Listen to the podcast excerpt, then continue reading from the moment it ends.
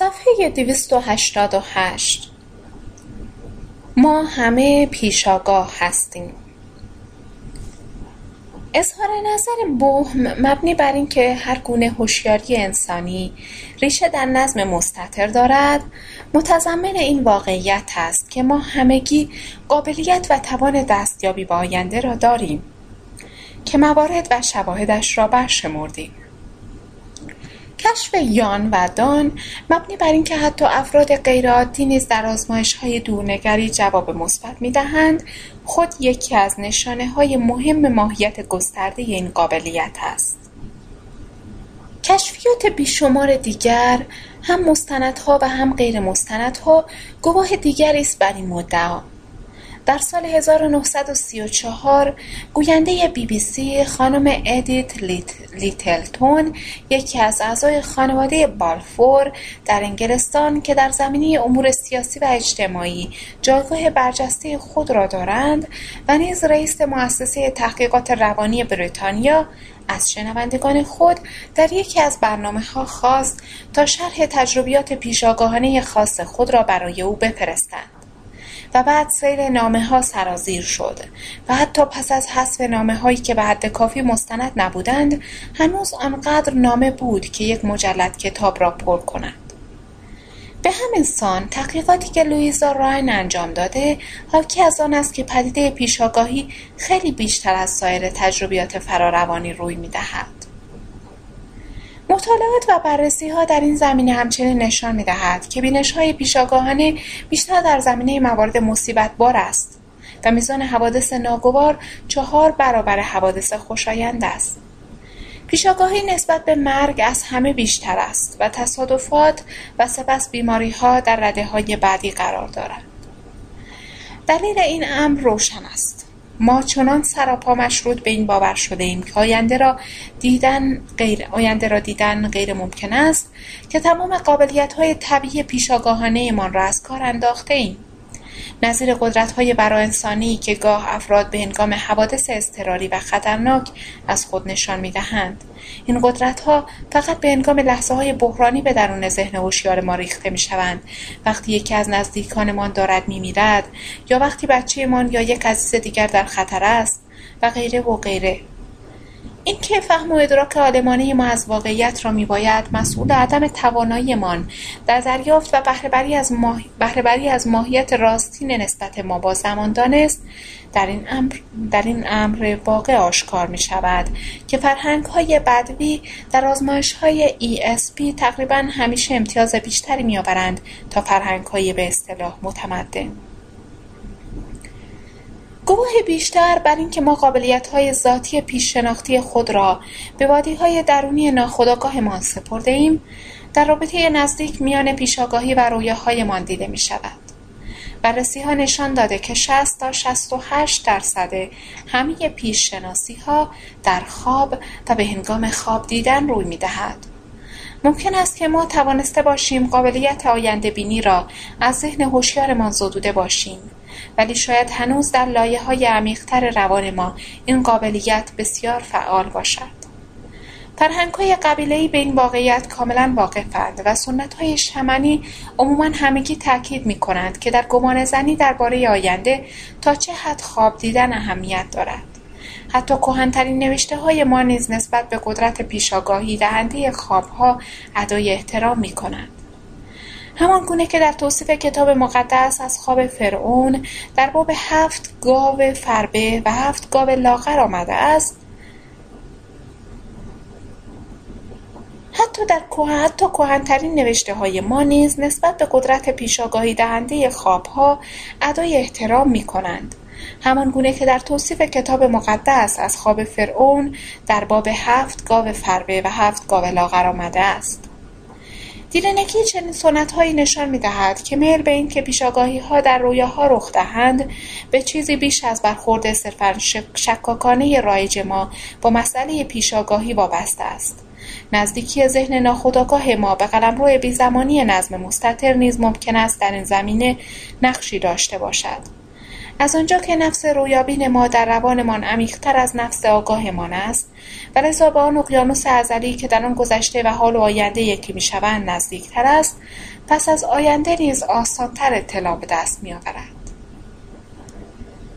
اگر سایر شیوه های دستیابی به ناخودآگاه نیز بتواند اطلاعاتی پیشاگاهانه به ما بدهد دلیلش هرچه باشد نباید مایه حیرت ما شود.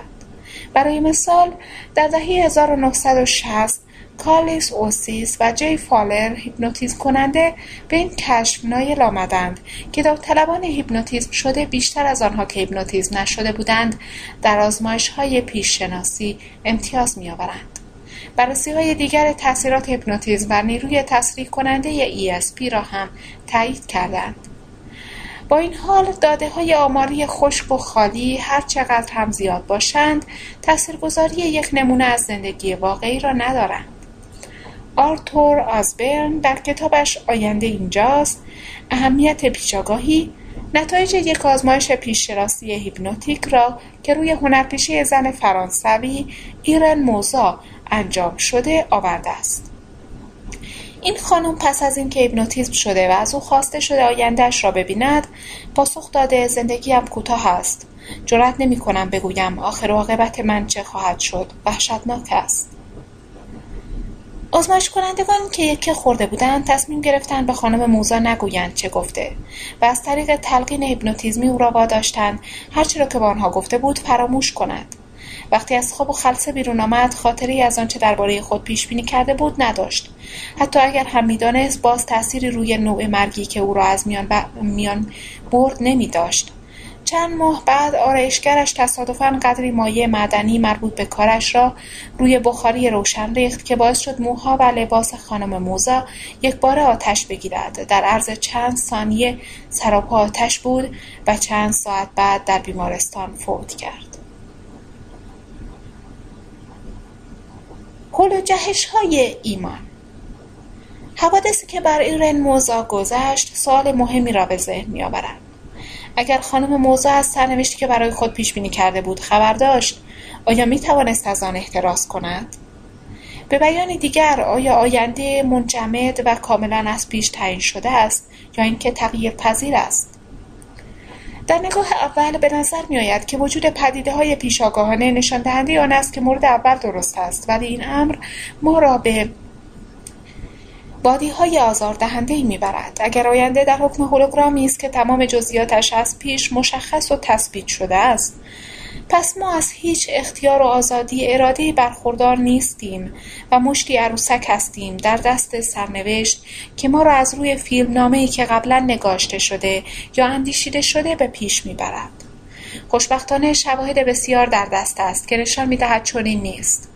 کتابها آکنده از مواردی است که افراد قادر بودند از های سریع پیششناسانه به آینده جهت جلوگیری از بروز ای بهره برند. مواردی که در آن کسانی به درستی سقوط هواپیما را از پیش دیدند و از سوار شدن در آن پرهیز کردند یا تصویر غرق شدن فرزندانشان در سیلاب را دیدند و درست به موقع آنان را از حوزه خطر دور ساختند. نوزده مورد مستند موجود است. از اظهارات کسانی که نسبت به غرق شدن کشتی تایتانیک های پیشاگاهانه داشتند. ای از این اظهارات متعلق به کسانی است که به پیشاگاهی خود باور داشتند و به کشتی پا نگذاشتند. ای از آنها هم کسانی بودند که های خود را نادیده گرفته و سوار شدند. حوادثی از این دست کاملا ثابت می کند که آینده ثابت و تغییر ناپذیر نیست. بلکه قابل انعطاف و تغییر پذیر است. اما این تلقی نیز مشکل خودش را دارد. اگر آینده هنوز در حال دگرگونی است پس پیش بینی های آقای کروازه وقتی به توصیف دقیق کسی می‌پردازد که 17 روز دیگر روی یک صندلی خاص خواهد نشست چه معنی دارد؟ چگونه است که آینده هم می‌تواند وجود داشته باشد هم وجود نداشته باشد؟ لوحی به یک پاسخ معقول می‌رسد. او بر این باور است که واقعیت یک هولوگرام قولاساست که در آن گذشته حال و آینده واقعا ثابت است. مشکل اینجاست که آن واقعیت یا هولوگرام تنها هولوگرام موجود نیست. هستی های هولوگرافیک بسیاری از این دست وجود دارند که در آبهای بی زمان و بی مکان نظم مستطر شناورند و در کنار و دور بر هم همچون انبوه آمیب ها پرسه می‌زنند. لوی می‌گوید این هستی های هولوگرافیک بار را می‌توان در هیئت های جهان های موازی یا عوالم موازی نیز در ذهن متصور ساخت. بنابراین آینده هر گونه جهان هولوگرافیک از پیش معین بوده و هرگاه کسی بینشی پیشاگاهانه نسبت به آینده داشته باشد این رویت تنها با آینده آن هولوگرام خاص مربوط است.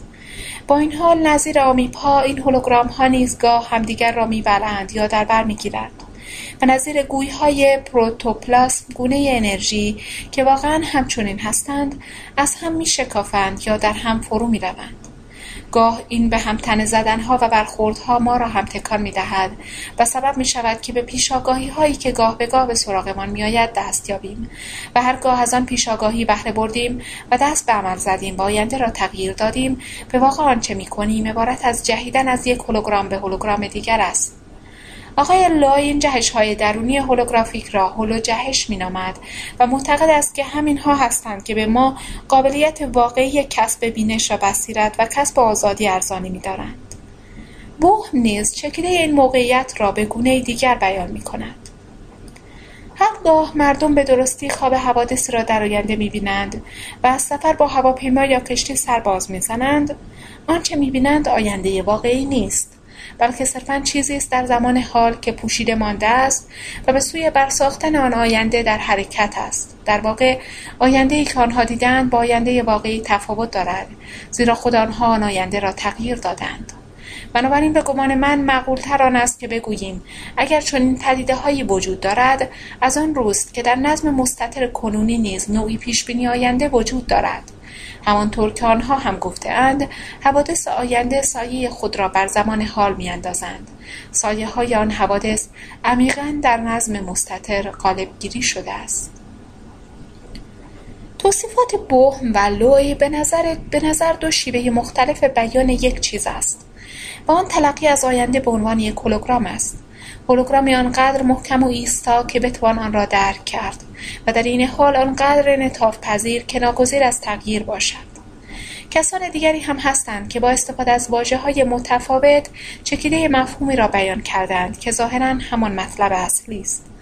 مثلا آقای کوردرو آینده را به صورت گردبادی توصیف می کند که تازه آغاز به شکلی و تحرک کرده و هرچه بدان نزدیکتر می شویم اجتناب ناپذیرتر و ملموستر می شود.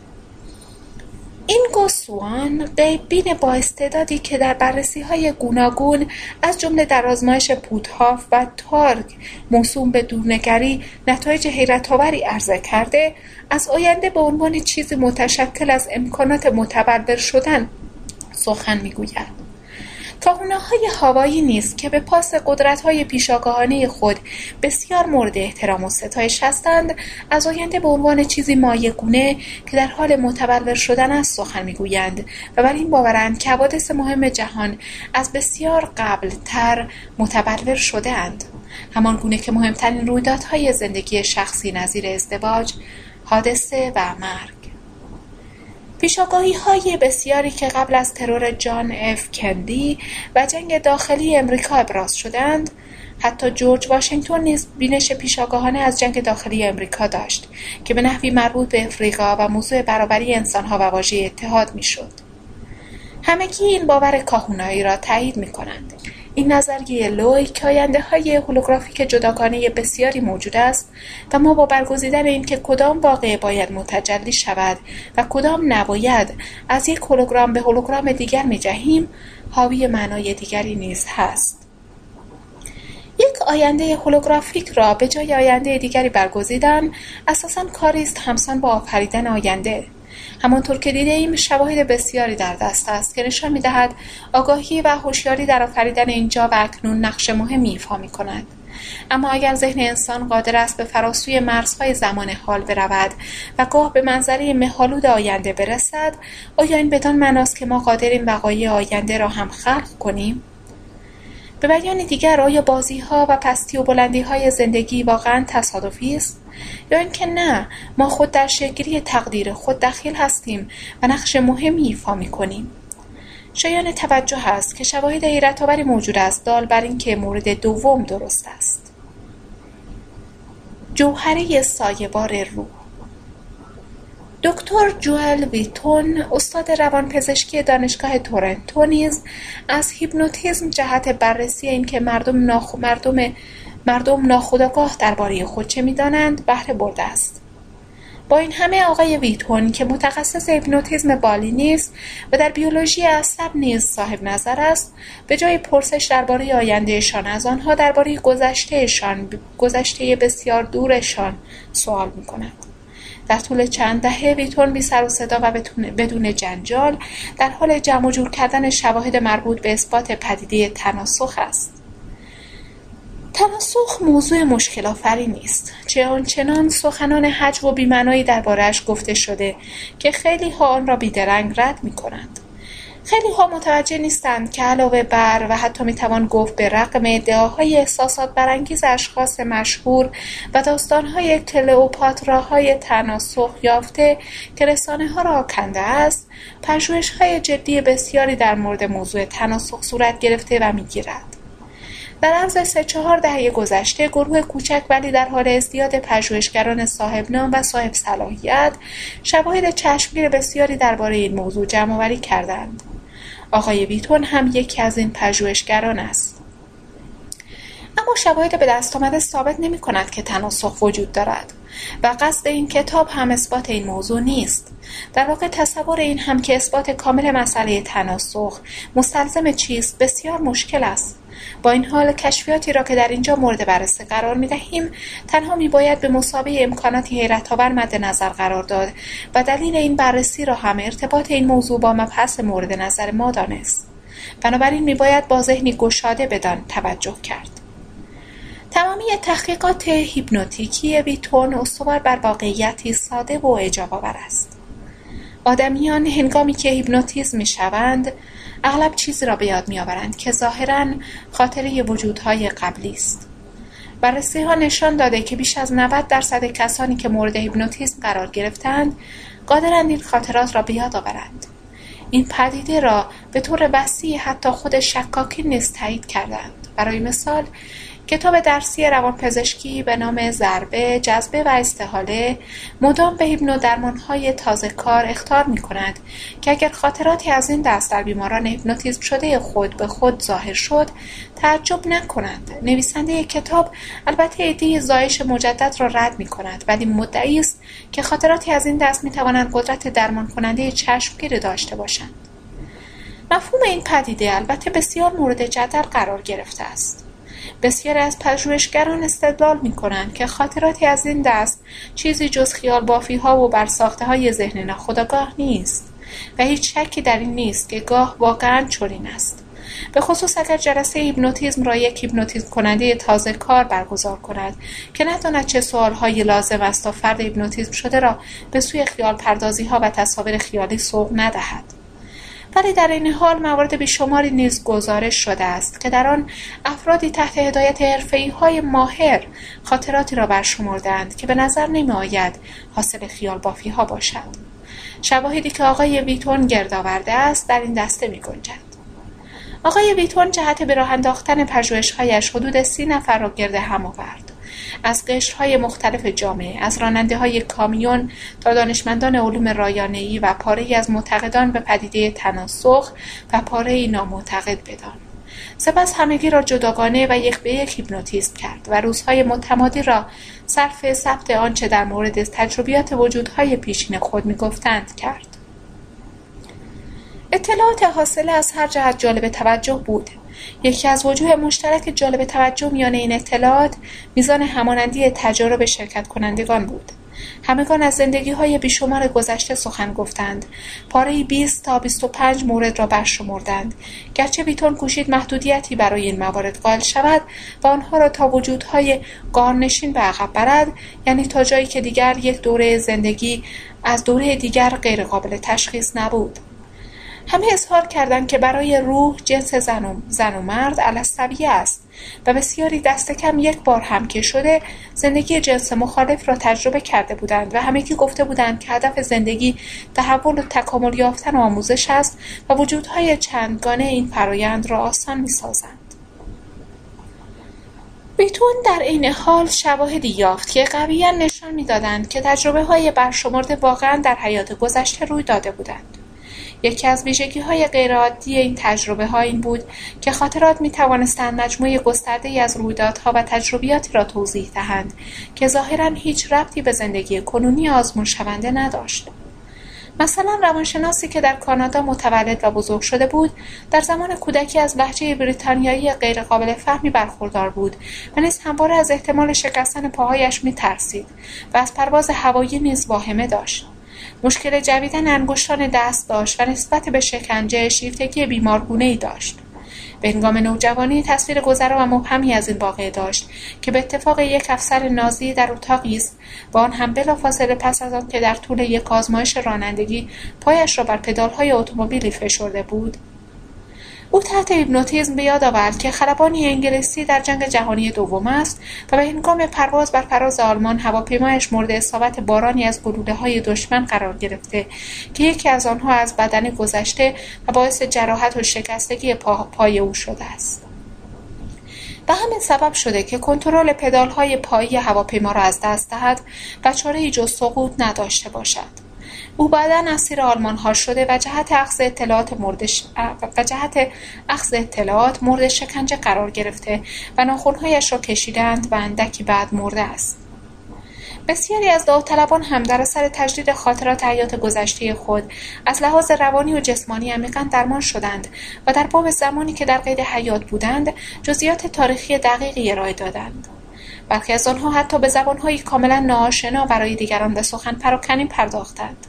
یکی از آنها که و هفت ساله و عالم در امور رفتاری بود در حالی که زندگی گذشته خود را به عنوان یک وایکینگ مرور می‌کرد کلماتی را فریاد می‌زد که متخصصان زبانشناسی بعدا تشخیص دادند که همان زبان نورس کهن است. و پس از آن که همین مرد به زندگی گذشته یک ایرانی باستان برگردانده شد شروع به نگارش خطوطی انکبوتی به سبک عربی کرد که کارشناس زبانهای خاور نزدیک آن را نمونه صحیح از خط پهلوی ساسانی دانست که بین سالهای 226 و 651 بعد از میلاد مسیح متداول بوده است و بعدها منسوخ شده. اما حیرت آورترین کشف ویتون وقتی بود که وی داوطلبان را به جای موقت در میان زندگی ها بازگرداند. جایی شگفتانگیز و آکنده از نور که به مکان و زمانی که ما می‌شناسیم ربطی نداشت.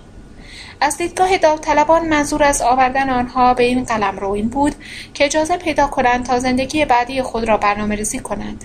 یعنی طرح حوادث مهم و موقعیت هایی را که در آینده بر آنها واقع می‌شد بریزند. این فرایند را نباید نوعی تمرین در زمینه تحقق خیالها و افسانه ها دانست.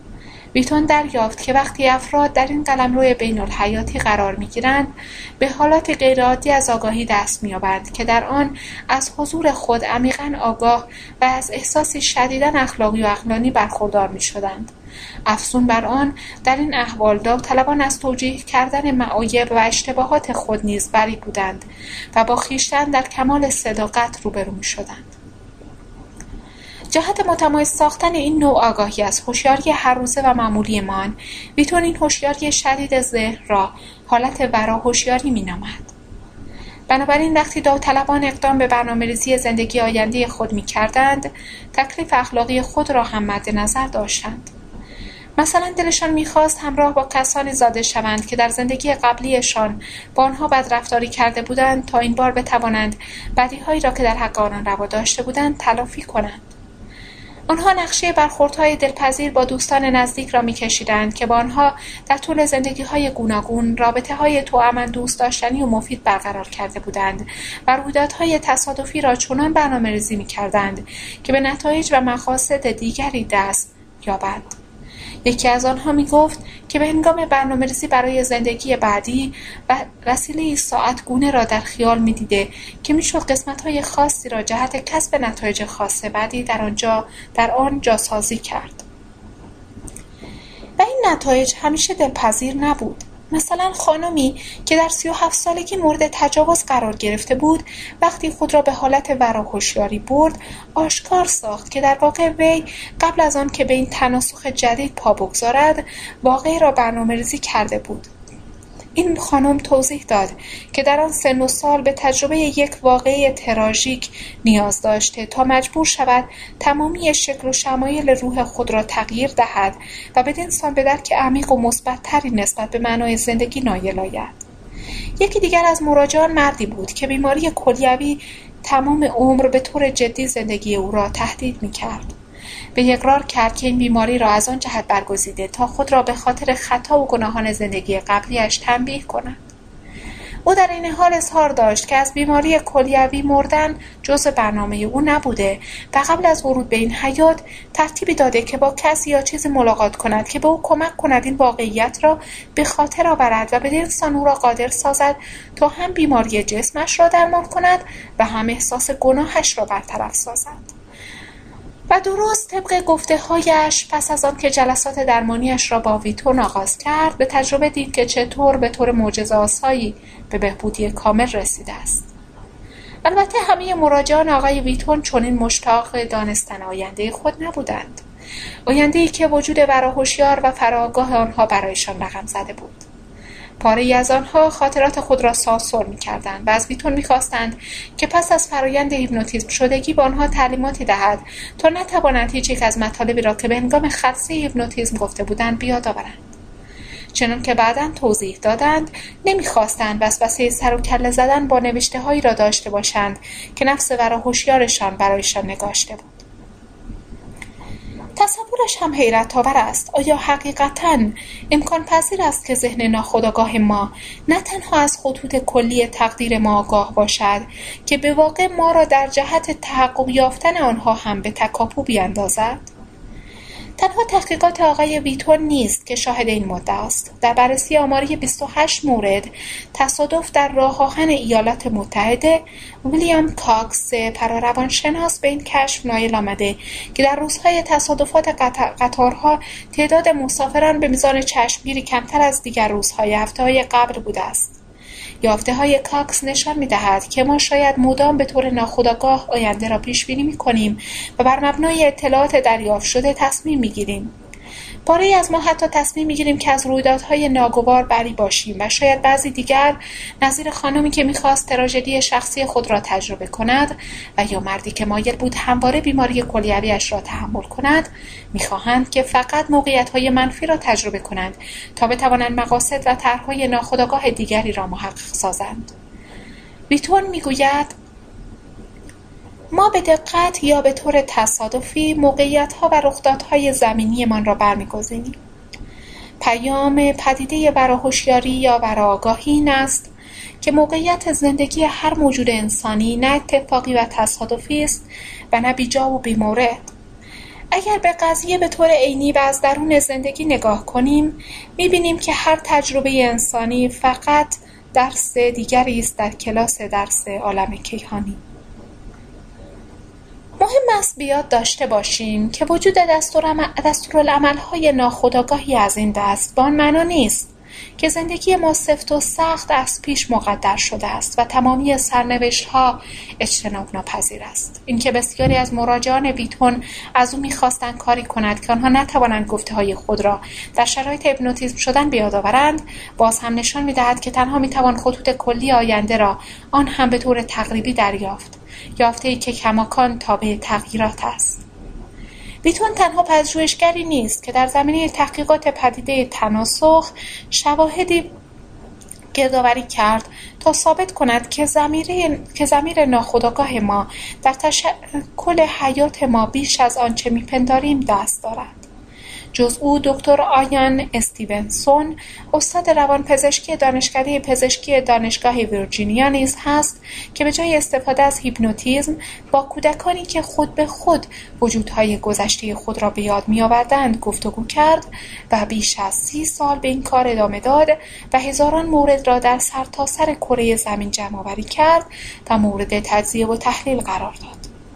طبق نظریه استیونسون در میان اطفال یادآوری خود به خودی زندگی گذشته موردی نسبتا همگانی است و چنان مرسوم است که تعداد مواردی که قابل توجه و بررسی است بسیار بیش از ظرفیت کاری و تعداد کارمندان اوست. معمولا اطفال دو تا چهار ساله هستند که درباره زندگی دیگری سخن می‌گویند و اغلب مواردی را به یاد میآورند که بسیار خاص و استثنایی است. از جمله اسامیشان، اسامی افراد خانواده و دوستان، جایی که زندگی می‌کردند و اینکه خانهشان به چه شکلی بوده و برای امرار معاش چه می‌کردند و چگونه مردند. و اطلاعات مبهمی در زمینه این که مثلا قبل از مردن پولهایشان را کجا پنهان کردند و مواردی که به قتل و کشتار منجر شده و گاه حتی اینکه قاتل چه کسی بوده. اغلب خاطرات این کودکان چنان برخوردار از جزئیات جالب است که استیونسون را قادر می‌سازد هویت شخصیت گذشتهشان را مشخص و تقریبا همه آنچه را که اظهار داشتند ثابت کنند او حتی کودکان را به مکانهایی برده که در گذشته آنجا تجسد یافته بودند و دیده که چگونه به راحتی میان کوچه بس کوچه های غریب میگردند و خانه های قبلی خود متعلقات و حتی بستگان و آشنایان حیات و گذشتهشان را به درستی تشخیص می‌دهند. استیونسون نیز نظیر ویتون های بیشماری را مبنی بر وجود تناسخ جمعآوری کرده و تاکنون شش مجلد از های خود را به چاپ رسانده است. او مانند ویتون با دلیل و مدرک دریافته که ناخودآگاه ما در شکل دادن به ما انسانها و ما نقشی بسیار بزرگتر از آنچه میپنداشتهایم. داراست. وی این یافته ویتون را تایید می کند که ما اغلب همراه با افرادی که در هستی ها یا وجودهای پیشینمان می ایم از نو زاده می شویم.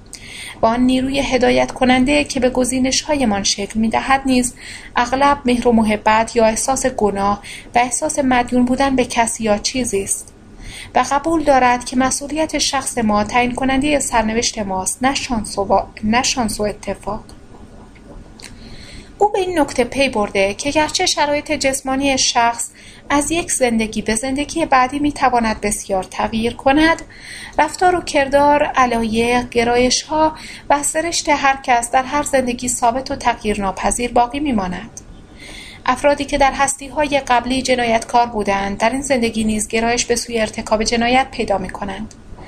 آنها که مهربان و با محبت بودند همچنان با محبت و مهربان باقی خواهند ماند و غیره و غیره استیونسون از همه اینها نتیجه می‌گیرد که نشانه های بیرونی زندگی نیست که مهم است بلکه ویژگی های درونی، شادی ها و غم ها و رشد و تحول درونی شخص است که بیشتر اهمیت را دارد. از همه مهمتر وی به هیچ گونه مدرک قابل قبولی مبنی بر وجود یک کارمای انتقامجو یا هر گونه نشانه مبنی بر اینکه عالم کیهانی ما را به خاطر گناهانمان مدام تنبیه کند دست نیافت. استیونسون می‌گوید بنابراین اگر بخواهیم بر اساس شواهد به دست آمده قضاوت کنیم هیچ گونه قاضی بیرونی نازه بر اعمال ما و هیچ گونه هستی که ما را بر طبق گریزهایمان از یک زندگی به زندگی دیگر جابجا کند وجود ندارد. اگر این جهان چنان که کیتس شاعر میپندارد وادی روح سازی است ما نیز سازنده روح و جان خویشتنیم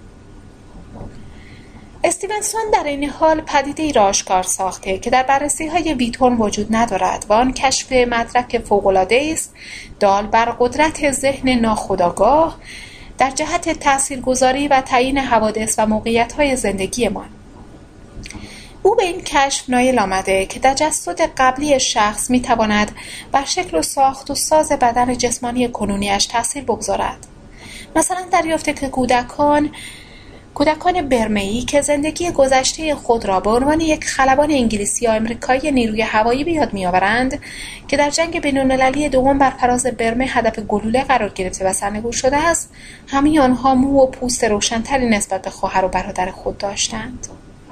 به این موارد یافته است که در آنها ویژگی های مشخص چهره پا یا نقص عضو و سایر مشخصات بارز بدن از یک زندگی به زندگی دیگر منتقل شده است. از همه متداولتر زخم ها و جراحات جسمانی است که به صورت اثر زخم لکه مادرزادی یا ماه گرفتگی به افراد بعدی منتقل می شود. نمونهش پسر بچه ای بود که به یاد آورده بود در زندگی گذشتهش با بریدن گلویش را به قتل رساندند و هنوز هم دوروبر گردنش یک خط باریک قرمز رنگ نظیر یک اثر زخم دیده می‌شد. در نمونه دیگر پسر بچه به یاد آورده بود در تجسد قبلیش با شلیک یک گلوله به مغزش خودکشی کرده و هنوز هم در سرش دور دو اثر زخم یا ماه گرفتگی دیده می‌شد که مسیر ورود و خروج گلوله را به خوبی نشان می‌داد. و در یک مورد دیگر جای عمل جراحی فرد قبلی در این یکی نیز به وضوح همراه با نقاط کوچک قرمز رنگ جای سوزن جراحی دیده می‌شد. در واقع استیونسون صدها مثال از این گونه گرد آورد که در چهار مجلد درباره بررسی و تحلیل این پدیده به چاپ رسانید. بعضی از آنها حتی توانست گزارش های بیمارستانی یا کاربرد شکافی اشخاص مرده را به دست آورد تا نشان دهد که چون این جراحاتی نه تنها رخ داده که درست در همان نقطه ای که اثر زخم یا ماه گرفتگی نشان می‌دهد واقع شده است.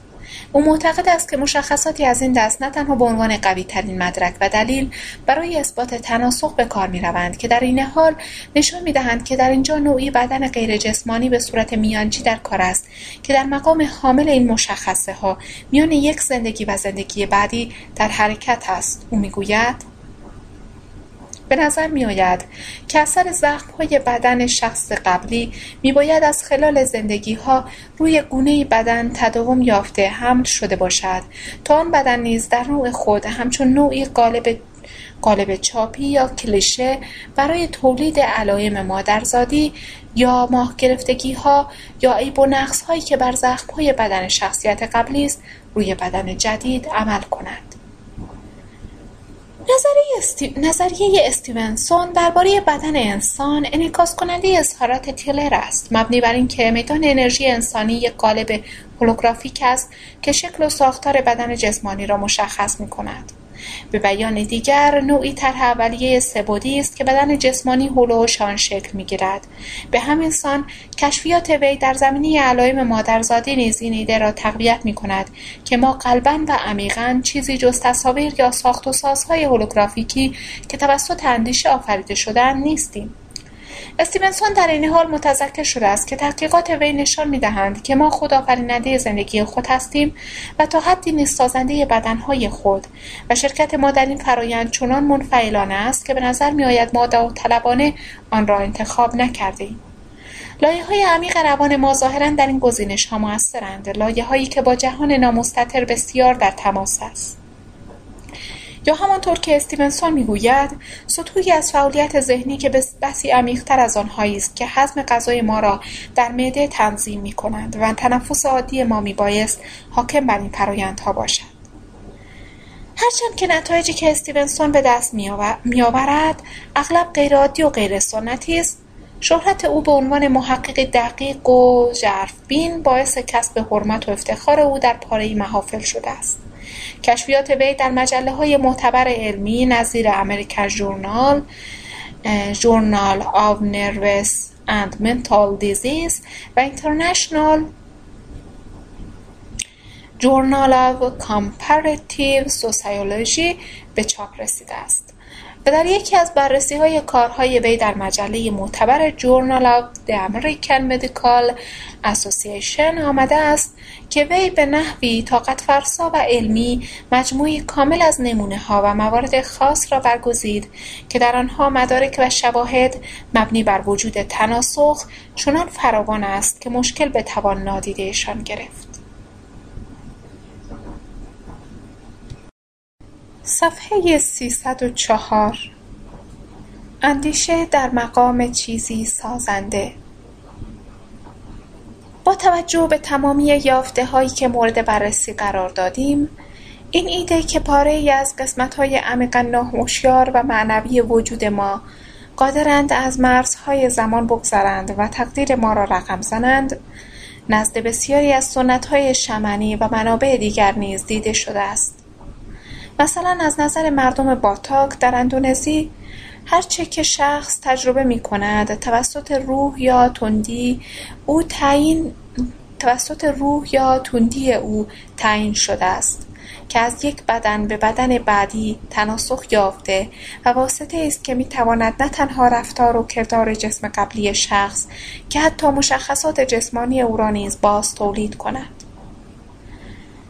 سرخپوستان اهل اوجیبوی نیز بر این باور بودند که زندگانی شخص را قبلا روح یا جانی نامرئی برنگاشته و چنان پیش رو نهاده که بتوان رشد و تحول را برقرار ساخت. چنانچه شخص بیان که تمامی دروس لازم را فراگیرد از دنیا برود بدن او باز میگردد و در بدن جسمانی دیگری از نو تولد مییابد.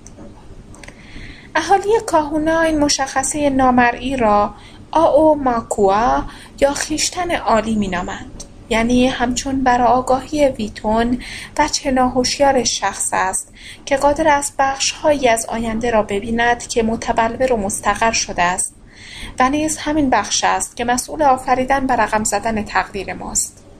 نظیر بسیاری از پژوهشگران که در این کتاب از آنان نام برده می شود اهالی کاهونا بر این باور بودند که اندیشه ها هم در حکم چیزهایی هستند مرکب از گوهرهای ظریف پر انرژی که بدان آ یا جوهری جسمانی سایوار می گفتند. بنابراین امیدها، ترسها، نقشه ها، نگرانی ها، گناه ها، رؤیاها و تخیلات ما پس از آن که از ذهن ما خارج شدند ناپدید نمی شوند. بلکه به اشکال اندیشگون تبدیل می شوند که اینها نیز خود جزی از آن رشته های زخیمی می شوند که خیشتن متعالی ما آینده را از آنها می بافد. کاهونه ها می گفتند که اغلب آدمیان مسئول اندیشه های خود نیستند. و خویشتن متعالی خود را پیوسته با مجموعی مهار نشده و متناقض از ها آرزوها و ترسها بمباران کنند. اینها باعث می شود که خیشتن متعالی گیج و مخشوش شود و از این روز که می بینیم چگونه زندگانی پاره افراد چون این مخشوش و مهار گسیخته است. کاهونه های قوی و نیرومند که با خیشتن متعالی خیش در ارتباطی آشکار به سر می بردند قادر بودند شخص را چه مرد چه زن در برساختن زندگی آینده خود یاری دهند. و همانسان برای آنان بسیار مهم بود که آدمیان گاه, گاه دست از همه چیز بکشند و فقط به زندگانی خود بیاندیشند و به صورت عینی اتفاقاتی را که آرزو داشتند برایشان بیفتد در ذهن خود مجسم کنند. اهالی کاهونا می‌گفتند که با این کار مردم قادر خواهند بود. حوادثی را که بر سرشان خواهد آمد آگاهانه تر مهار کنند و در ساختن آینده خود بیشتر دخیل باشند. با ایده که یادآور نظریات تیلر و استیونسون درباره بدن ظریف میانجی است مردم کاهونا معتقد بودند که این جوهره جسمانی سایوار هیکلی را تشکیل می‌دهد که بدن جسمانی بر روی آن قالب ریزی شده است. و دوباره به این نکته اشاره شد که آن دست از ها که با خیشتن متعالی خود در هماهنگی و همخانی فوق‌العاده‌ای به سر میبردند قادر بودند آن جوهره جسمانی سایه‌وار و در نتیجه بدن جسمانی شخص دیگر را قالب ریزی و اصلاح کنند و چنین بود که شفاهای معجزه‌آسا امکان پذیر میگشت. این دیدگاه توازی و تشابه این دیدگاه توازی و تشابه جالبی را با پاره از نتایجی که خود ما به دست آورده ایم نشان می دهد. مبنی بر اینکه چرا اندیشه ها و تصاویر ذهنی چنین تاثیر نیرومندی بر صحت و سلامت شخص می‌گذارند عرفای فرقه تانتریک تبت نیز به جوهره اندیشه به جوهره اندیشه تصال می‌گفتند و معتقد بودند که هر کنش ذهنی در حکم تولید کننده امواج این انرژی مرموز است و تمامی جهان محصول ذهن است و توسط جوهره اندیشه جمعی همه هستی ها آفریده شده و جان گرفته است.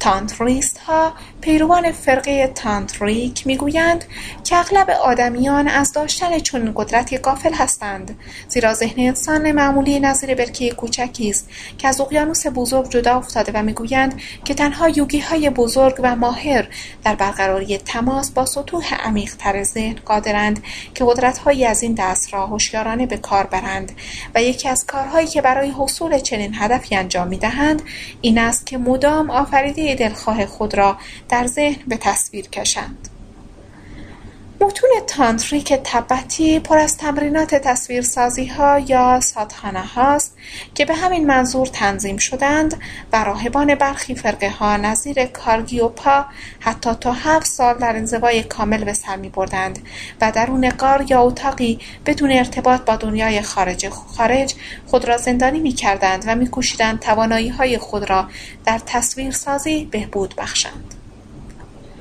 های ایرانی سده دوازدهم میلادی نیز بر اهمیت تصویرسازی در دگرگون کردن تقدیر خود و از نو بدان شکل دادن تاکید می‌کردند و آن جوهری ظریف ذهن را عالم مثال مینامیدند. آنها نظیر بسیاری از پیشگویان بر این باور بودند که انسانها دارای جسمی نامحسوسند که توسط مراکز پر انرژی نظیر چاکراها کنترل می شود و نیز می پنداشتند که واقعیت به پاره سطوح ظریفتر هستی یا حضرات تقسیم شده است و اینکه آن سطحی که مستقیما به این سطح ظریف هستی متصل است یک واقعیت فراگیر است که در آن عالم مثال اندیشه های آدمی به صورت تصویر درآمده و سرانجام تعیین روند زندگی آدمی سرانجام در تعیین روند زندگی آدمی نقش عمده ایفا می کند. این ها در این حال از خود نیز چیزی اضافه کردند و آن این که میپنداشتند که چاکراهای قلب یا هیما عوامل مسئول این فرایند هستند و بنابراین مهار چاکراهای قلب جهت تسلط بر تقدیر خود الزامی است. ادگار کیس نیز جز کسانی است که در سخنانش از اندیشه به عنوان چیزی ملموس عینی و صورت لطیفتری از ماده نام می برد و وقتی به حالت خلصه فرو می رفت به شاگردانش مدام می گفت که اندیشه های آنان است که آفریننده تقدیر آنهاست. و این که اندیشه سازنده اصلی است. از نظر وی فرایند اندیشیدن به سان کبوتی است که مدام در حال تنیدن است و مدام به وسعت تار خود میافزاید. کیس می‌گوید که در هر لحظه ای از زندگی ما در حال آفریدن تصاویر و الگوهایی هستیم که با آینده ما انرژی و شکل می‌دهند. باراما هانسا یوگانادا به مردم اندرز می‌داد که آینده ای را که طالب آنند پیش خود مجسم کنند و با انرژی تمرکز آن را تقویت نمایند به گفته او تصویرسازی واقعی که از تمرین تمرکز کردن و قدرت اراده به دست می آید باعث می شود که ما بتوانیم به اندیشه ها مادیت ببخشیم. نه تنها به صورت رویاها یا بینشها و پندارها در عرصه ذهن که به صورت تجربه ها در ساحت واقعیت مادی. به راستی که ایده های از این دست را می توانیم در گستره وسیع از منابع گوناگون پیدا, پیدا کنیم. بودا می گفت ما همانیم که می اندیشیم و هر آنچه هستیم حاصل اندیشه هایمان است. با اندیشه هایمان است که جهان را می سازیم و در ها می خانیم هر عملی که انسان کند خود همان شود. هر آنچه آرزو کند همان تقدیر اوست.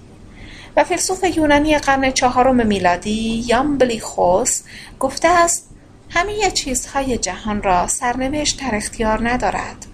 چرا که جان آدمی نیز اصول خاص خود را داراست. و در انجیل آمده بخواه و به تو داده خواهد شد.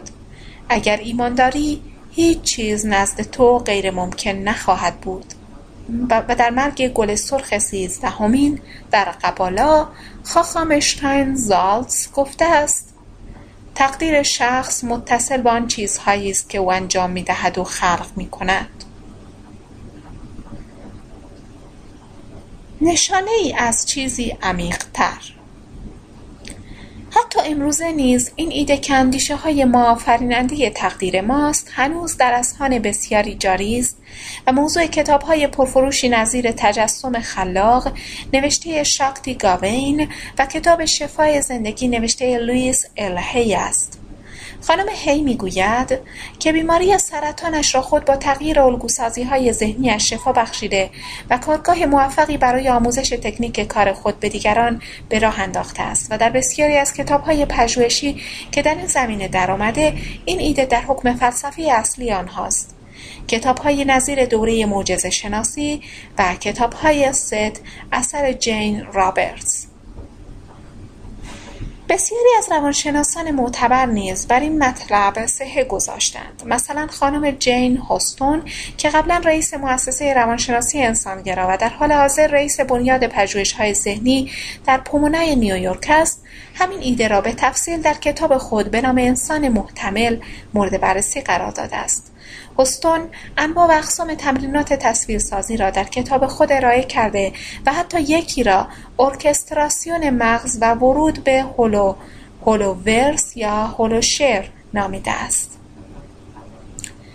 کتاب دیگری که به هولوگرافیک بسیار تکیه کرده تا از این ایده که ما می‌توانیم از تصویرسازی جهت تغییر شکل آینده خود بهره ببریم حمایت کند کتاب تغییر سرنوشت خود نوشته ریچارد ای زارو و مری اورزر است افزون بر آن زارو مؤسس شرکت تکنولوژی های شکل دادن با آینده است که همایش هایی درباره تکنیک شکل دادن با آینده برای کسب و کارهای گوناگون برگزار می کند و بسیاری از کارکنان پاناسونیک و مؤسسه بین المللی بانکداری و اعتباری جزو مشتری های او هستند. پسانورد قدیمی ادگار میچل ششمین فردی که روی ماه قدم گذاشته و سالهاست که به کار کاوش, در... کاوش جهان درون و بیرون مشغول است نیز رویه مشابهی را طی کرده است. در سال 1973 او مؤسسه علوم معرفتی را بنا نهاد. سازمان مستقر در کالیفرنیا که به کار بررسی قدرت‌های ذهنی می‌پرداخت. مؤسسه هنوز هم بسیار فعال است و جزو های آن بررسی همه جانبه است در مورد نقش ذهن در های معجزه‌آسا و بهبود خود به خودی و بررسی نقشی که آگاهی در ایجاد آینده مثبت جهانی ایفا می‌کند. آقای میچل می‌گوید ما آینده خاص خود را از آن رو میآفرینیم که واقعیت عاطفی و درونی ما ناخودآگاه ما ما را به سوی آن موقعیت هایی که باید از آنها بیاموزیم هدایت می کند و ما آن موقعیت ها را همچون چیزهای غریب که بر ما وارد می شوند تجربه می کنیم و در زندگی به کسانی برمیخوریم که احتیاج داریم از آنها بیاموزیم. بدینسان این رویدادها و موقعیت ها را در سطح متافیزیکی و ناخودآگاهانه بسیار عمیقی میآفرینیم. آیا محبوبیت عام این نظریه که ما آفریننده تقدیر خاص خود هستیم هوس و مودی جدید است یا حضور آن در بسیاری از فرهنگها و آثار گوناگون نشانه چیزی بس عمیقتر است؟ نشانه این که تمام ابنای بشر به طور شهودی می‌دانند که این نظریه حقیقت دارد. در حال حاضر پرسشی از این دست بی جواب میماند. ولی در جهان هولوگرافیک جهانی که در آن ذهن آدمی با واقعیت, مش... با واقعیت مشارکت می کند و پنهانترین جوهری روانهای ما می تواند علایم همزمانی ها را در جهان مادی ثبت کند این نظریه که ما در این حال پیکرساز تقدیر خاص خود هستیم زیاد دور از واقعیت نیست و چه بسا که بسیار محتمل نیز باشد. سه گواه پایانی قبل از اتمام این فصل لازم است که سه فقره از شواهد اخیرا به دست آمده را بررسی کنیم گرچه هیچ یک از اینها در حکم اثبات نهایی نیست هر یک فرصت توجه به سایر قابلیت های فراگذشتن از زمان را که آگاهی انسانی ممکن است در جهان هولوگرافیک داشته باشد به ما عرضه می کند.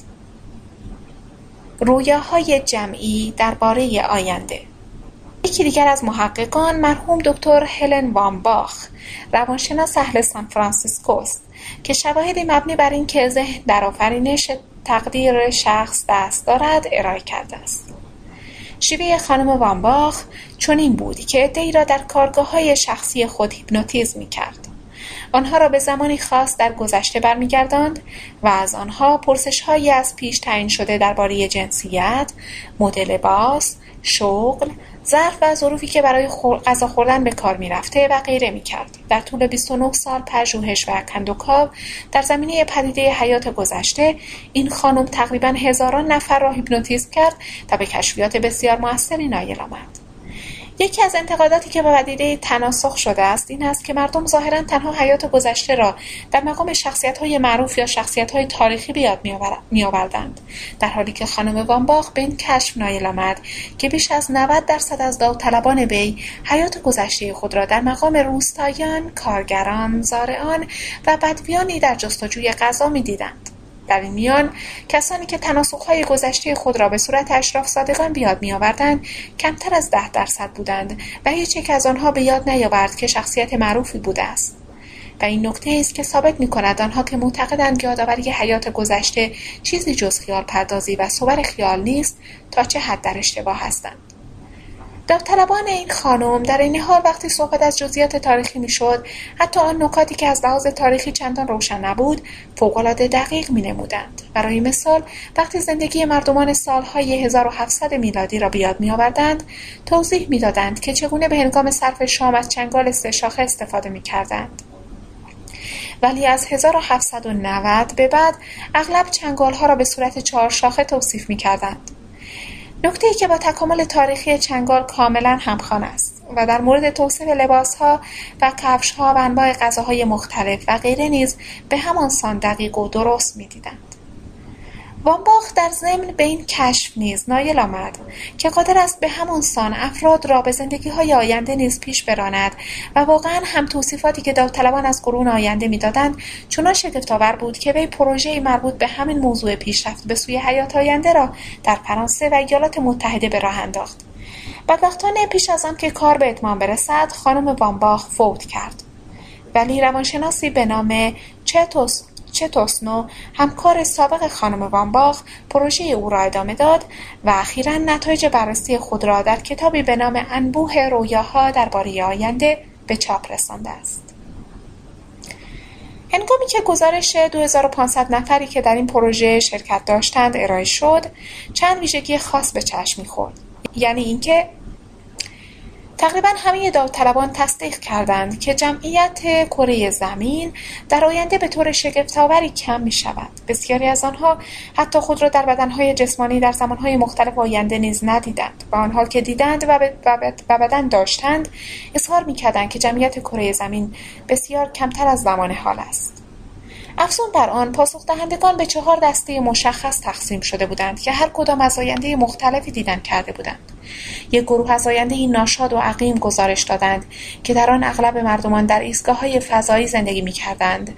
لباسهای سیمگون میپوشیدند و غذاهای سنتتیک میخوردند. دسته دیگر اصر جدیدی ها زندگی شادمانتر و طبیعیتری در مکانهای طبیعی داشتند. در هماهنگی کامل با یکدیگر به سر می بردند و خود را وقت آموختن و رشد و تحول معنوی کرده بودند. گروه سوم شهرنشینان هایتک بودند که از آینده تیره و مکانیکی می‌گفتند که مردمان در شهرهای زیرزمینی یا در شهرهایی که زیر گنبدها و حبابها ساخته شده بود زندگی می‌کردند. گروه چهارم, چهارم خود را بازماندگان فاجعه معرفی می کردند که در جهانی که توسط بعضی فجایع زمینی یا محتملا اتمی متلاشی شده بود زندگی می کردند. مردم این گروه در هایی در خرابه های شهری یا در غارها و مزارع دورافتاده زندگی می کردند با لباس های ساده دست دوخت خود که اغلب از پشم بافته شده بود و بیشتر غذای خود را هم از راه شکار فراهم می کردند. توضیح این قضیه چیست؟ اسنو جهت پاسخگویی به الگوی هولوگرافیک رجوع می کند و نظیر لوی بر این باور است که کشفیات از این دست نشان می دهد که در آنجا چندین آینده بالقوه یا چند هولوورس وجود دارد که در قبار, که در قبار رسوب شده تقدیر شکل می گیرند. ولی نظیر سایر پژوهشگران حیات گذشته او نیز بر این باور است که ما سرنوشت خود را خود میآفرینیم هم در سطح فردی و هم جمعی و بنابراین این چهار طرح در واقع در حکم نیم نگاهی است. با های بالقوه گوناگونی که نژاد بشر برای خود به صورت جمعی میآفرینند در نتیجه اسنو توصیه می کند که به جای ساختن پناهگاه های جنگی یا پناه بردن به مناطقی که از خطر نابودی به وسیله دگرگونی های زمینی آنطور که پاره ها پیش بینی می کنند در امان باشند بهتر است وقتمان را صرف باور داشتن به آینده مثبت کنیم و آن را متصور سازیم. او کمیسیون ای را که از مجموعه میلیون ها فرد ساکن کره زمین تشکیل شده گامی مثبت در این راه می شمارد که اعضای آن به توافق رسیدند. روز سی و یکم دسامبر هر سال از ساعت دوازده تا یک نیمه شب به ساعت گرینویچ به دعا و ذکر و مراقبه روی صلح جهانی و شفایافتگی عمومی بپردازند. آقای اسنو می‌گوید اگر ما قادریم که واقعیت فیزیکی آینده خود را پیوسته با اندیشه ها و اعمال جمعی کنونی خود شکل دهیم پس زمان بیدار شدن و دریافتن راه دیگری که آفریده ایم همکنون است. گزینش از میان انواع جهانهایی که هر یک از این گروه های چهارگانه عرضه می کنند روشن است اما ما برای نوه و نتیجه های خود کدام یک را برمیگزینیم؟ ما کدام یک را می خواهیم تا شاید روزی خود بدان بازگردیم تغییر دادن گذشته آینده شاید تنها چیزی نباشد که اندیشه انسان به آن شکل می دهد یا شکل آن را تغییر می دهد. در سال 1988 در اجلاس سالیانه مجمع فراروانشناسی هلموت اشمیت و مریلین اشلیتس اعلام کردند که از طریق های متعدد به این نتیجه رسیدند که ذهن ممکن است قادر باشد گذشته را نیز تغییر دهد. در یکی از این آزمایش ها این دو با استفاده از فرایندی ای که از طریق آن صداهای گوناگون به طور تصادفی ضبط می‌شد هزار رشته صدای گوناگون ضبط کردند که هر رشته از این صداها شامل صد نوع تنین مختلف با مدت زمانهای گوناگون بود پاره از این اصوات به گوش خوش می آمدند و پاره فقط انفجار صداهای گوش خراش بودند. از آنجا که این گزینش خود به خودی و از روی تصادف بود بنا به قوانین احتمالات هر رشته از صدا می باید شامل حدوداً 50 درصد صداهای خوشایند باشد و 50 درصد صداهای گوش خراش. سپس نوارهای ضبط شده از رشته صداها به نشانی داوطلبین فرستاده شد و از آنها خواسته شد که وقتی به صداهای ضبط شده گوش می‌دهند بکوشند از طریق جنبش فراروانی طول مدت صداهای گوشنواز را افزایش و صداهای گوشخراش را کاهش دهند. پس از پایان آزمایش ها اشمیت و اشلیتز صداهای اصلی را دوباره مورد بررسی قرار دادند و دریافتند صدای ضبط شده ای که داوطلبان بدان گوش دادند. اینک به طور کاملا محسوسی شامل رشته طویلتری از صداهای مطبوع بود تا صداهای نامطبوع. به عبارت دیگر به نظر می آمد که داوطلبان از راه psychokinesis در طول زمان به عقب بازگشته و بر آن روند کاملا خود به خودی و اتفاقی ضبط صداها اثر گذاشته بودند. در آزمایش دیگر اشمیت و اشلیتز رایانه را طوری برنامه ریزی کردند که توالی های صد طنین مختلف صدا را که به طور اتفاقی از ترکیب چهار نوت گوناگون به دست آمده بود تولید کنند و از داوطلبان خواسته شد که بکوشند با اثرگذاری روانی بر اشیا یا psychokinesis کاری کنند که نوتهای بالا بیشتر از نوتهای پایین ضبط شوند. در اینجا نیز اثرگذاری روانی بر اشیا نمایان بود.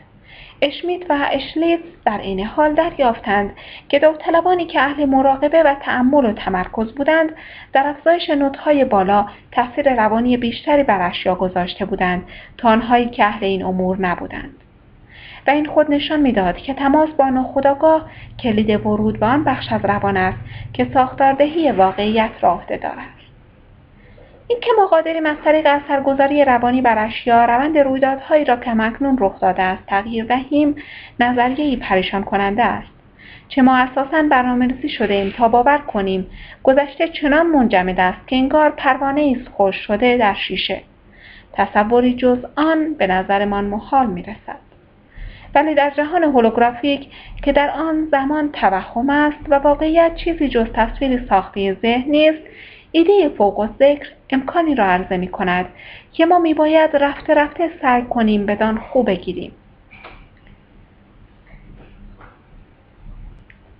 گذری از میان باغ زمان با وجود که دو نظریه بالا خیالانگیز و شگفت آورند نسبت به آخرین مبحث درباره زمان غیرعادی که نظر ما را به خود جلب کرده ناچیز جلوه می کنند. در دهم اوت 1901 دو تن از استادان دانشگاه آکسفورد خانم آن موبرلی رئیس کالج سنهیو در آکسفورد و خانم الین بر جوردیان نایب رئیس از میان باغ پوتیتریانو در ورسای فرانسه میگذشتند که ناگهان متوجه رد و برقی درخشان در افق شدند. کم و بیش شبیه جلوه های ویژه در صحنه از یک فیلم. و پس از آن که اثر برق درخشان ناپدید شد متوجه شدند که منظره روبروی آنها نیز عوض شده است. افراد روبروی آنها در لباسهای قرن هجدهم بودند با کلاهگیس و غیره. و همگی حالت و رفتاری هیجان زده داشتند. همانطور که این خانم ها بهت زده ایستاده بودند مردی بد قیافه با چهره زخمی با آنها نزدیک شد و مجبورشان کرد مسیر خود را عوض کنند.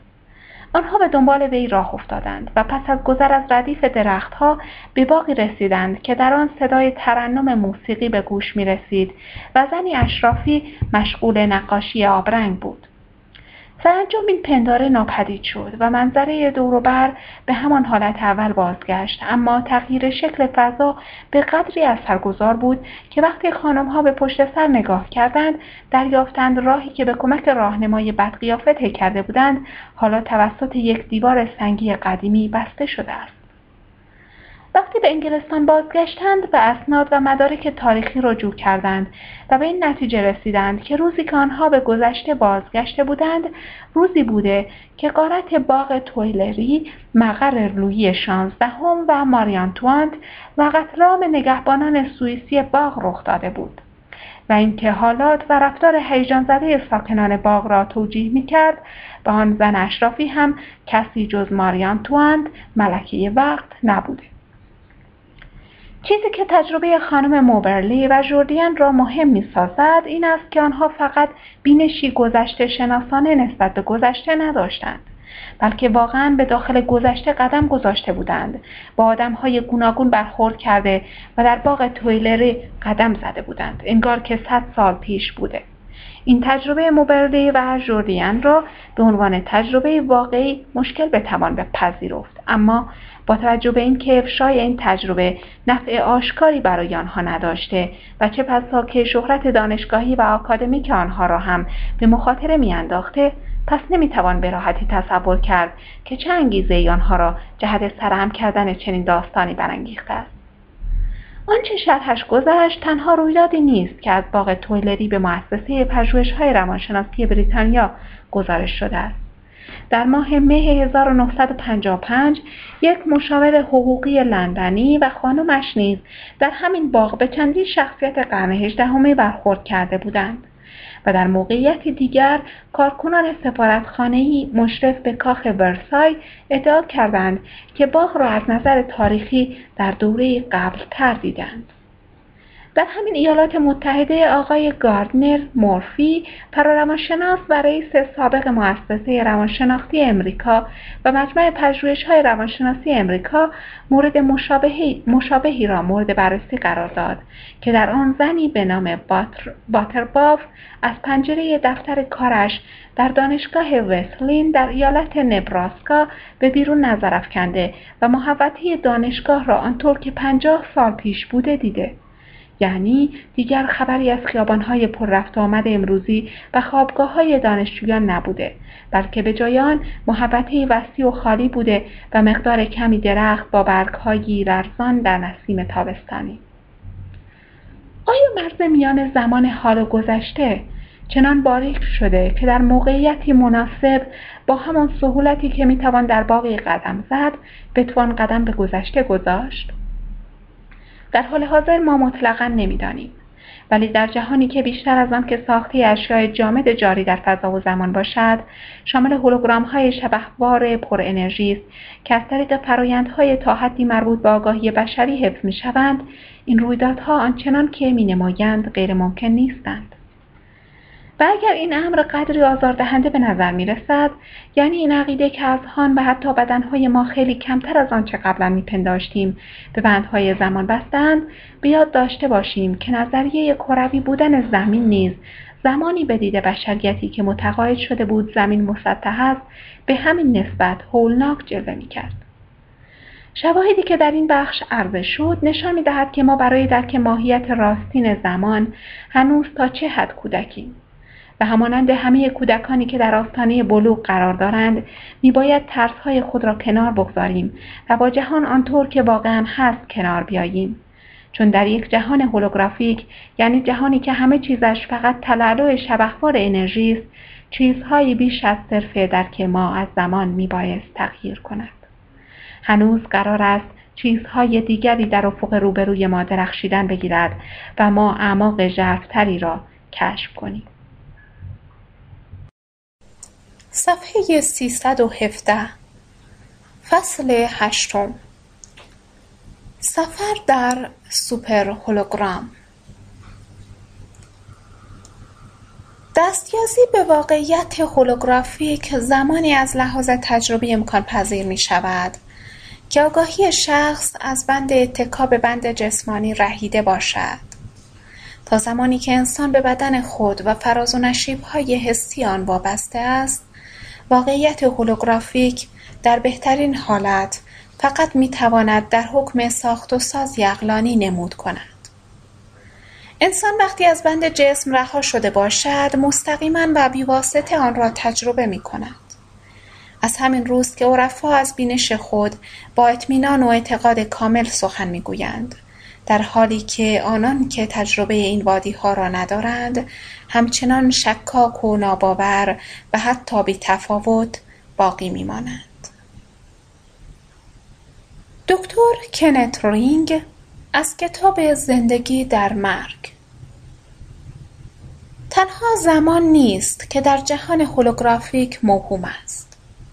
فضا را نیز میباید حاصل نوع ادراک ما دانست و درک این گفته حتی دشوارتر از درک این نظریه است که زمان نیز چیزی جز یک سازه نیست زیرا وقتی می‌خواهیم بکوشیم بی فضایی را به تصویر آوریم نمونه های مشابه مناسبی نمیابیم و هیچ تصویری از جهانهای آمیبی یا آینده های در حال شکلی که بشود بدانها متکی بود نمی‌بینیم.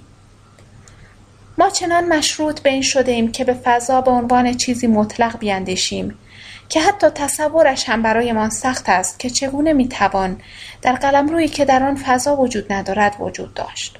با این حال شواهدی که در دست است ثابت می کند که در نهایت ما نه در بند فضا هستیم نه در بند زمان.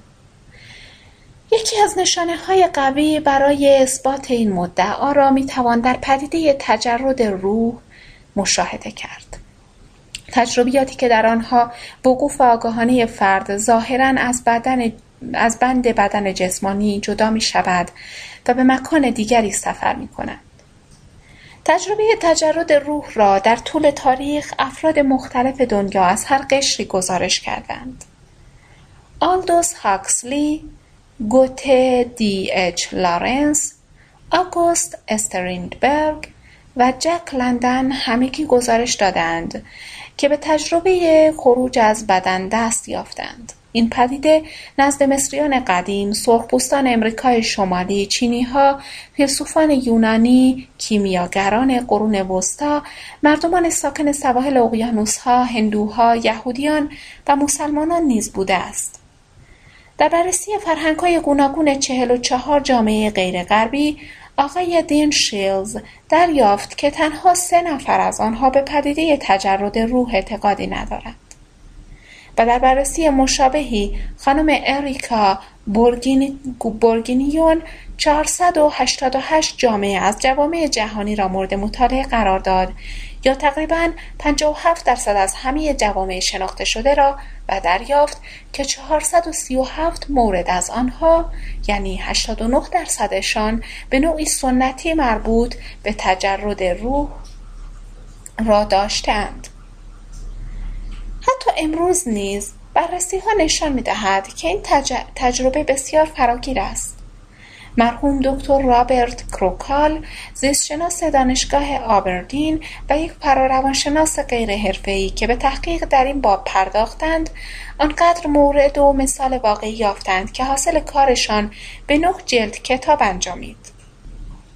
در دهه 1960 سیلیا گرین رئیس مؤسسه تحقیقات روانی فیزیکی آکسفورد از 115 دانشجوی دانشگاه ساوت همپتون آمارگیری کرد و دریافت که 19 درصد از 19 درصد به داشتن تجربه خروج از بدن یا تجرد روح اقرار کردند.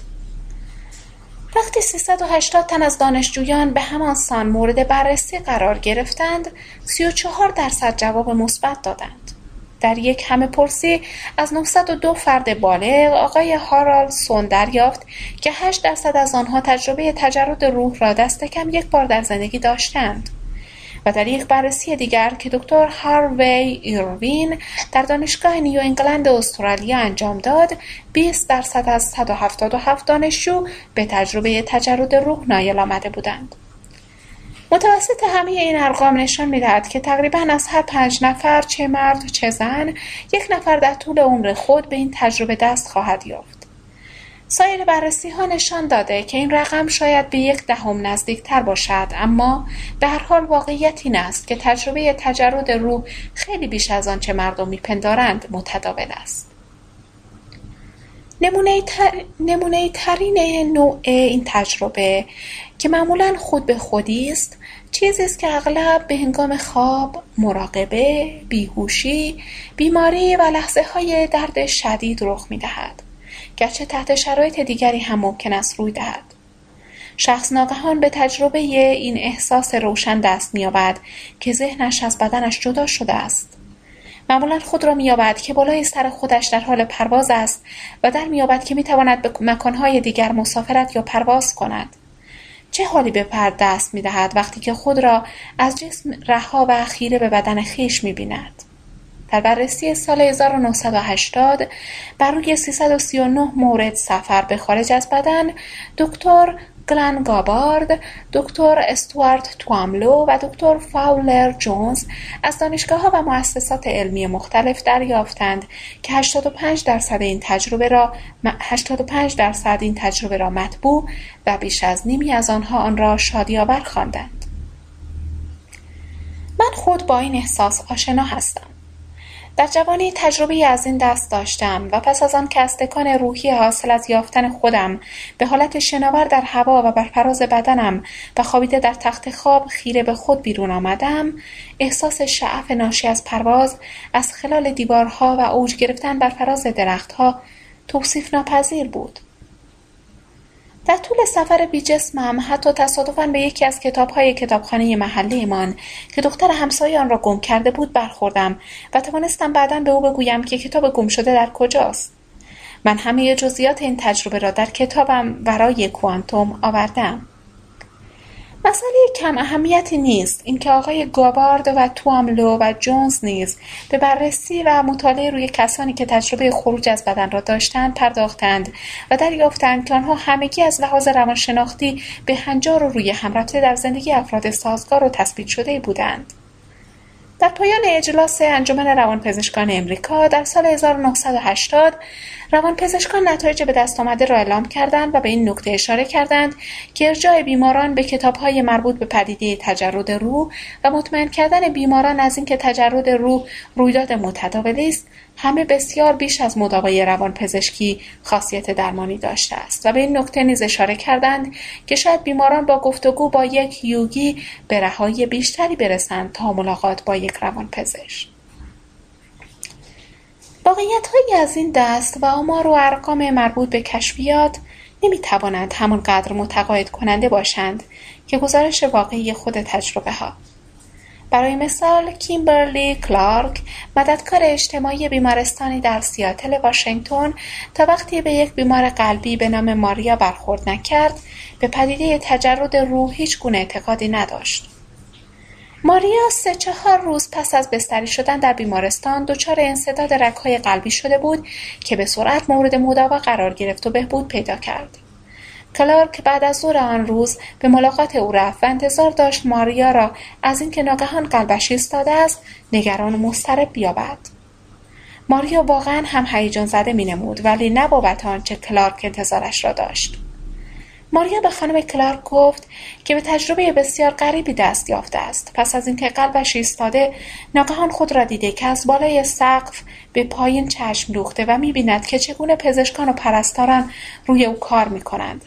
سپس در ناحیه ورودی بخش اورژانس چیزی نظرش را جلب کرد و تا آمد خودش را تصور کند که آنجاست آنجا بود. بعد ماریا راه خود را تا طبقه سوم ساختمان تصور کرد. و ناگهان خود را در آنجا و در برابر یک لنگ کفش تنیس روی لبه هره یافت. یک کفش کهنه بود و ماریا در قسمت مربوط به انگشت کوچک پا یک سوراخ کوچک دید. ماریا جزئیات دیگری را هم دیده بود. مثل بند کفش که زیر پاشنه کفش رفته بود. پس از گزارش این وقایع ماریا از خانم کلارک خواست لطف کند به طبقه سوم برود و ببیند روی لبه هره لنگ کفش کهنه تنیس می‌بیند یا نه. کلارک مردد اما کنجکاو به بیرون و به طبقه سوم رفت و روی هره پنجره چیزی ندید. وارد بخش شد و از آنجا وارد هر اتاق که می‌شد به لب هره نگاه می‌کرد و از آنجا که لب هره خیلی باریک بود خانم کلارک مجبور بود سرش را به شیشه پنجره بچسباند. عاقبت در یکی از اتاقها وقتی به بیرون و به لب هره نگاه می‌کرد کشف کفش کهنه تنیس را یافت. پس از آنکه خانم کلارک کفش را پیدا کرد دریافت که همه توصیفات ماریا درباره سوراخ گوشه کفش و سایر جزئیات درست است. خانم کلارک می‌گوید تنها راهی که ماریا می توانست به کفش دید داشته باشد این بود که از ساختمان خارج شده و از کنار لبه هره گذشته باشد. از آن پس خانم کلارک نیز یکی از معتقدین پروپاقرص نسبت به تجربه خروج از بدن شد. این تجربه ماری برای من مدرک بسیار ملموسی بود. در این سکته قلبی به تجربه خروج از بدن رسیدن نسبتا متداول است. آنچنان متداول که مایکل سابوم پزشک قلب و استاد علوم پزشکی در دانشگاه اموری از اینکه بیمارانش مدام خیال پردازی های از این دست را توصیف می کردند خسته شد و تصمیم گرفت که مسئله را یک بار برای همیشه حل کند.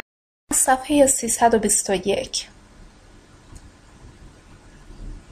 آقای سابوم دو دست از بیماران را برگزید. یکی متشکل از سی و دو نفر از بیماران دار قلبی که خروج از بدن به هنگام سکته قلبی را تجربه کرده بودند و دسته دیگر 25 بیمار دار قلبی که هیچگاه چنین تجربه نداشتند. او سپس به گفتگو با بیماران نشست و از آنها که تجربه خروج از بدن را تجربه کرده بودند خواست وضعیت به هوشاوری خود را همانطور که در حین تجربه خروج از بدن شاهد بودند توصیف کنند و از آنان که به این تجربه نایل نیامده بودند خواست توصیف کنند که تصور می‌کنند چه اتفاقی میباید در طول بهوشآوری آنان اتفاق افتاده باشد. از میان آنان که تجربه نداشتند بیست نفر وقتی به توصیف بهوشآوری خود پرداختند خطاهای مهمی مرتکب شدند. سه نفر از آنها توضیحات صحیح ولی کلی دادند و دو نفر اصلا نمی‌دانستند چه بر آنها گذشته است. و میان آنان که تجربه خروج از بدن داشتند 26 نفر توضیحات صحیح ولی کلی دادند. شش نفر بسیار دقیق و درست و با جزئیات لحظه به هوشآوری خود را توصیف کردند و یکی از آنها نیز چنان به توصیف قدم به قدم و درست و دقیق این تجربه پرداخت که آقای صابوم را کاملا میخکوب نمود. نتایج حاصل باعث شد که سابون به این پدیده عمیقتر هم بنگرد و مانند خانم کلارک او نیز یکی از معتقدان پروپاقرص این پدیده شد و در این باب سخنرانی های زیادی هم کرده است. او می‌گوید به نظر میآید که توضیح موجهی برای صحت این مشاهدات که مبتنی بر حواس عادی جسمانی است وجود ندارد. ولی به نظر می آید نظریه تجربه خروج از بدن با داده های موجود کاملا همخوانی دارد. گرچه تجربه که این بیماران داشتند تجربه خود به خودی بوده برخی از افراد چنان در این توانایی مهارت یافتند که می توانند بنا به اراده و خواست خود از بدن خیش خارج شوند. یکی از معروفترین آنها کارمند سابق رادیو و تلویزیون به نام رابرت مونرو بوده است. وقتی که آقای مونرو در اواخر دهه پنجاه به اولین تجربه خروج از بدن نایل آمد فکر کرد دارد دیوانه می شود و بیدرنگ به پزشک مراجعه کرد. پزشکان چیز خاصی ندیدند و او به کسب این تجربه های غریب همچنان ادامه داد و همچنان بسیار به وحشت افتاد. سرانجام وقتی تصادفا از زبان دوست روانشناس خود شنید که یوگی های هندی هم می توانند هر وقت که بخواهند از بدن خیش خارج شوند کم کم این استعداد ناخواسته خود را باور کرد. رو به یاد میآورد. من دو راه داشتم. یکی درمان با آرامش آرام بخش که تا آخر عمر بود و دیگری آموختن چیزی درباره این پدیده. از آن روز به بعد مونرو به برداشتن های روزانه از تجربه های خود پرداخت. و هر آنچه را که می توانست درباره این حالت خروج از بدن بیاموزد به دقت ثبت و توصیف کرد. او به این کشف نایل آمد که می‌تواند در یک چشم هم زدن فقط با تصور کردن خودش با تصور کردن خودش در آنجا از میان اشیاء جامد گذر کند و مسافت زیادی را طی نماید و نیز دریافت که سایر مردمان به ندرت از حضور او آگاهند. گشت دوستانی که او در این حالت دوم به دیدنشان رفته بود از آنجا که او به دقت و به درستی وضعیت لباس و حرکات و رفتار آنان را به هنگام حضور در آنجا توصیف و بیان کرده بود بیدرنگ به طرفداران پراپاخورس وی تبدیل شده بودند او در این حال این را هم کشف کرد که در این سیر و سفرها تنها نیست و گاه به گاه به مسافران بی جسم دیگری برخورد می کند. تا به اینجا آقای مونرو تجربیات خیش را در دو کتاب بسیار جالب سفرهای خارج از بدن و سفرهای دور آورده است. در آزمایشگاه ها نیز تجربه خروج از بدن ثبت شده است. در یکی از آزمایش ها شناسی به نام چارلز تارت توانست یک متخصص ماهر در خروج از بدن را که ملقب به میس زد بود بر آن تا شماره پنج رقمی را تشخیص دهد که روی تکه کاغذ نوشته شده و در جایی قرار گرفته بود که تنها از طریق پرواز در حالت خروج از بدن قابل دسترسی در یک سلسله آزمایش هایی که در یک انجمن امریکایی پژوهش های روانشناختی در نیویورک انجام گرفت کارلیس اوسیس و روانشناسی به نام خانم جنت لی میچل به چند تن از داوطلبان با غریحهای برخورد کردند که قادر بودند از مکانهای گوناگون در سرتاسر کشور امریکا پرواز کرده و توصیفات دقیق و درست از مکانهای مورد نظر بدهند. با جزئیاتی از قبیل اشیای روی میز طرحهای رنگین هندسی که نزدیک سخت معلق بودند و مهماتی بصری که تنها زمانی دیده می‌شوند که شخص از میان کادر کوچک دستگاهی مخصوص در آنها دقیق شود. دکتر رابرت موریس رئیس گروه تحقیقات در بنیاد تحقیقات روانشناختی در دورهام کارولینای شمالی حتی از حیوانات جهت کشف سفر خارج از بدن استفاده کرد. به طور مثال در یکی از آزمایش ها آقای موریس دریافت که بچه گربه ای که با آقای کیت هراری که در امر خروج از بدن بسیار مجرب بود تعلق داشت هرگاه که وی حضور نامرئی داشت دیگر میو میو نمی کرد بلکه فقط خورخور می کرد. تجربه تجرد روح همچون پدیده ای هولوگرافیک روی هم رفته مدارک موجود خالی از ابهام می نماید. هرچند که به ما آموختند که با مغز خیش می اندیشیم این گفته همیشه درست نیست. تحت شرایط مناسب آگاهی ما یعنی آن بخش از وجود ما که میاندیشد و درک می کند می تواند از بدن جسمانی جدا شود و در هر جا که می خواهد باشد. این پدیده با فهم علمی معمول ما قابل درک و دریافت نیست ولی در چارچوب ایده هولوگرافیک قابل هست تر می شود. یادمان باشد که در جهان هولوگرافیک خود مکان نیز در حکم یک توهم است. همانطور که تصویر یک سیب روی تکه فیلم هولوگرافیک مکان خاصی ندارد در جهانی که هولوگرافیک بار سازمان یافته اشیا و امور نیز جایگاه خاصی ندارند و همه چیز در نهایت بیمکان است از جمله آگاهی بنابراین با آنکه به نظر میآید که جایگاه آگاهی ما در سر ماست تحت شرایط خاص این جایگاه می تواند به همان سهولت در گوشه سقف اتاق باشد یا بالای چمن خانه یا می تواند دوروبر ساختمان معلق باشد با چشمانی دوخته به بند کفش تنیس کهنهای که بر رف باریک پنجره است.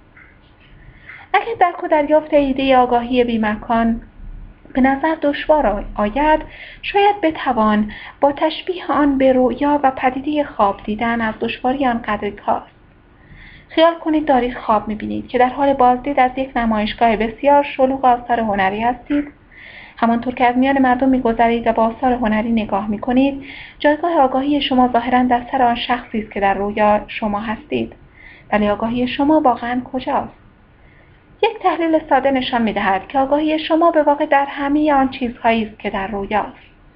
در آدمهای دیگری که به نمایشگاه آمدند در کارهای هنری حتی در فضای خود رویا در یک رویا مکان نیز در حکم یک توهم است زیرا همه چیز مردم اشیا فضا آگاهی و غیره همگی از واقعیتی عمیقتر و بنیادیتر که متعلق به رویابین است شکفته می شود یکی دیگر از ویژگی های شگفتانگیز تجربه تجرد روح انعطاف پذیری شکل و قالبی است که شخص وقتی از بدن خارج می شود به خود می گیرد. آنهایی که به تجربه خروج از بدن نایل آمدند پس از جدا شدن از بدن جسمانی گاه خود را در بدنی شبهوار می‌بینند که درست مثل بدن بیولوژیک و جسمانی آنان است. این امر باعث شده که در گذشته پاره ای پژوهشگران چنین تصور کنند که انسانها همزاد شبهوار دارند نظیر آنچه در داستانهای تخیلی خواندند. اما اکتشافات اخیر در این زمینه با تصوراتی از این دست سازگار نیست. گرچه پاری از تجربه کنندگان تجرد روح این همزاد شبهوار را برهنه توصیف کردند عده دیگر به عکس خود را در بدنهایی کاملا پوشیده از لباس دیدند و این نشان می‌دهد که همزاد شبهوار نسخه بدلی انرژی ثابت بدن جسمانی نیست بلکه در حکم نوعی هولوگرام است که قادر است اشکال گوناگون به خود گیرد. این نظریه از این واقعیت سرچشمه می‌گیرد که همزاد شبهوار تنها شکل نیست که آدمها به هنگام تجربه خروج از بدن, بدن خود را در آن مییابند. گزارش های متعددی در دست است که در آن بعضی اشخاص خود را به صورت گلوله های نور یا ابرهای بیشکل انرژی یا اصلا بدون هر گونه شکل خاصی دیدند. حتی شواهدی در دست است. مبنی بر اینکه شکلی که شخص به هنگام این تجربه به خود می‌گیرد نتیجه مستقیم باورها و انتظارات اوست. برای مثال ریاضیداری به نام وایتمن در کتابش حیات مرموز می‌گوید که در بیشتر دوران بلوغ دست کم ماهی دو بار به این تجربه دست میافته و بیش از دو هزار گونه از این رویدادها را یادداشت و ثبت کرده است. او همچنین آشکار ساخت که همیشه حس می‌کرده شبیه زنی است که در بدن یک مرد به دام افتاده است و هنگام جدا شدن از بدن نیز گاه می‌دیده که به شکل یک زن درآمده است. آقای وایتمن در طول ماجراهای سفر به خارج از بدن اشکال گوناگون دیگری را هم تجربه کرده. از جمله به شکل بدن کودکان درآمدن و به این نتیجه رسیده که باورها چه خداگاه و چه ناخداگاه عوامل تعیین کننده اشکالی بودند که بدن ثانوی او با خود می‌گرفته. مونرو همه اینها را قبول دارد و می‌گوید عادات فکری ماست که اشکال تجربه تجرد روح را می‌سازد. از آنجا که ما به حس بودن خود در بدن جسمانیمان عادت کرده ایم میل داریم همان شکل و حالت را در تجربه تجرد روح نیز حفظ کنیم. به همان سان وی بر این باور است که چون مردم معمولا به هنگام برهنگی احساس ناراحتی می کنند وقتی به این تجربه دست مییابند نیز ناگاهانه شکل انسانی خود را خود به خود ملبس می کنند او می‌گوید تصور می کنم که می توان بدن ثانوی را به هر شکل دلخواهی که شخص خواهان آن است درآورد. وقتی در حالت غیر جسمانی به سر می‌بریم واقعا شکل راستین ما چیست؟ مونرو به این کشف نایل آمده که وقتی ما همه این تظاهرات و تغییر اشکال را کنار می نهیم چیزی جز الگوی مرتعش و متشکل از بسیاری فرکانس های متقابلا اثرگذار و پرتنین نیستیم. این اکتشاف در این حال نشان دهنده آن است که در اینجا چیزی هولوگرافیک در کار است و گواهی بیشتری است بر این امر که ما هم نظیر همه چیز در جهان هولوگرافیک در نهایت چیزی جز پدیده فرکانسی نیستیم که ذهن ما آن را به اشکال هولوگرافیک گوناگون مبدل می کند و نیز به نتایج آقای هانت اعتبار میبخشد. مبنی بر اینکه آگاهی ما در مغز ما گنجانده نشده بلکه در چیزی است به نام میدان انرژی هولوگرافیک که هم بدن جسمانی را احاطه کرده و هم به داخل آن نفوذ کرده است. وقتی در حالت تجرد روح هستیم شکلی که به خود می‌گیریم تنها چیزی نیست که این خصلت انعطاف پذیری هولوگرافیک را برملا می‌سازد. برخلاف درستی مشاهدات تجربهگران ماهر تجرد روح در حین سفر به جسم خود مدت هاست که محققان با مشاهده برخی بیدقتی ها و خطاهای فاحشی که گاه برملا می شود به زحمت افتادند. برای مثال رنگ حروف عنوان کتاب گمشده کتابخانه که من خود به هنگام سفر خروج از بدن بدان برخوردم سبز روشن بود ولی بعد از آن که به بدن جسمانی خود بازگشتم و به سراغ کتاب رفتم دیدم که حروف عنوان کتاب در واقع مشکی است. متون نوشته شده درباره این موضوع آکنده از تناقضاتی مشابه است. موقعیت هایی بوده که در آن مسافران خروج از بدن یک اتاق مملو از افراد را دقیقا توصیف کردند جز آن که آدم دیگری هم به جمعیت اضافه کردند یا به جای میز نیمکت دیدند بر حسب ایده هولوگرافیک توضیحی که می‌توان داد این است که این قبیل مسافران خروج از بدن هنوز کاملا آن قابلیت خود را متحول و توسعه نبخشیدند که بتوانند بیاری آن فرکانس بیاری آن فرکانس هایی را که در حالت بیجسمی دریافت می کنند به بازنمود هولوگرافیک دقیق واقعیت موجود تبدیل کنند. به سخن دیگر از آنجا که ظاهرا تجربهگران تجرد روح به دسته ای از احساسهای کاملا جدید متکیند ممکن است این احساسها هنوز در هنر تبدیل کردن قلمرو فرکانسی به ساخت و سازی ظاهرا عینی از واقعیت خام از واقعیت خام و متزلزل باشند. این احساسهای غیر جسمانی چه بسا که بیشتر با قید و بندهایی که به باورهای با بندهایی که باورهای خود محدود کننده خودمان برایشان ایجاد می کند سرکوب می شوند. چند تن از مسافران مجرب خروج از بدن به این نکته اشاره کردند که از آن هنگام که در بدن بیجسم ثانویشان جا افتادند دریافتند که می توانند تمام جهات دوروبر را بیان که سر بچرخانند یک باره ببینند به عبارت دیگر گرچه تمام جهات را به هنگام این تجربه در آن واحد دیدن امری عادی است اینان چنان به این که تنها با چشم می‌توان دید خو گرفته بودند و باور داشتند. حتی وقتی در هولوگرام غیر جسمانی بدن خیش قرار داشتند که در ابتدا همین باور مانع شد که در یابند دیدی 360 درجه دارند. شواهدی در دست است مبنی بر اینکه حتی حواس جسمانی خود ما هم قربانی این ممانعت شده است. برخلاف اعتقاد خلال پذیر ما به این که ما به چشمان خود می‌بینیم مدام گزارش هایی می‌رسد از افرادی که دارای دیدی بیچشمند یا قادرند از طریق نقاط دیگری در بدنشان ببینند. اخیرا یک کارآموز تحقیقات پزشکی در دانشکده هاروارد به نام دیوید آیزنبرگ گزارشی منتشر کرد در توصیف دو خواهر دبیرستانی در پکن که از طریق پوست زیر بغلشان قادرند آنقدر خوب ببینند که بتوانند بخوانند و رنگها را تشخیص دهند. عصبشناس ایتالیایی چزاره لومبروسو روی دختر کوری مطالعه می کرد که قادر بود با نوک بینی و لاله گوش چپش ببیند.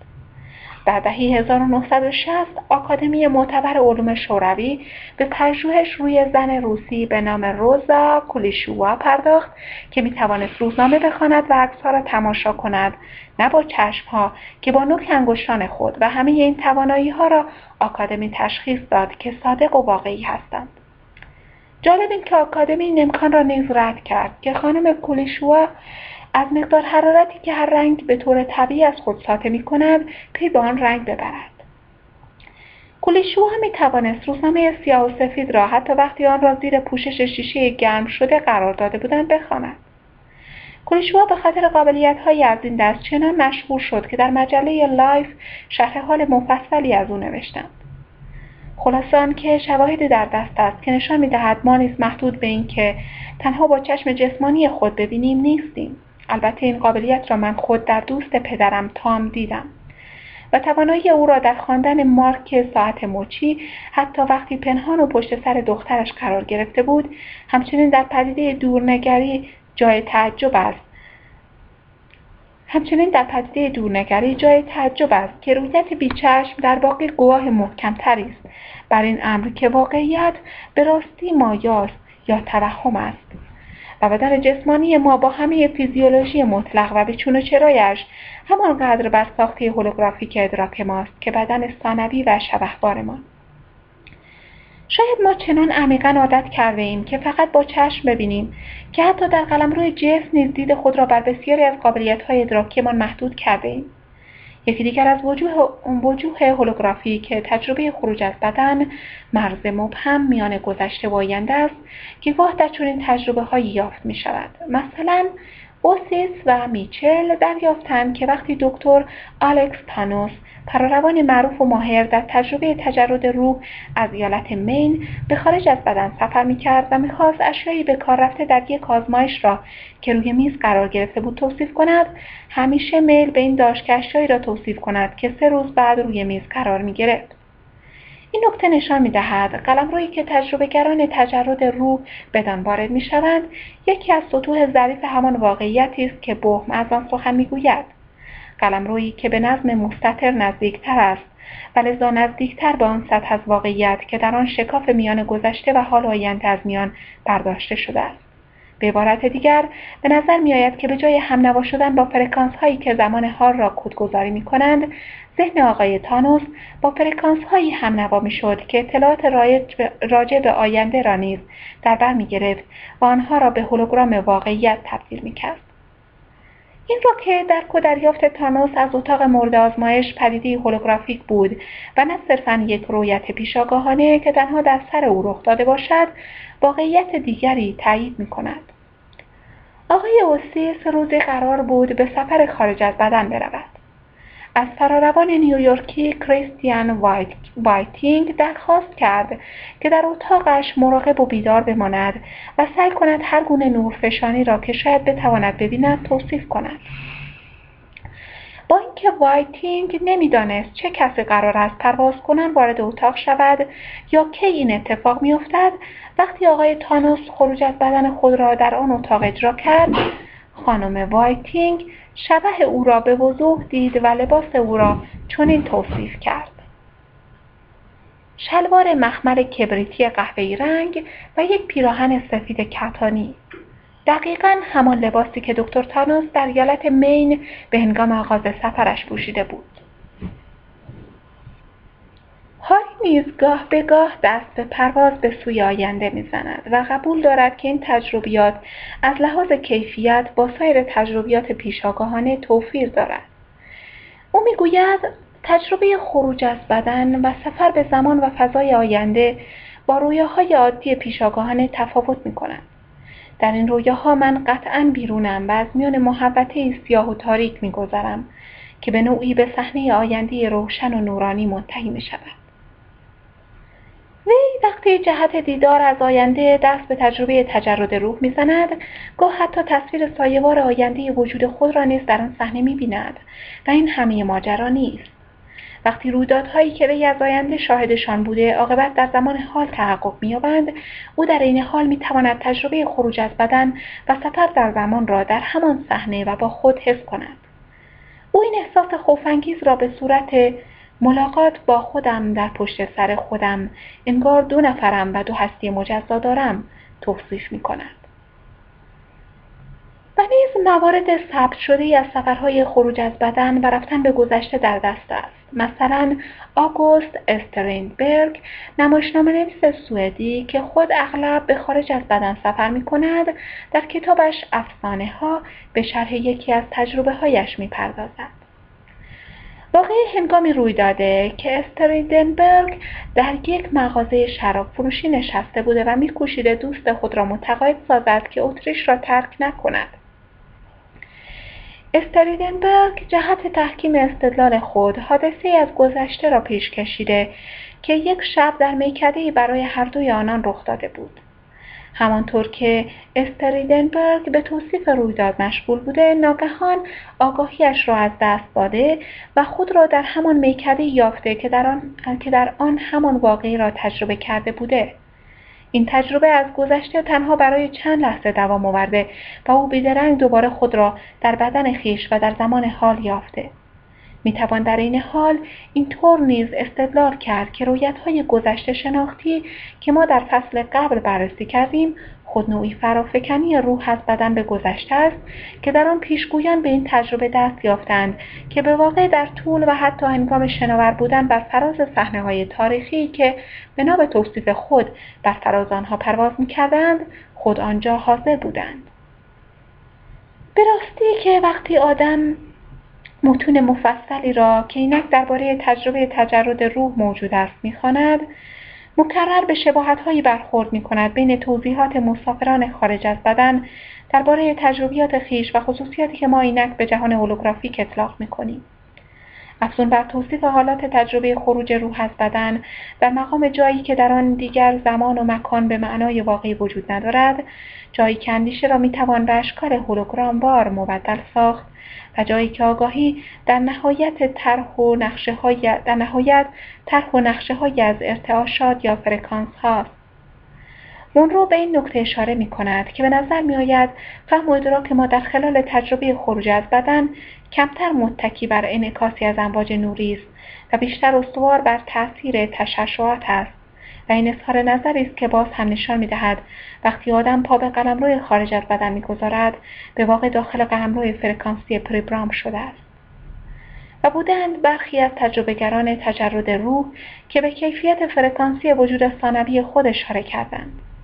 فیلمسل مارسل لوی فورهان تجربهگر فرانسوی تجرد روح که تحت نام ایرام مطلب می نوشت در کتابش فرافکنی عملی بدن مثالی حجم قابل توجهی را به شرح کیفیات موجگونه و ظاهرا الکترومغناطیسی قلمروی خارج از بدن تخصیص می دهد.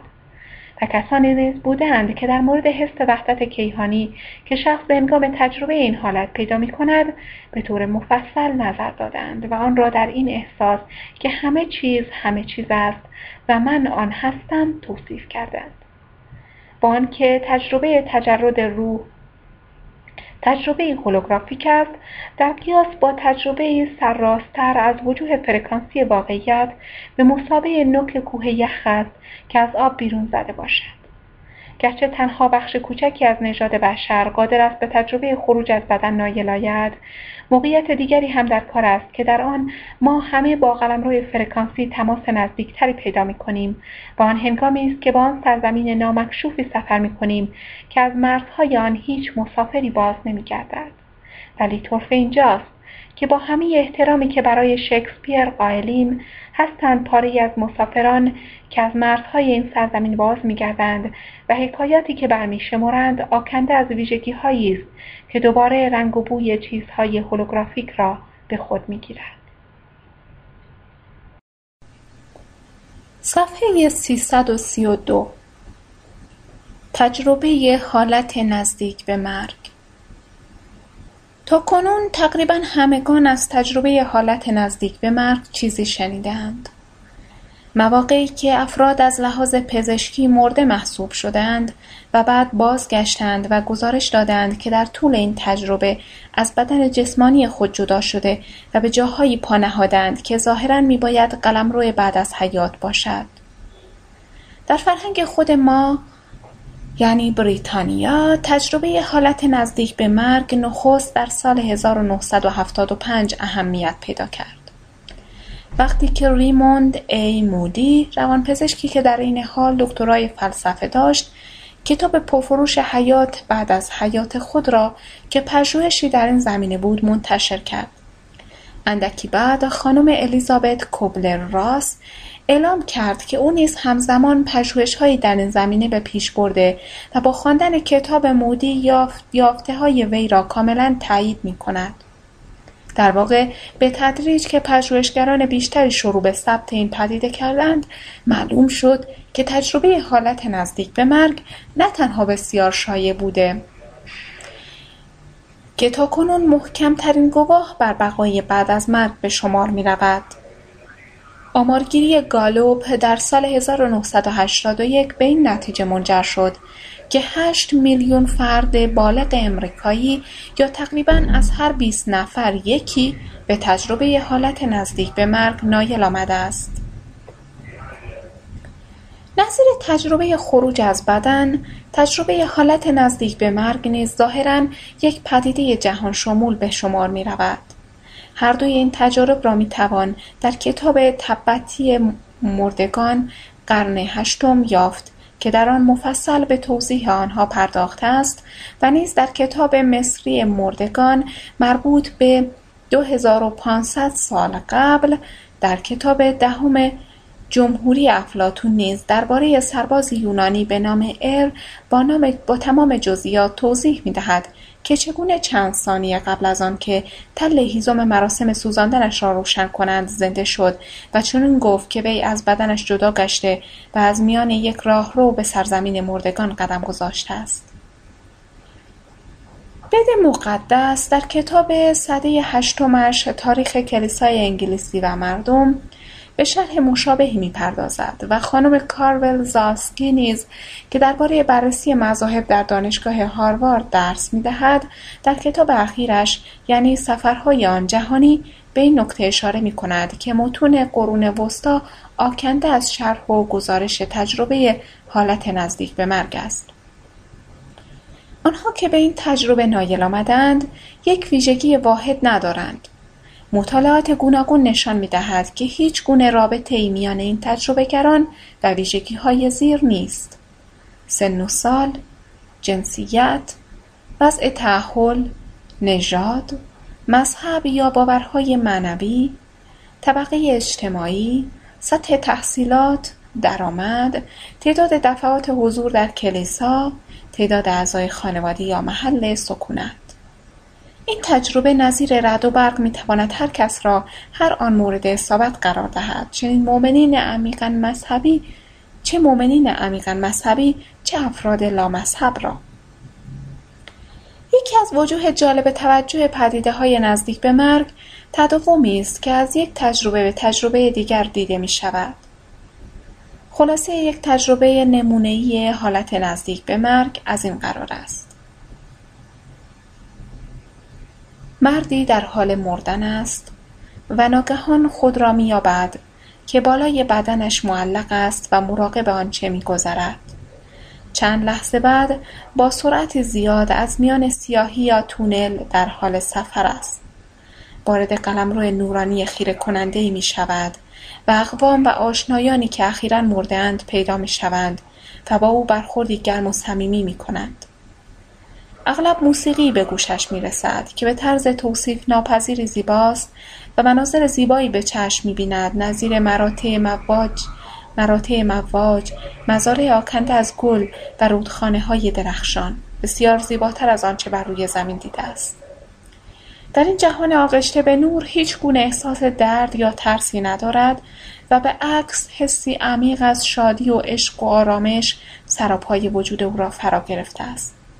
به هستی یا های نورانی برخورد می کند که از خود احساس شفقتی بینهایت ساطع می کنند و او را تشویق می کنند که مروری بر زندگی خود داشته باشد و چشمانداز حیات خود را باره تجربه کند و او چنان از تجربه این واقعیت عظیم تر به وجد می آید که چیزی بیش از آن که بخواهد آنجا بماند نمی خواهد.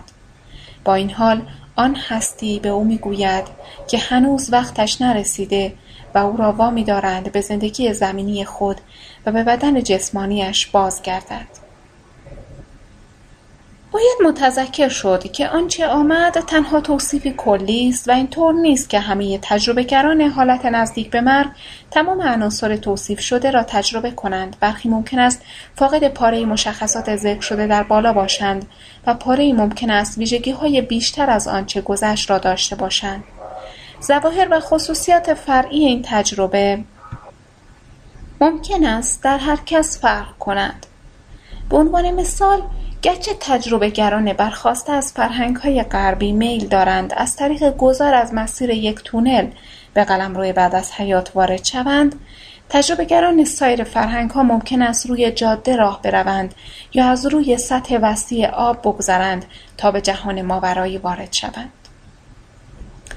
محضالک در طول تاریخ میان هایی که از تجربهگران حالت نزدیک به مرگ از ها و اقوام مختلف به دست آمده همخوانی حیرت انگیزی وجود دارد. برای مثال مرور بر حیات گذشته مشخصه که در تجربهگران امروزی پیوسته به چشم می‌خورد در کتاب تبتی مردگان، کتاب مصری مردگان و در شرحی که افلاتون از تجربه ار در طول اقامتش در دنیای بعد از این می‌دهد و نیز در نوشته های یوگی پاتانجالی فرزانه هندی دو هزار سال پیش در همه اینها نیز به چشم می‌خورد.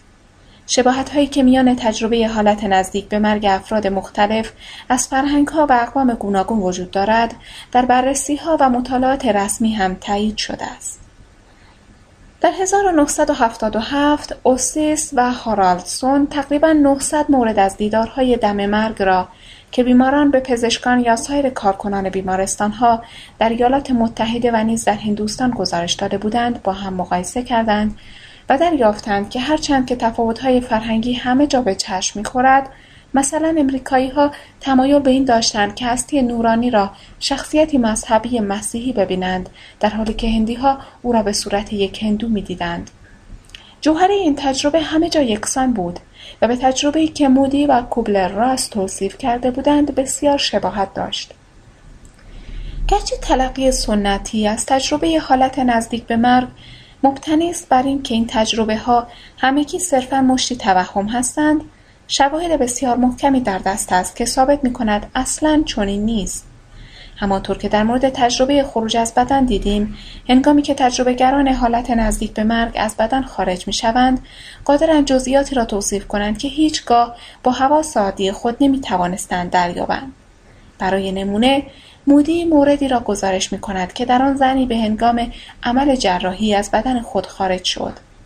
به داخل اتاق انتظار پر کشید و دید که دخترش لباسی ناجور و ناهماهنگ پوشیده است و بعد معلوم شد که خدمتکار چنان با عجله دخترک را لباس پوشانده که متوجه این خطا نشده و بعد هم کاملا مبهوت شده از اینکه مادر که اصلا آن روز دختر را ندیده چگونه به این خطا پی برده.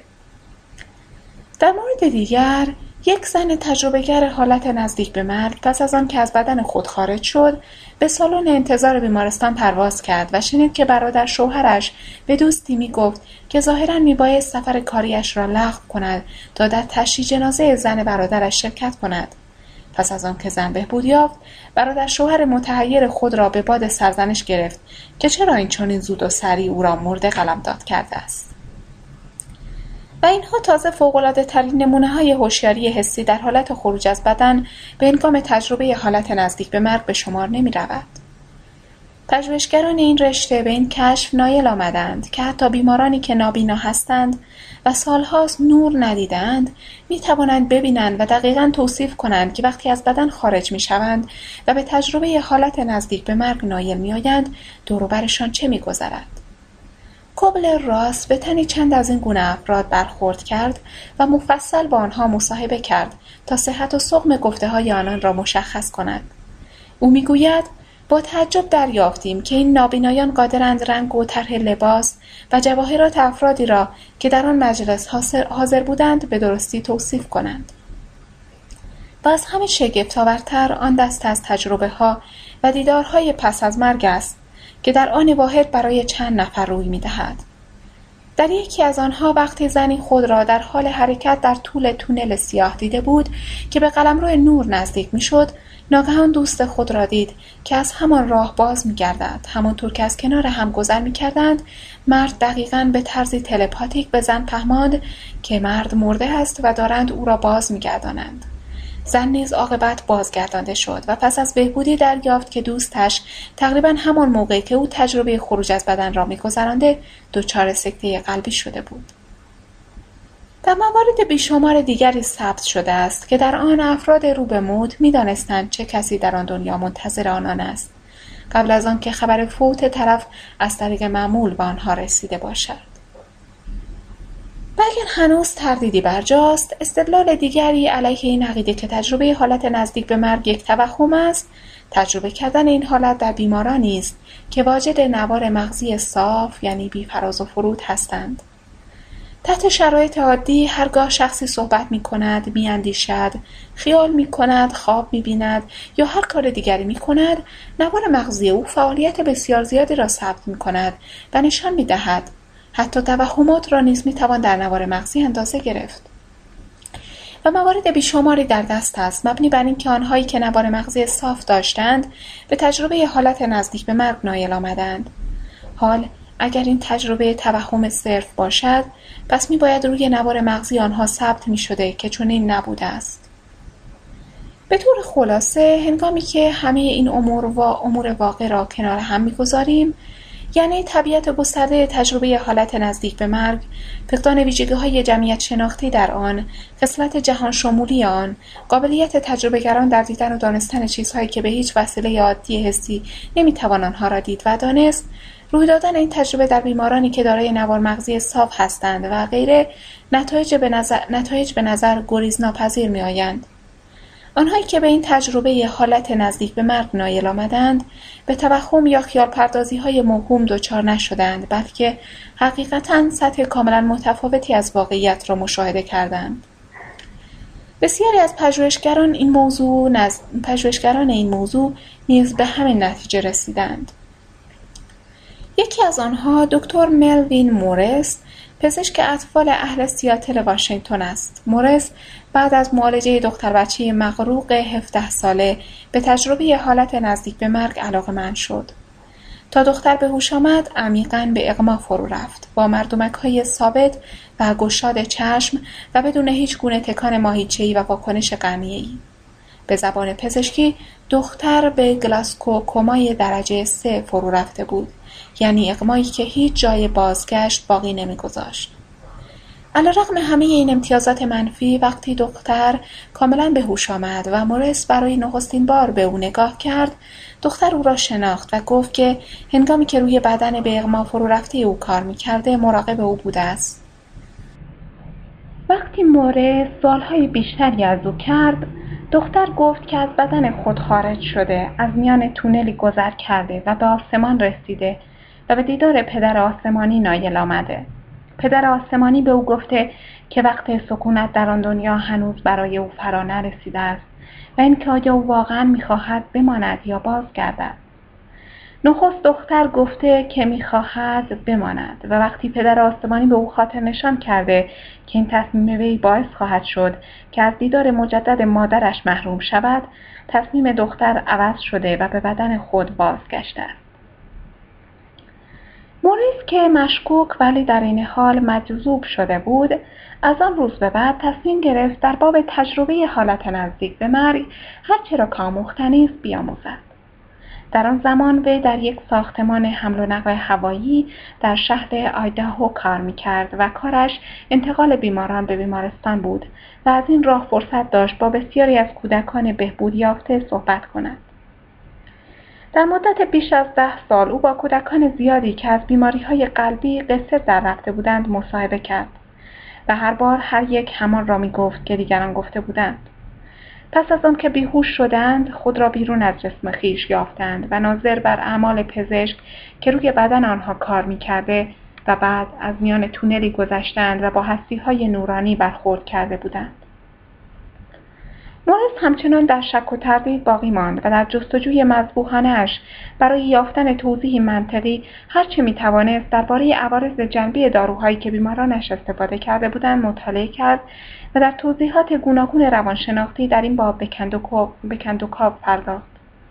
ولی ظاهرا هیچ چیز برایش جا نمیافتاد. او می‌گوید بعد روزی مقاله مفصلی خواندم.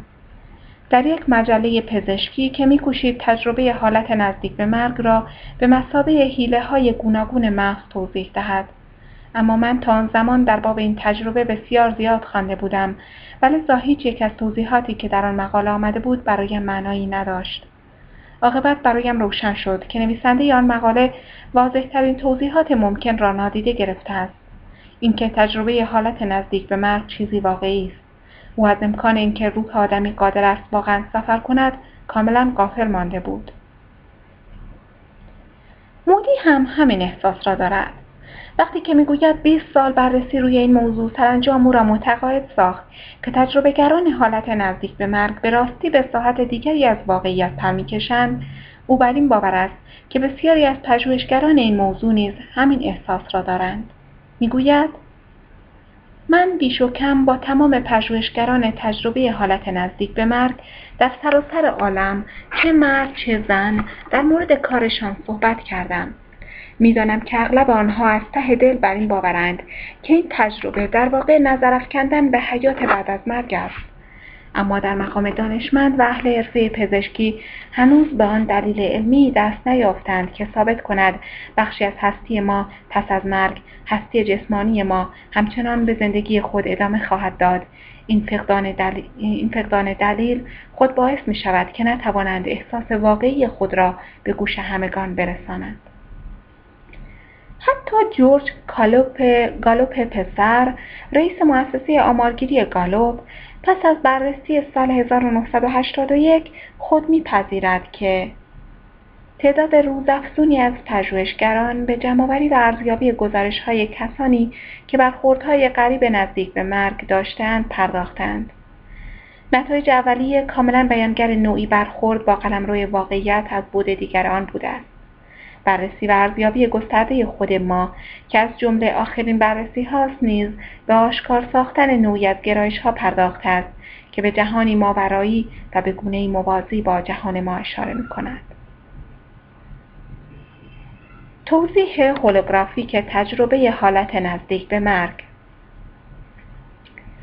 این اظهارات حیرت انگیزند و حیرت انگیزتر این که نظام علمی موجود نیز به طور کلی هم نتایج حاصله از این پژوهش ها را همواره نادیده گرفته و هم اسناد و مدارک گسترده ای را که مبنای این نتایج بودند دلایل این امتناع بسیار گوناگون و پیچیده است. یکی اینکه در قلمرو علم معاصر به جد گرفتن پدیده‌ای که به نظر میآید می‌تواند ایده یک واقعیت روحانی را به اثبات رساند چندان مرسوم نیست صفحه 340 همانطور که در ابتدای این کتاب گفتم اعتقادات و باورها به سان اعتیادند و لذا به سادگی از میان نمی روند. دلیل دیگر همانطور که آقای مودی می‌گوید تعصب فراوان دانشمندان نسبت به این ایده است که تنها آن دست از آرا و نظریاتی ارزشمند و معتبرند که بتوان آنها را به طرزی دقیقا علمی ثابت کرد. و دلیل دیگر ناتوانی فهم رایج علمی ما از واقعیت است. تا جایی که حتی می‌خواهیم توضیح دهیم که تجربه حالت نزدیک به مرگ اصلا واقعی است یا خیر. با این حال این دلیل آخر نباید چندان مسئله ساز باشد. پاره ای از متخصصان این رشته به این نکته اشاره کردند که الگوی هولوگرافیک برای فهم این تجربیات روش خاصی به ما پیشنهاد داده است.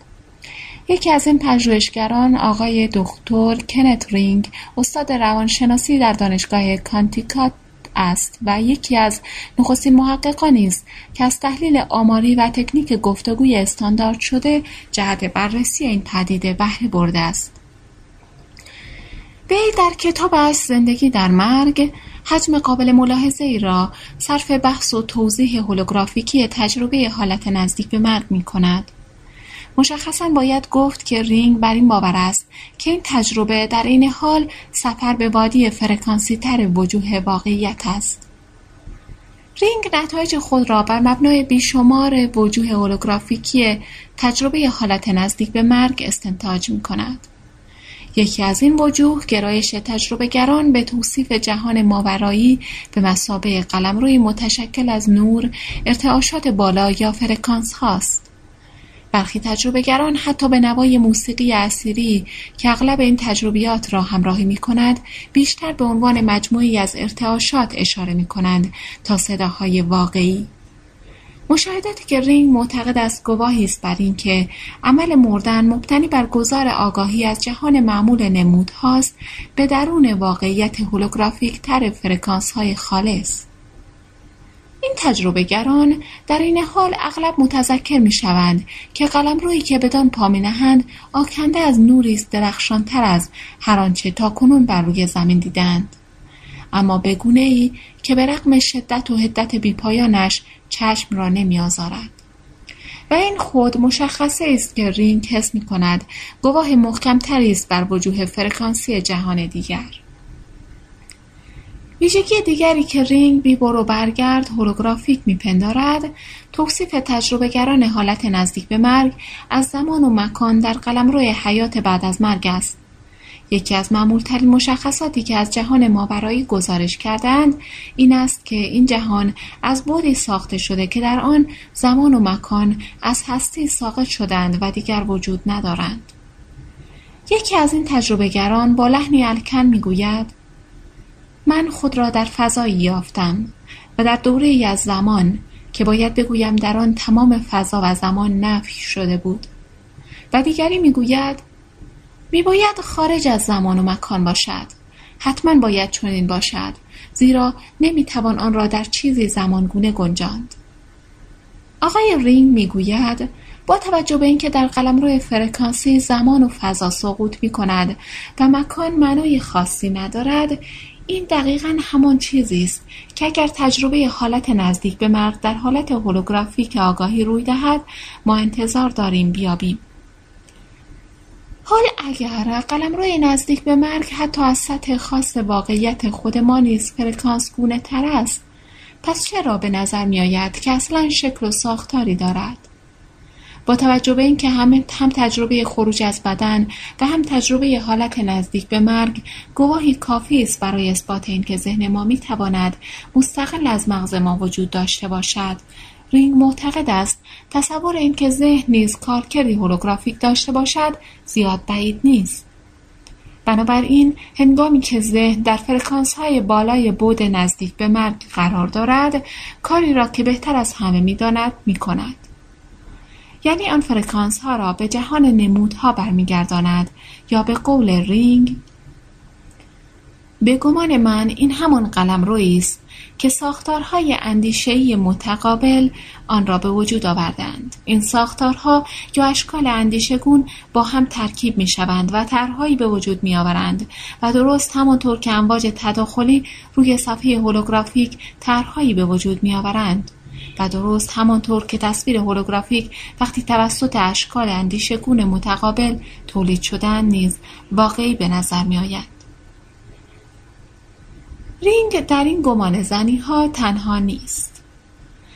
در یکی از سخنرانی های مهم اجلاس مجمع بین المللی مطالعات نزدیک به مرگ در سال 1989 دکتر الیزابت فنسک روانشناس بالینی در فیلادلفیا اظهار داشت که وی نیز مانند رینگ بر این باور است که تجربه های نزدیک به مرگ سفرهایی به قلمروی هولوگرافیک با فرکانس های بالاتر به نظر او هم مناظر طبیعی، گلها، ساختارهای فیزیکی و غیره که در قلمرو بعد از حیات دیده شده از طرحهای اندیشگون متقابل یا متداخل الگو برداری.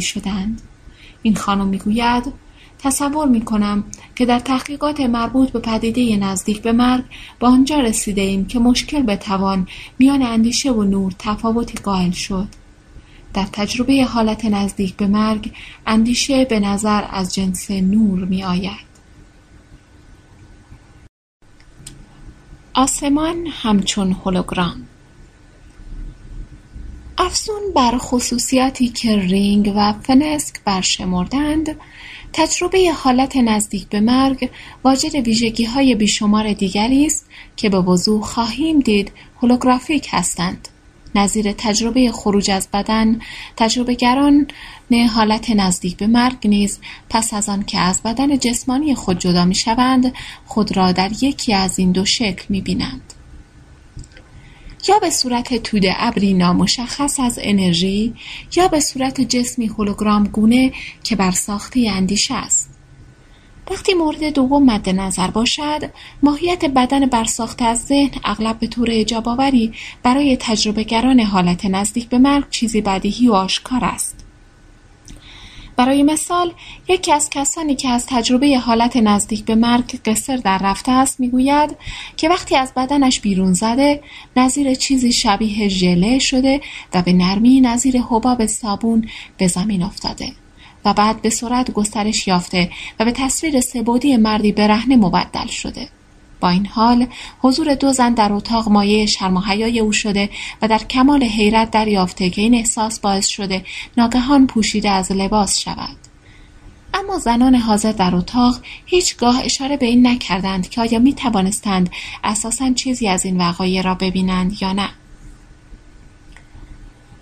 اینکه احساسها و آرزوهای کاملا درونی ما مسئول آفریدن قالبها و اشکالی است که ما در قلمرو بعد از حیات به خود می‌گیریم در تجربه های سایر تجربهگران حالت نزدیک به مرگ نیز مشهود است. کسانی که به علت معلولیت با صندلی چرخدار حرکت می کنند در این تجربه خود را چنان سر پا و صحیح و سالم می بینند که قادرند حتی بدوند و برقصند. آنها که دست و پایی از دست داده اند اغلب دست و پای قطع شده را صحیح و سالم به جای خود می بینند. سالخوردگان اغلب در بدن جوانان سکنا میگزینند و حتی قریبتر این که کودکان غالبا خود را همچون افراد بالغ می‌بینند واقعیتی که ممکن است به تخیلات کودک برای بزرگ شدن باشد و یا اگر عمیقتر بنگریم ممکن است نشانه نمادین از این واقعیت باشد که بعضی از ما به لحاظ روحی بسیار پیرتر از آنچه میپنداریم هستیم این بدنهای هولوگرام گونه را می توان با تمام جزئیات توصیف کرد. مثلا در ماجرای مردی که خود را برهنه می‌دید مرد لباسی را که به تن خود پوشانده بود چنان به وضوح می‌دید که حتی می توانست درسهای پارچه را کاملا تشخیص دهد به همان سان مردی که به انگام تجربه حالت نزدیک به مرگ به دستهای خود خیره شده گفته آنها از نور ساخته شده بودند با ساختارهای ریز درونشان و وقتی از نزدیک نگاه می‌کرده می‌توانسته حتی خطوط نازک اثر انگشتان و مجراهای نورانی درون بازوی خود را نیز ببیند پاره از پژوهش های ویتون نیز به این مطلب مربوط می شود. در کمال تعجب وقتی ویتون بیماران را هیپنوتیزم شده و به حالت میان زندگی به عقب می برد آنها نیز همان ویژگی های اصلی تجربه حالت نزدیک به مرگ را توصیف می کردند. یعنی از میان تونلی گذر کردن برخورد با بستگان مرحوم شده یا با راهنمایان ورود به شکوه و عظمت وادی های نورانی که در آنها زمان و فضا وجود ندارد برخورد با هستی های نورانی و تجربه مرور زندگی گذشته در واقع بنا به گزارش آزموش بنا به گزارش آزمون شونده های آقای ویتون قرض اصلی از مرور زندگی گذشته این بوده که خاطرات آنها تر و تازه شود تا بتوانند عاقلانه تر برنامه زندگی آتی را بریزند. فرایندی که در آن هستی های نورانی نیز نرم نرم و بدون اجبار کمک می کردند. آقای ویتون نظیر رینگ پس از بررسی گزارش های آزمون شونده ها به این نتیجه رسید که اشکال و ساختارهایی که در قلم روی پس از حیات در میابیم اشکال اندیشه گونی هستند آفریده ذهن. ویتون می‌گوید گفته معروف دکارت میاندیشم پس هستم در هیچ جایی بیشتر از حالت میان زندگی مستاق ندارد. بدون اندیشه تجربه وجود امکان پذیر نیست. این گفته به خصوص وقتی مصداق پیدا کرد که با شکلی که بیماران ویتون در حالت میان زندگی به خود می‌گرفتند مطابقت می‌کرد. چند تن نیز اظهار داشتند که احساس می‌کردند اگر به چیزی فکر نکنند انگار فاقد بدن هستند.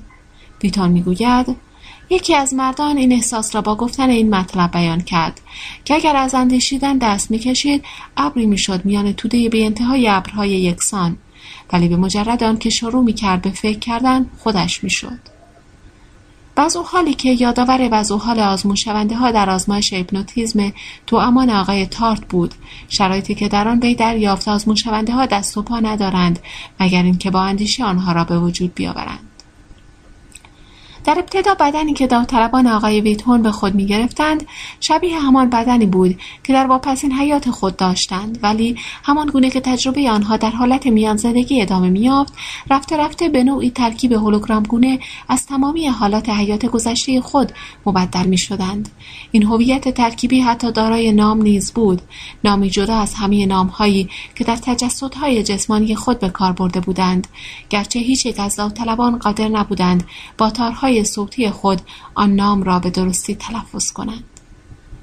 تجربهگران حالت نزدیک مرگ وقتی که هنوز بدنی هولوگرام گونه برای خود نساختند چه ظاهری دارند؟ بسیاری می‌گویند که به هیچ شکل و شمایلی آگاهی نداشتند و فقط خودشان یا ذهنشان بودند.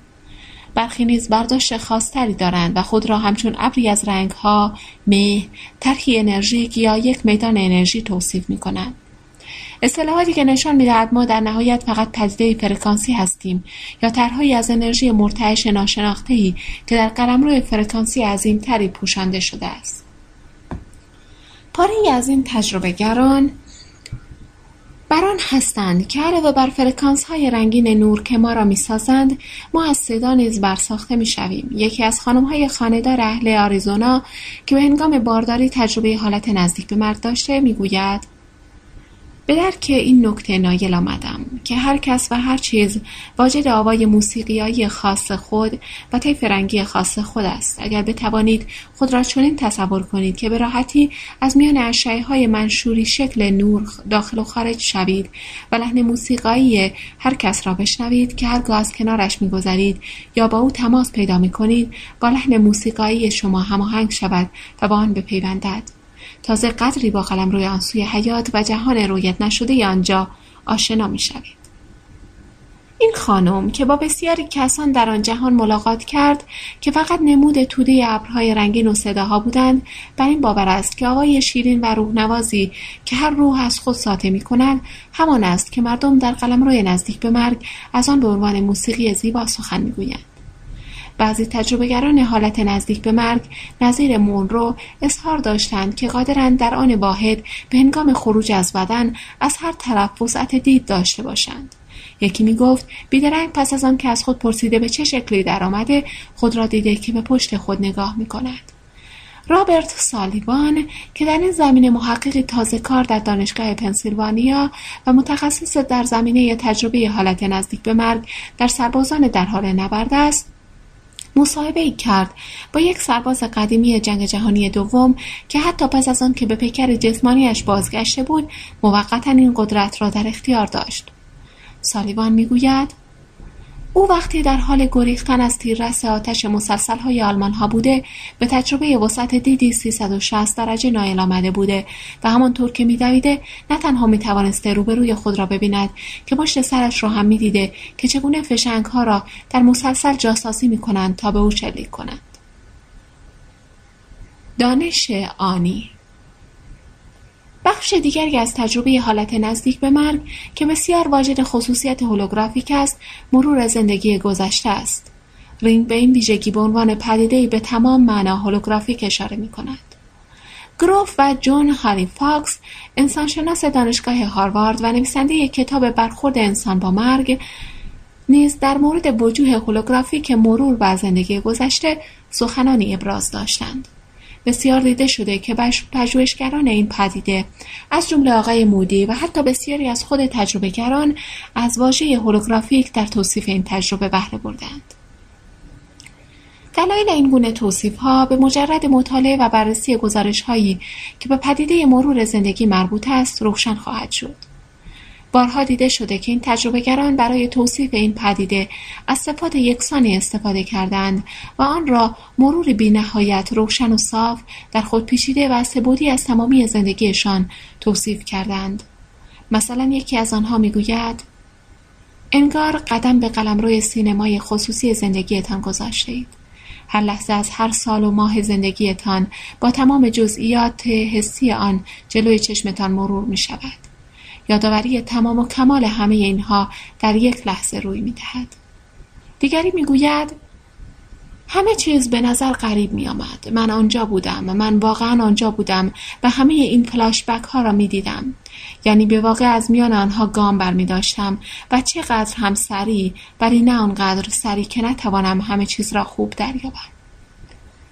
در طول این یادآوری آنی و نمایشگونه تجربهگران عواطف و شادیها و غمهایی را که همراه حوادث زندگی آنها بوده همه را به همان شدت و حدت تجربه می کنند. افزون بر آن آنها قادرند کلیه عواطف و احساسات کسانی را که در زندگی عادی با آنها در ارتباط بودند و شادمانی همه افرادی را که نسبت به آنها مهربان بودند تماما حس کنند. چنانچه به کسی آزاری رسانده باشند شدیدا نسبت به درد و رنجی که اطراف که طرف به خاطر بیفکری و بیاحتیاطی آنها برده حساس و آگاه می‌شوند. هیچ واقعی به نظر آنقدر بی اهمیت نمیآید که قابل حذف باشد. یکی از خانمها وقتی مشغول بازدیستن لحظه از دوران طفولیتش بود ناگهان احساس شکست و بیچارگی خواهر کوچکش را آن هنگام که عروسک او را از دستش میقاپید تماما تجربه کرد. بیتون شواهدی را فاش کرد. دال بر این که بیفکری و بیاحتیاطی تنها خصوصیاتی نیستند که کسی را که مشغول مرور زندگی گذشته خود است شرمسار و پشیمان کند. آزمون شونده های وی تحت نیروی هیپنوتیزم گزارش دادند که ایدئال ها و اهداف به ثمر نرسیده و تحقق نیافته آنها یعنی آنچه امید داشتند در طول زندگی انجام دهند و انجام ندادن نیز باعث ایجاد غم و آنها می شده است اندیشه ها نیز به هنگام مرور زندگی گذشته از نو با همان دقت و درستی تکرار می شوند. رویاها هایی که فقط یک بار رویت شدهاند ولی سالها به یاد ماندهاند. چیزهایی که باعث خنده و شادی شدهاند. لذتی که از دیدن فلان تابلو خاص حاصل شده نگرانی های دوران طفولیت و آرزوهای دور و فراموش شده همه اینها در یک لحظه به صورت از ذهن گذر می کنند. یکی از این تجربه گران می گوید کوچکترین فکر و اندیشه ای از میان نرفته همه آنجاست.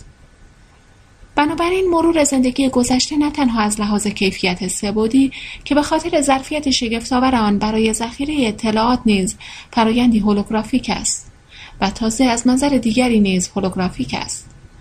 مانند الف در سنت قبالا یعنی نقطه خیالی در زمان و مکان که حاوی تمامی نقاط دیگر در زمان و مکان است لحظه ای هست که همه لحظات دیگر را در بر گرفته است. حتی قابلیت درک و دریافت جریان مرور بر زندگی نیز به نظر هولوگرافی به نظر هولوگرافیک میآید. چه ما با نظامی سر و کار داریم که قادر است چیزی را تجربه کند که به نحوی تناقضآمیز در این حال هم شدیدا سریع و گذراست و هم آنقدر کند و آرام که می‌توان آن را با تمام جزئیات درک کرد.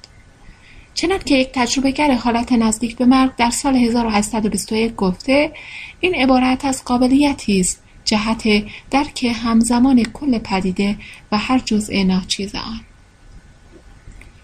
در واقع مرور زندگی شباهت بینظیری دارد. با صحنه های داوری پس از مرگ که در متون مقدس بسیاری از مذاهب بزرگ دنیا آمده است. از متون مصری گرفته تا ادیان مسیحی یهودی ولی با یک تفاوت اساسی. تجربهگران حالت نزدیک به مرگ مانند آزمون شونده های آقای ویتون همگی همصدا گزارش می دهند که هیچگاه مورد قضاوت و داوری هستی های نورانی قرار نگرفتند بلکه فقط در حضور آنان احساس عشق و توفت کردند. تنها قضاوتی که صورت می‌گیرد از ناحیه خود اشخاص و نسبت به خود آنان و احساس گناه و پشیمانی آنهاست. گاه بکانی است این های نورانی ابراز وجود می کنند ولی نه از موزه اقتدار و فرماندهی که به عنوان راهنما و مشاورانی که تنها قصدشان آموزش است.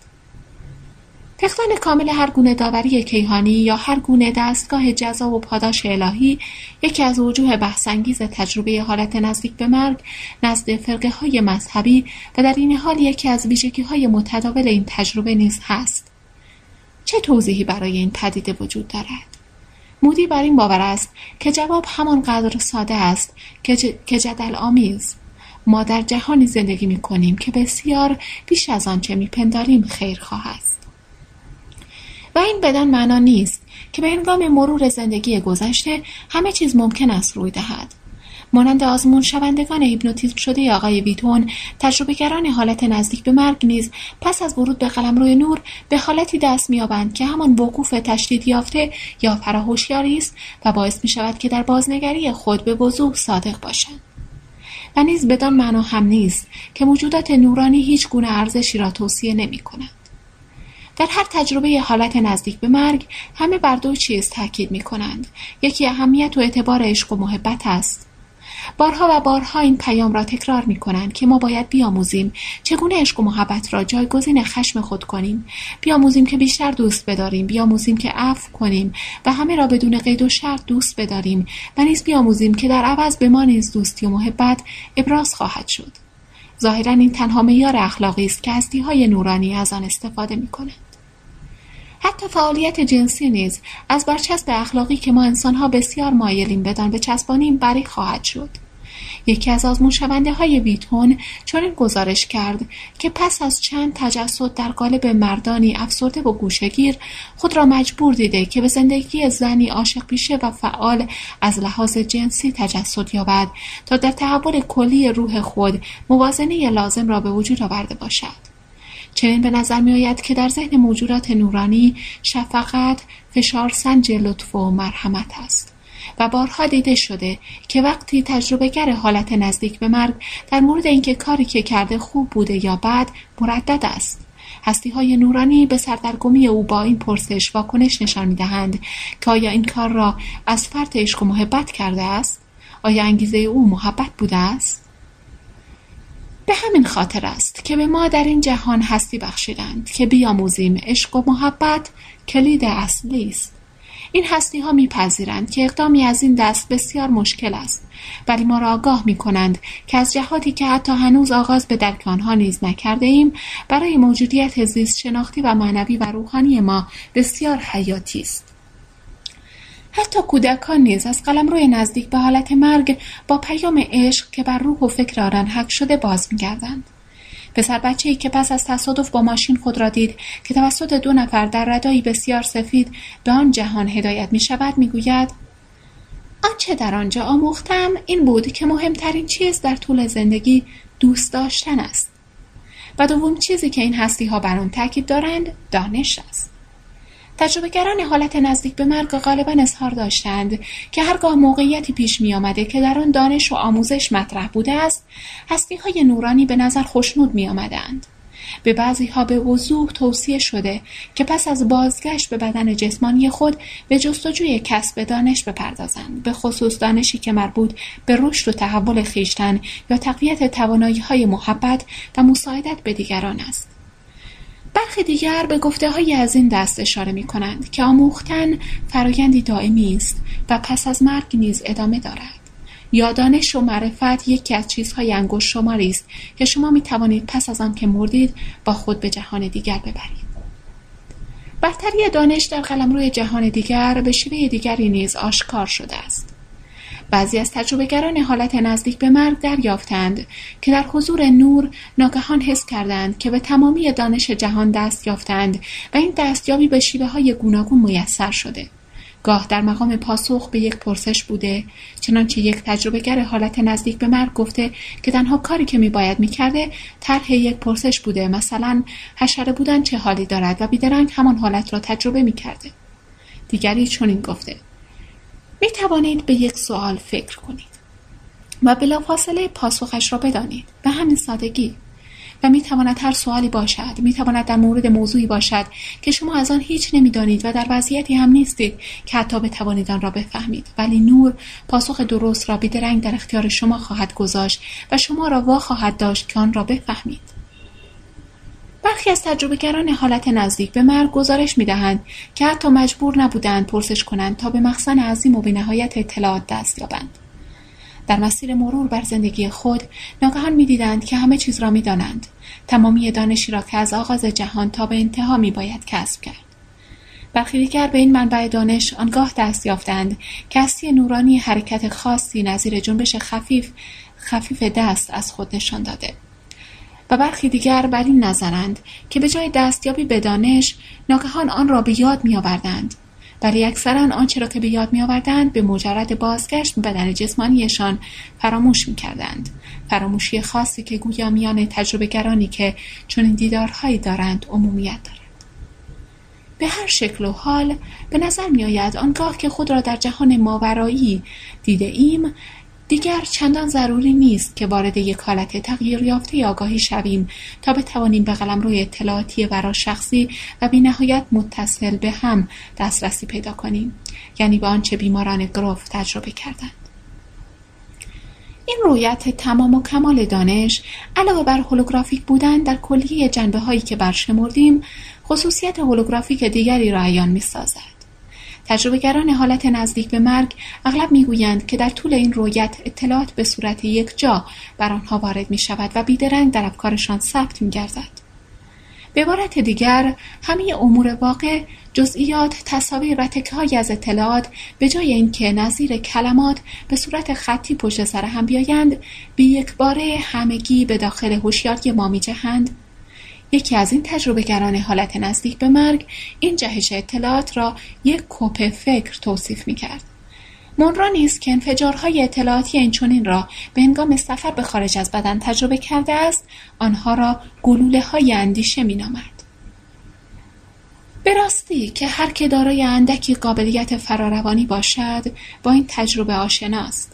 زیرا به همین شکل است که شخص می‌تواند اطلاعات فراروانی را دریافت کند. برای مثال گاه وقتی غریبه را ملاقات می کنم یا نامش را می شنوم ناگهان یک گلوله اندیشه از اطلاعات در مورد آن شخص به بار مثل برق از هوشیاری من گذر می کند.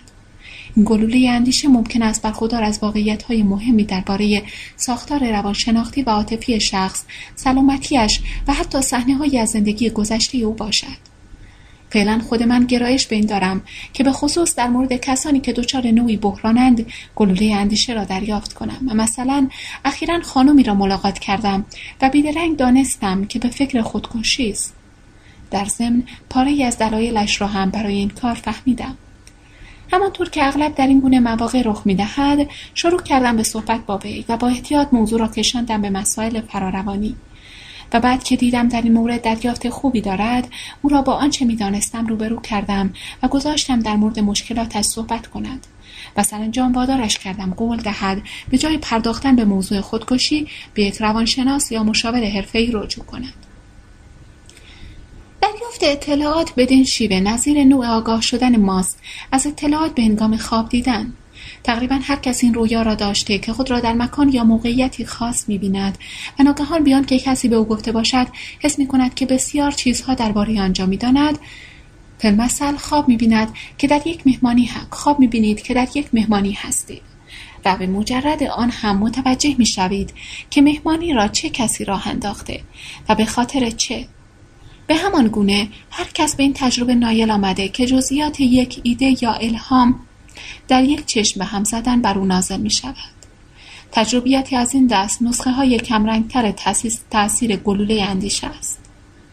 جالب این که چون این جهش های اطلاعات فراروانی به صورت غیر خطی و یکجا وارد می شوند گاه برگرداندن آنها به واجه ها لحظاتی چند وقت می گیرد.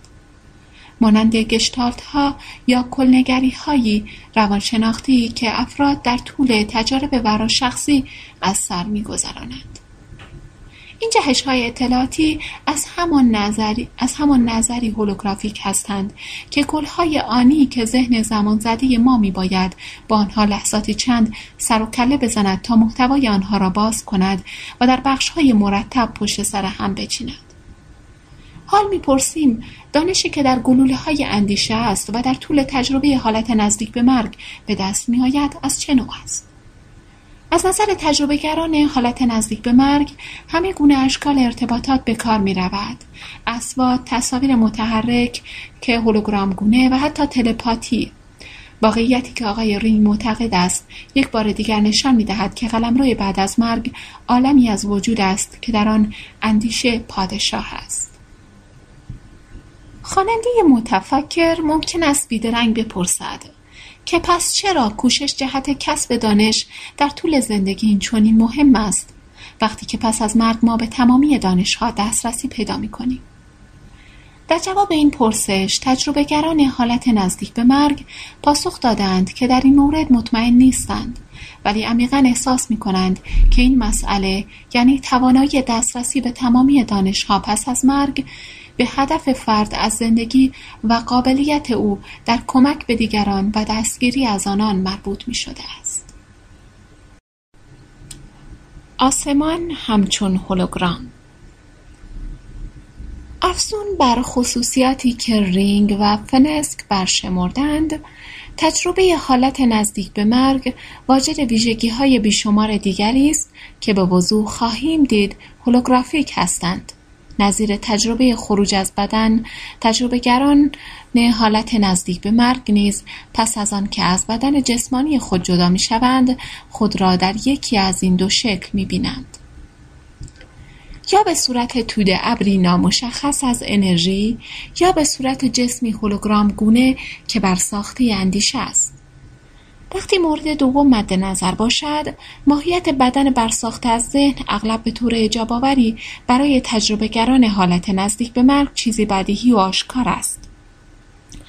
برای مثال یکی از کسانی که از تجربه حالت نزدیک به مرگ قصر در رفته است می‌گوید که وقتی از بدنش بیرون زده نظیر چیزی شبیه ژله شده و به نرمی نظیر حباب صابون به زمین افتاده.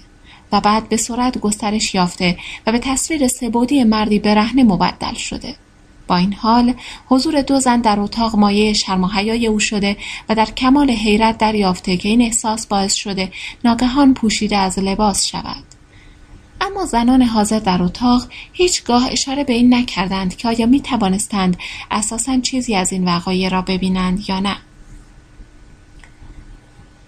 اینکه احساسها و آرزوهای کاملا درونی ما مسئول آفریدن قالبها و اشکالی است که ما در قلمرو بعد از حیات به خود می‌گیریم در تجربه های سایر تجربهگران حالت نزدیک به مرگ نیز مشهود است. کسانی که به علت معلولیت با صندلی چرخدار حرکت می کنند در این تجربه خود را چنان سر پا و صحیح و سالم می بینند که قادرند حتی بدوند و برقصند. آنها که دست و پایی از دست داده اند اغلب دست و پای قطع شده را صحیح و سالم به جای خود می‌بینند. سالخوردگان اغلب در بدن جوانان سخنا میگزینند و حتی قریبتر این که کودکان غالبا خود را همچون افراد بالغ می‌بینند. واقعیتی که ممکن است به تخیلات کودک برای بزرگ شدن باشد و یا اگر عمیقتر بنگریم ممکن است نشانه نمادین از این واقعیت باشد که بعضی از ما به لحاظ روحی بسیار پیرتر از آنچه میپنداریم هستیم این بدنهای هولوگرام گونه را می توان با تمام جزئیات توصیف کرد. مثلا در ماجرای مردی که خود را برهنه می‌دید مرد لباسی را که به تن خود پوشانده بود چنان به وضوح می‌دید که حتی می توانست درسهای پارچه را کاملا تشخیص دهد به همان سان مردی که به انگام تجربه حالت نزدیک به مرگ به دستهای خود خیره شده گفته آنها از نور ساخته شده بودند با ساختارهای ریز درونشان و وقتی از نزدیک نگاه می کرده می توانسته حتی خطوط نازک اثر انگشتان و مجراهای نورانی درون بازوی خود را نیز ببیند. پاره از پژوهش های ویتون نیز به این مطلب مربوط می شود. در کمال تعجب وقتی ویتون بیماران را هیپنوتیزم شده و به حالت میان زندگی به عقب می برد آنها نیز همان ویژگی های اصلی تجربه حالت نزدیک به مرگ را توصیف می کردند. یعنی از میان تونلی گذر کردن برخورد با بستگان مرحوم شده یا با راهنمایان ورود به شکوه و عظمت وادی های نورانی که در آنها زمان و فضا وجود ندارد برخورد با هستی های نورانی و تجربه مرور زندگی گذشته در واقع بنا به گزارش آزموش بنا به گزارش آزمون شونده های آقای ویتون قرض اصلی از مرور زندگی گذشته این بوده که خاطرات آنها تر و تازه شود تا بتوانند عاقلانه تر برنامه زندگی آتی را بریزند. فرایندی که در آن هستی های نورانی نیز نرم نرم و بدون اجبار کمک می کردند.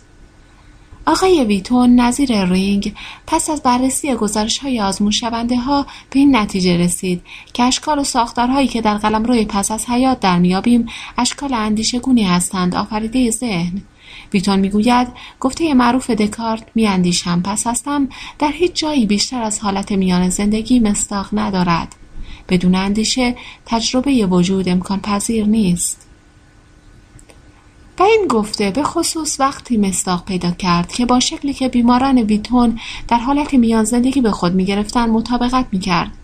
چند تن نیز اظهار داشتند که احساس می‌کردند اگر به چیزی فکر نکنند انگار فاقد بدن هستند.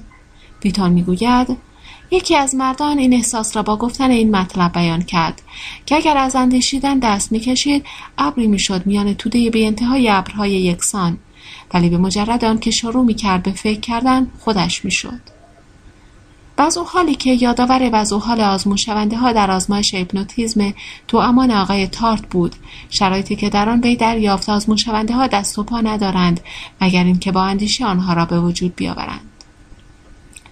در ابتدا بدنی که داوطلبان آقای ویتون به خود می گرفتند شبیه همان بدنی بود که در واپسین حیات خود داشتند. ولی همان گونه که تجربه آنها در حالت میان زدگی ادامه میافت رفته رفته به نوعی ترکیب هولوگرام گونه از تمامی حالات حیات گذشته خود مبدل می شدند.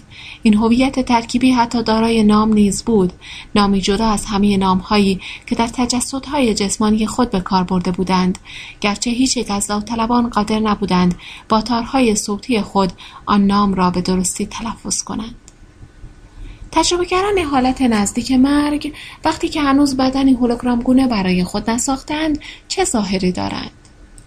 بسیاری می‌گویند که به هیچ شکل و شمایلی آگاهی نداشتند و فقط خودشان یا ذهنشان بودند.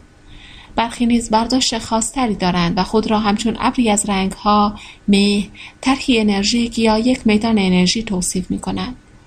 اصطلاحاتی که نشان می‌دهد ما در نهایت فقط پدیده فرکانسی هستیم یا طرحهایی از انرژی مرتعش ناشناختهای که در قلمرو فرکانسی عظیمتری پوشانده شده است پاره از این گران بران هستند که علاوه بر فرکانس های رنگین نور که ما را می سازند ما از صدا نیز برساخته می شویم. یکی از خانم های خاندار اهل آریزونا که به هنگام بارداری تجربه حالت نزدیک به مرگ داشته می گوید به درک این نکته نایل آمدم که هر کس و هر چیز واجد آوای موسیقیایی خاص خود و طیف رنگی خاص خود است. اگر بتوانید خود را چنین تصور کنید که به راحتی از میان اشعه های منشوری شکل نور داخل و خارج شوید و لحن موسیقایی هر کس را بشنوید که هرگاه از کنارش میگذرید یا با او تماس پیدا می کنید با لحن موسیقایی شما هماهنگ شود و با آن بپیوندد.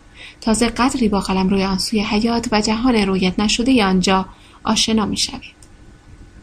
این خانم که با بسیاری کسان در آن جهان ملاقات کرد که فقط نمود توده ابرهای رنگین و صداها بودند بر این باور است که آقای شیرین و روحنوازی که هر روح از خود ساطع می کند همان است که مردم در روی نزدیک به مرگ از آن به عنوان موسیقی زیبا سخن می‌گویند بعضی تجربهگران حالت نزدیک به مرگ نظیر مونرو اظهار داشتند که قادرند در آن واحد به هنگام خروج از بدن از هر طرف وسعت دید داشته باشند یکی می گفت بیدرنگ پس از آن که از خود پرسیده به چه شکلی درآمده خود را دیده که به پشت خود نگاه می کند. رابرت سالیوان که در این زمینه محققی تازه کار در دانشگاه پنسیلوانیا و متخصص در زمینه تجربه حالت نزدیک به مرگ در سربازان در حال نبرد است ای کرد با یک سرباز قدیمی جنگ جهانی دوم که حتی پس از آن که به پیکر جسمانیش بازگشته بود موقتا این قدرت را در اختیار داشت. سالیوان می‌گوید او وقتی در حال گریختن از تیررس آتش مسلسل های آلمان ها بوده به تجربه وسعت دیدی 360 درجه نایل آمده بوده و همانطور که میدویده نه تنها می توانسته روبروی خود را ببیند که پشت سرش را هم می‌دیده که چگونه فشنگ ها را در مسلسل جاسازی می کنند تا به او شلیک کنند. دانش آنی بخش دیگری از تجربه حالت نزدیک به مرگ که بسیار واجد خصوصیت هولوگرافیک است مرور زندگی گذشته است رینگ به این ویژگی به عنوان پدیدهای به تمام معنا هولوگرافیک اشاره می کند. گروف و جون هاری فاکس انسانشناس دانشگاه هاروارد و نویسنده کتاب برخورد انسان با مرگ نیز در مورد وجوه هولوگرافیک مرور و زندگی گذشته سخنانی ابراز داشتند. بسیار دیده شده که پژوهشگران این پدیده از جمله آقای مودی و حتی بسیاری از خود تجربهگران از واژه هولوگرافیک در توصیف این تجربه بهره بردند دلایل این گونه توصیف ها به مجرد مطالعه و بررسی گزارش هایی که به پدیده مرور زندگی مربوط است روشن خواهد شد. بارها دیده شده که این تجربهگران برای توصیف این پدیده از صفات یکسانی استفاده کردند و آن را مروری بینهایت روشن و صاف در خود پیچیده و سبودی از تمامی زندگیشان توصیف کردند مثلا یکی از آنها می‌گوید انگار قدم به قلمروی سینمای خصوصی زندگیتان گذاشتید هر لحظه از هر سال و ماه زندگیتان با تمام جزئیات حسی آن جلوی چشمتان مرور می شود. یادآوری تمام و کمال همه اینها در یک لحظه روی می‌دهد دیگری می‌گوید همه چیز به نظر غریب می آمد. من آنجا بودم من واقعا آنجا بودم و همه این فلاشبک ها را می دیدم. یعنی به واقع از میان آنها گام بر می داشتم و چقدر هم سریع ولی نه آنقدر سریع که نتوانم همه چیز را خوب دریابم. در طول این یادآوری آنی و نمایشگونه تجربهگران عواطف و شادیها و غمهایی را که همراه حوادث زندگی آنها بوده همه را به همان شدت و حدت تجربه می کنند. افزون بر آن آنها قادرند کلیه عواطف و احساسات کسانی را که در زندگی عادی با آنها در ارتباط بودند و شادمانی همه افرادی را که نسبت به آنها مهربان بودند تماما حس کنند چنانچه به کسی آزاری رسانده باشند شدیدا نسبت به درد و رنجی که اطراف که طرف به خاطر بیفکری و بیاحتیاطی آنها برده حساس و آگاه می‌شوند. هیچ واقعی به نظر آنقدر بی اهمیت نمیآید که قابل حذف باشد. یکی از ها وقتی مشغول بازدیستن لحظه از دوران طفولیتش بود ناگهان احساس شکست و بیچارگی خواهر کوچکش را آن هنگام که عروسک او را از دستش میقاپید تماما تجربه کرد. بیتوان شواهدی را فاش کرد. دال بر این که بیفکری و بیاحتیاطی تنها خصوصیاتی نیستند که کسی را که مشغول مرور زندگی گذشته خود است شرمسار و پشیمان کند. آزمون شونده های وی تحت نیروی هیپنوتیزم گزارش دادند که ایدئالها و اهداف به ثمر نرسیده و تحقق نیافته آنها یعنی آنچه امید داشتند در طول زندگی انجام دهند و انجام ندادن نیز باعث ایجاد غم و اندوه آنها می شده است. اندیشه ها نیز به هنگام مرور زندگی گذشته از نو با همان دقت و درستی تکرار می شوند. رویاها هایی که فقط یک بار رویت شدهاند ولی سالها به یاد ماندهاند چیزهایی که باعث خنده و شادی شدهاند لذتی که از دیدن فلان تابلو خاص حاصل شده نگرانی های دوران طفولیت و آرزوهای دور و فراموش شده همه اینها در یک لحظه به صورت از ذهن گذر می کنند. یکی از این تجربه گران می گوید کوچکترین فکر و اندیشه ای از میان نرفته. همه آنجاست. بنابراین مرور زندگی گذشته نه تنها از لحاظ کیفیت سبودی که به خاطر ظرفیت شگفتآور آن برای ذخیره اطلاعات نیز فرایندی هولوگرافیک است و تازه از منظر دیگری نیز هولوگرافیک است.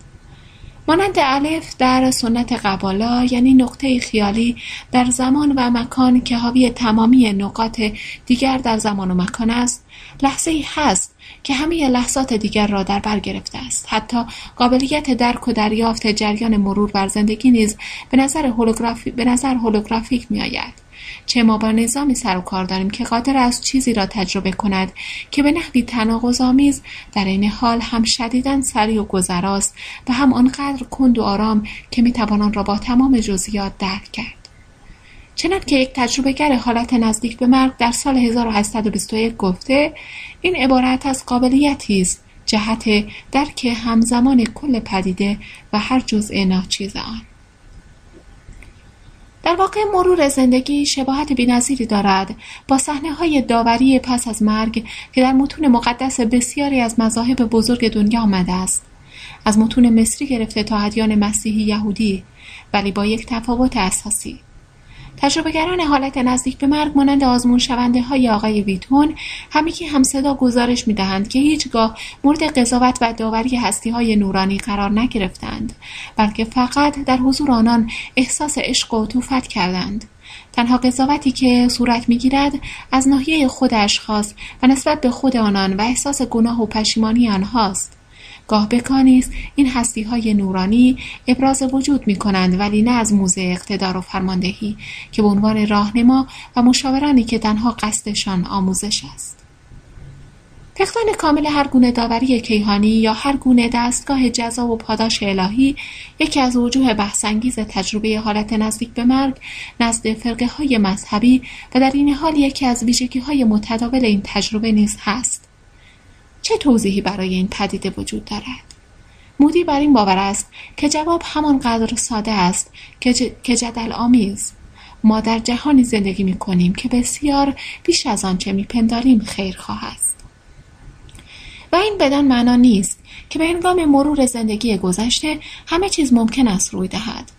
مانند آزمون شوندگان هیپنوتیزم شده آقای ویتون تجربهگران حالت نزدیک به مرگ نیز پس از ورود به قلمرو نور به حالتی دست مییابند که همان وقوف تشدید یافته یا فراهوشیاری است و باعث می شود که در بازنگری خود به وضوح صادق باشند و نیز بدان معنا هم نیست که موجودات نورانی هیچ گونه ارزشی را توصیه نمی کنند. در هر تجربه حالت نزدیک به مرگ همه بر دو چیز تاکید می کنند. یکی اهمیت و اعتبار عشق و محبت است بارها و بارها این پیام را تکرار می کنند که ما باید بیاموزیم. چگونه عشق و محبت را جایگزین خشم خود کنیم؟ بیاموزیم که بیشتر دوست بداریم. بیاموزیم که عفو کنیم و همه را بدون قید و شرط دوست بداریم. و نیز بیاموزیم که در عوض به ما نیز دوستی و محبت ابراز خواهد شد. ظاهرا این تنها معیار اخلاقی است که هستی نورانی از آن استفاده می کنند. حتی فعالیت جنسی نیز از برچسب اخلاقی که ما انسانها بسیار مایلیم بدان بچسبانیم بری خواهد شد. یکی از آزمون های ویتون چنین گزارش کرد که پس از چند تجسد در قالب مردانی افسرده و گوشگیر خود را مجبور دیده که به زندگی زنی عاشق پیشه و فعال از لحاظ جنسی تجسد یابد تا در تحول کلی روح خود موازنه لازم را به وجود آورده باشد. چنین به نظر می آید که در ذهن موجودات نورانی شفقت فشار سنج لطف و مرحمت است. و بارها دیده شده که وقتی تجربهگر حالت نزدیک به مرگ در مورد اینکه کاری که کرده خوب بوده یا بد مردد است هستی های نورانی به سردرگمی او با این پرسش واکنش نشان می دهند که آیا این کار را از فرط عشق و محبت کرده است؟ آیا انگیزه او محبت بوده است؟ به همین خاطر است که به ما در این جهان هستی بخشیدند که بیاموزیم عشق و محبت کلید اصلی است این هستی ها میپذیرند که اقدامی از این دست بسیار مشکل است. ولی ما را آگاه می کنند که از جهاتی که حتی هنوز آغاز به درک آنها نیز نکرده ایم برای موجودیت زیست شناختی و معنوی و روحانی ما بسیار حیاتی است. حتی کودکان نیز از روی نزدیک به حالت مرگ با پیام عشق که بر روح و فکر آنان حک شده باز میگردند. پسر ای که پس از تصادف با ماشین خود را دید که توسط دو نفر در ردایی بسیار سفید به آن جهان هدایت می شود می گوید آنچه در آنجا آموختم این بود که مهمترین چیز در طول زندگی دوست داشتن است و دوم چیزی که این هستی ها بر آن تاکید دارند دانش است. تجربهگران حالت نزدیک به مرگ غالبا اظهار داشتند که هرگاه موقعیتی پیش می آمده که در آن دانش و آموزش مطرح بوده است هستی های نورانی به نظر خوشنود می آمدند. به بعضی ها به وضوح توصیه شده که پس از بازگشت به بدن جسمانی خود به جستجوی کسب دانش بپردازند به خصوص دانشی که مربوط به رشد و تحول خیشتن یا تقویت توانایی های محبت و مساعدت به دیگران است برخی دیگر به های از این دست اشاره می کنند که آموختن فرایندی دائمی است و پس از مرگ نیز ادامه دارد. یا دانش و معرفت یکی از چیزهای انگشت شماری است که شما می توانید پس از آن که مردید با خود به جهان دیگر ببرید. برتری دانش در قلمروی جهان دیگر به شیوه دیگری نیز آشکار شده است. بعضی از تجربهگران حالت نزدیک به مرگ دریافتند که در حضور نور ناگهان حس کردند که به تمامی دانش جهان دست یافتند و این دستیابی به شیوه های گوناگون میسر شده. گاه در مقام پاسخ به یک پرسش بوده چنانچه یک تجربهگر حالت نزدیک به مرگ گفته که تنها کاری که میباید می‌کرده طرح یک پرسش بوده مثلا حشره بودن چه حالی دارد و بیدرنگ همان حالت را تجربه می‌کرده. دیگری چنین گفته می توانید به یک سوال فکر کنید و بلافاصله پاسخش را بدانید به همین سادگی. و می تواند هر سوالی باشد می تواند در مورد موضوعی باشد که شما از آن هیچ نمی‌دانید و در وضعیتی هم نیستید که حتی بتوانید آن را بفهمید. ولی نور پاسخ درست را بیدرنگ در اختیار شما خواهد گذاشت و شما را وا خواهد داشت که آن را بفهمید. برخی از تجربهگران حالت نزدیک به مرگ گزارش می‌دهند که حتی مجبور نبودند پرسش کنند تا به مخزن عظیم و بینهایت اطلاعات دست یابند. در مسیر مرور بر زندگی خود ناگهان می‌دیدند که همه چیز را می‌دانند. تمامی دانشی را که از آغاز جهان تا به انتها میباید کسب کرد. برخی دیگر به این منبع دانش آنگاه دست یافتند که هستی نورانی حرکت خاصی نظیر جنبش خفیف خفیف دست از خود نشان داده. و برخی دیگر بر این نظرند که به جای دستیابی به دانش ناگهان آن را به یاد میآوردند. ولی اکثرا آنچه را که به یاد میآوردند به مجرد بازگشت به بدن جسمانیشان فراموش می‌کردند. فراموشی خاصی که گویا میان تجربه گرانی که چنین دیدارهایی دارند عمومیت دارد. به هر شکل و حال به نظر می آید آنگاه که خود را در جهان ماورایی دیده ایم دیگر چندان ضروری نیست که وارد یک حالت تغییر یافته آگاهی شویم تا بتوانیم به قلم روی اطلاعاتی ورا شخصی و بی نهایت متصل به هم دسترسی پیدا کنیم یعنی به آنچه بیماران گروف تجربه کردند این رویت تمام و کمال دانش علاوه بر هولوگرافیک بودن در کلیه جنبه هایی که برشمردیم خصوصیت هولوگرافیک دیگری را عیان می سازد. تجربهگران حالت نزدیک به مرگ اغلب می‌گویند که در طول این رویت اطلاعات به صورت یک جا بر آنها وارد می شود و بیدرنگ در افکارشان ثبت می گردد. به عبارت دیگر همه امور واقع جزئیات تصاویر و تکه از اطلاعات به جای اینکه نظیر کلمات به صورت خطی پشت سر هم بیایند به یک باره همگی به داخل هوشیاری ما میجهند یکی از این تجربهگران حالت نزدیک به مرگ این جهش اطلاعات را یک کپ فکر توصیف می کرد. مونرا نیز که انفجارهای اطلاعاتی این چونین را به انگام سفر به خارج از بدن تجربه کرده است آنها را گلوله های اندیشه می نامد. به راستی که هر که دارای اندکی قابلیت فراروانی باشد با این تجربه آشناست زیرا به همین شکل است که شخص می تواند اطلاعات فراروانی را دریافت کند برای مثال گاه وقتی غریبه را ملاقات می کنم یا نامش را می شنوم ناگهان یک گلوله اندیشه از اطلاعات در مورد آن شخص به یک بار مثل برق از هوشیاری من گذر می کند. این گلوله اندیشه ممکن است برخوردار از واقعیت های مهمی درباره ساختار روانشناختی و عاطفی شخص، سلامتیش و حتی صحنه از زندگی گذشته او باشد. فعلا خود من گرایش به این دارم که به خصوص در مورد کسانی که دچار نوعی بحرانند گلوله اندیشه را دریافت کنم. و مثلا اخیرا خانمی را ملاقات کردم و بیدرنگ دانستم که به فکر خودکشی است. در ضمن پاره از دلایلش را هم برای این کار فهمیدم. همانطور که اغلب در این گونه مواقع رخ می‌دهد شروع کردم به صحبت با وی و با احتیاط موضوع را کشاندم به مسائل فراروانی و بعد که دیدم در این مورد دریافت خوبی دارد او را با آنچه می‌دانستم روبرو کردم و گذاشتم در مورد مشکلاتش صحبت کند و سرانجام وادارش کردم قول دهد به جای پرداختن به موضوع خودکشی به یک روانشناس یا مشاور حرفهای رجوع کند. دریافت اطلاعات بدین شیوه نظیر نوع آگاه شدن ماست. از اطلاعات به انگام خواب دیدن. تقریبا هر کس این رویا را داشته که خود را در مکان یا موقعیتی خاص می‌بیند. و ناگهان بیان که کسی به او گفته باشد حس می کند که بسیار چیزها درباره آنجا می‌داند. فیلمسل خواب می‌بیند که در یک مهمانی خواب می‌بینید که در یک مهمانی هستید. و به مجرد آن هم متوجه می‌شوید که مهمانی را چه کسی راه انداخته و به خاطر چه. به همان گونه هر کس به این تجربه نایل آمده که جزئیات یک ایده یا الهام در یک چشم به هم زدن بر او نازل می شود. تجربیاتی از این دست نسخه های کمرنگتر تاثیر گلوله اندیشه است. جالب این که چون این جهش های اطلاعات فراروانی به صورت غیر خطی و یک جا وارد می شوند گاه برگرداندن آنها به واجه ها لحظاتی چند وقت می گیرد. مانند گشتالت ها یا کلنگری هایی روانشناختی که افراد در طول تجارب ورا شخصی از سر می گذرانند. این جهش های اطلاعاتی از همان نظری, از همان نظری هولوگرافیک هستند که های آنی که ذهن زمان زده ما می باید با آنها لحظاتی چند سر و کله بزند تا محتوای آنها را باز کند و در بخش های مرتب پشت سر هم بچیند. حال می‌پرسیم دانشی که در گلوله های اندیشه است و در طول تجربه حالت نزدیک به مرگ به دست می آید از چه نوع است؟ از نظر تجربهگران حالت نزدیک به مرگ همه گونه اشکال ارتباطات به کار می رود.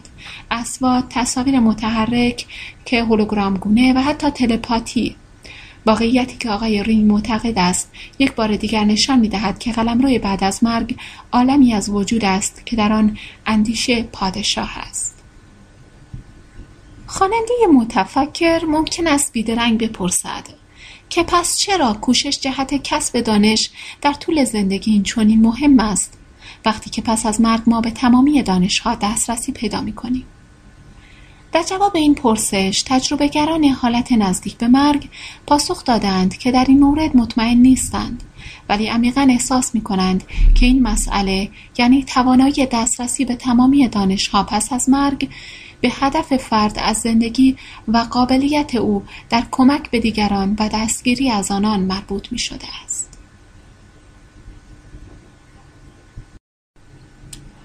آسمان همچون هولوگرام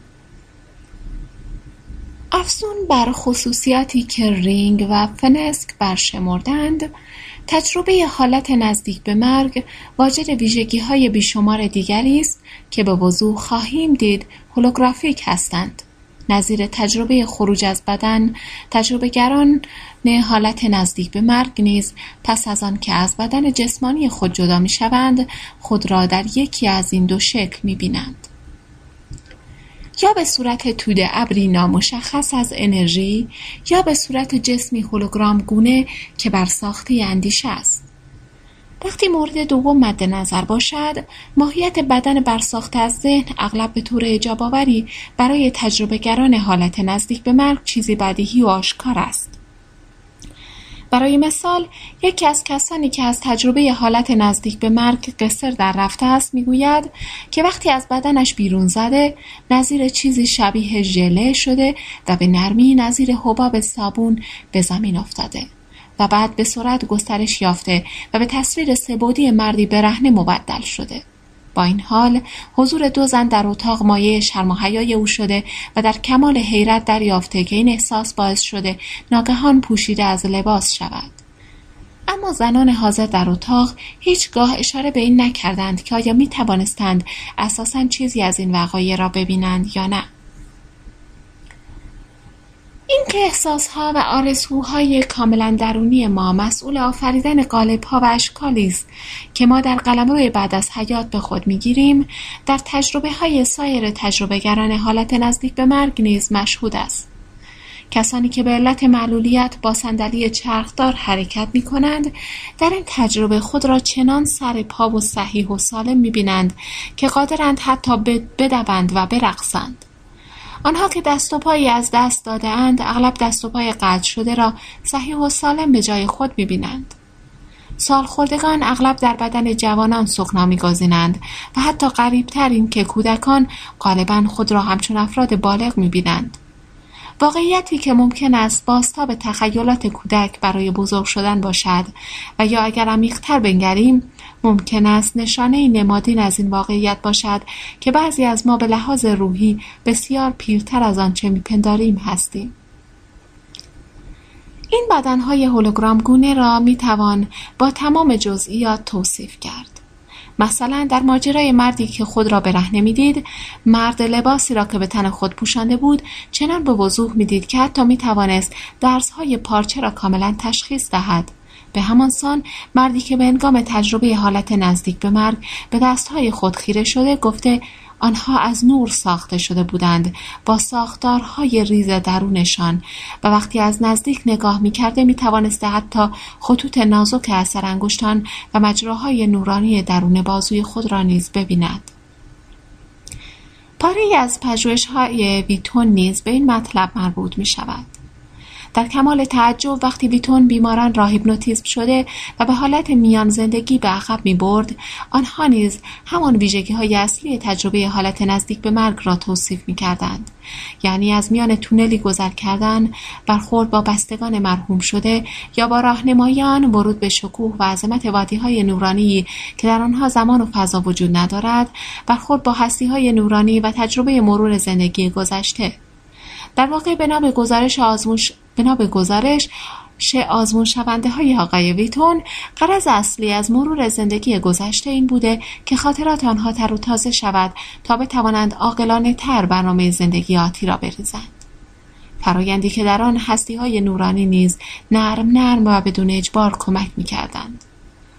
آقای ویتون نظیر رینگ پس از بررسی گزارش های آزمون شونده ها به این نتیجه رسید که اشکال و ساختارهایی که در قلم روی پس از حیات در میابیم اشکال اندیشگونی هستند آفریده ذهن. ویتون می‌گوید گفته معروف دکارت میاندیشم پس هستم در هیچ جایی بیشتر از حالت میان زندگی مستاق ندارد. بدون اندیشه تجربه وجود امکان پذیر نیست. و این گفته به خصوص وقتی مستاق پیدا کرد که با شکلی که بیماران ویتون در حالت میان زندگی به خود می‌گرفتند مطابقت می‌کرد. چند تن نیز اظهار داشتند که احساس می‌کردند اگر به چیزی فکر نکنند انگار فاقد بدن هستند. ویتون می‌گوید یکی از مردان این احساس را با گفتن این مطلب بیان کرد که اگر از اندیشیدن دست می‌کشید ابری می‌شد میان توده به انتهای ابرهای یکسان. ولی به مجرد آنکه شروع می‌کرد به فکر کردن خودش می‌شد. وضع حالی که یادآور وضع حال آزمون شونده ها در آزمایش هیپنوتیزم تو امان آقای تارت بود شرایطی که در آن وی دریافت آزمون شونده ها دست و پا ندارند مگر اینکه با اندیشه آنها را به وجود بیاورند.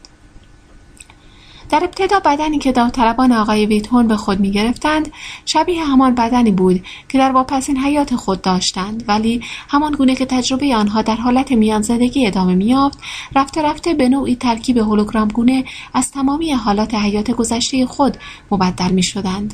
این هویت ترکیبی حتی دارای نام نیز بود. نامی جدا از همه نامهایی که در تجسدهای جسمانی خود به کار برده بودند. گرچه هیچ یک از داوطلبان قادر نبودند با تارهای صوتی خود آن نام را به درستی تلفظ کنند. تجربهگران حالت نزدیک مرگ وقتی که هنوز بدنی هولوگرام گونه برای خود نساختند چه ظاهری دارند؟ بسیاری می‌گویند که به هیچ شکل و شمایلی آگاهی نداشتند و فقط خودشان یا ذهنشان بودند. برخی نیز برداشت خاصتری دارند و خود را همچون ابری از رنگها مه طرحی انرژیک یا یک میدان انرژی توصیف می کنند. اصطلاحاتی که نشان می‌دهد ما در نهایت فقط پدیده فرکانسی هستیم یا طرحهایی از انرژی مرتعش ناشناختهای که در قلمرو فرکانسی عظیمتری پوشانده شده است.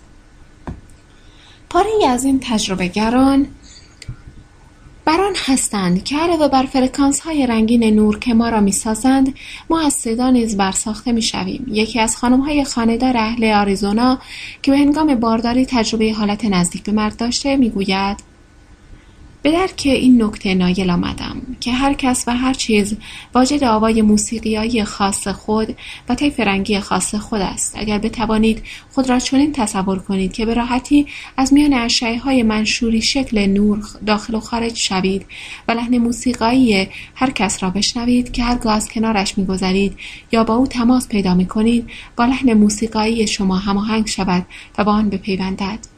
تازه قدری با روی آن سوی حیات و جهان رویت نشده آنجا آشنا می شوید.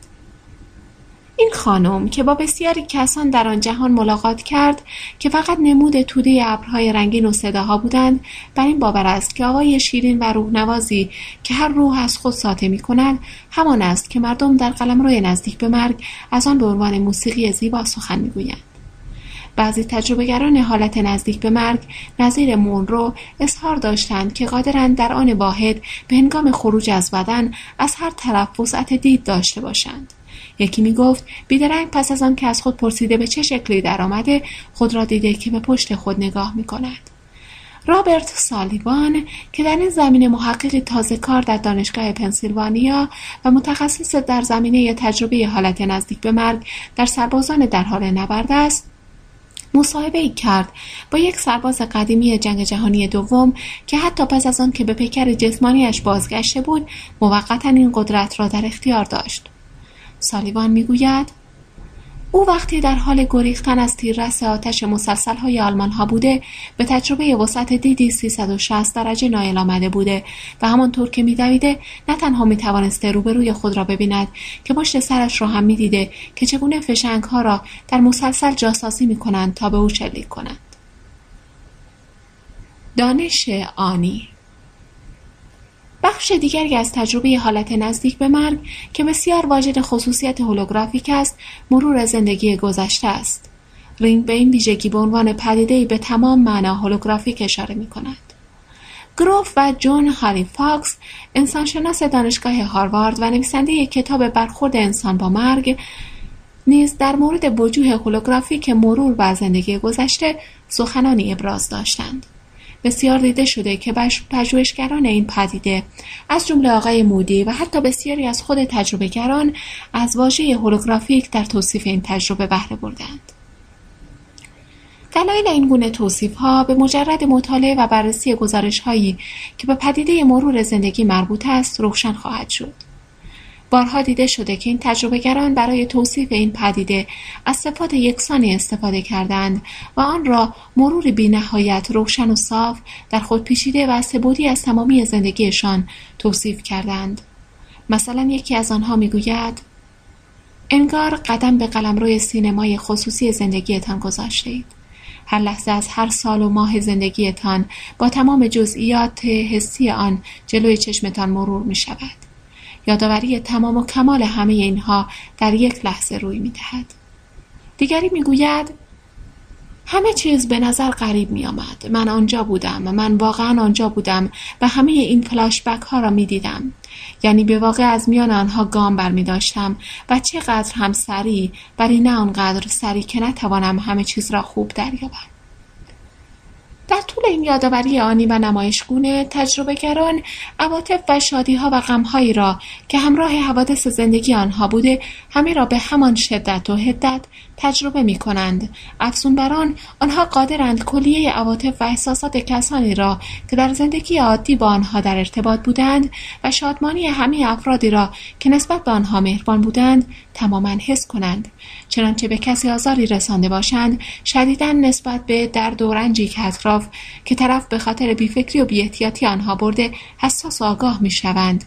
هیچ واقعی به نظر آنقدر بی اهمیت نمیآید که قابل حذف باشد. یکی از ها وقتی مشغول بازدیستن لحظه از دوران طفولیتش بود ناگهان احساس شکست و بیچارگی خواهر کوچکش را آن هنگام که عروسک او را از دستش میقاپید تماما تجربه کرد. بیتوان شواهدی را فاش کرد. دال بر این که بیفکری و بیاحتیاطی تنها خصوصیاتی نیستند که کسی را که مشغول مرور زندگی گذشته خود است شرمسار و پشیمان کند. آزمون شونده های وی تحت نیروی هیپنوتیزم گزارش دادند که ایدئال ها و اهداف به ثمر نرسیده و تحقق نیافته آنها یعنی آنچه امید داشتند در طول زندگی انجام دهند و انجام ندادن نیز باعث ایجاد غم و آنها می شده است اندیشه ها نیز به هنگام مرور زندگی گذشته از نو با همان دقت و درستی تکرار می شوند. رویاها هایی که فقط یک بار رویت شدهاند ولی سالها به یاد ماندهاند. چیزهایی که باعث خنده و شادی شدهاند. لذتی که از دیدن فلان تابلو خاص حاصل شده نگرانی های دوران طفولیت و آرزوهای دور و فراموش شده همه اینها در یک لحظه به صورت از ذهن گذر می کنند. یکی از این تجربه گران می گوید کوچکترین فکر و اندیشه ای از میان نرفته. همه آنجاست. بنابراین مرور زندگی گذشته نه تنها از لحاظ کیفیت سبودی که به خاطر ظرفیت شگفتآور آن برای ذخیره اطلاعات نیز فرایندی هولوگرافیک است و تازه از منظر دیگری نیز هولوگرافیک است. مانند الف در سنت قبالا یعنی نقطه خیالی در زمان و مکان که حاوی تمامی نقاط دیگر در زمان و مکان است لحظه ای هست که همه لحظات دیگر را در بر گرفته است. حتی قابلیت درک و دریافت جریان مرور بر زندگی نیز به نظر هولوگرافی به نظر هولوگرافیک میآید.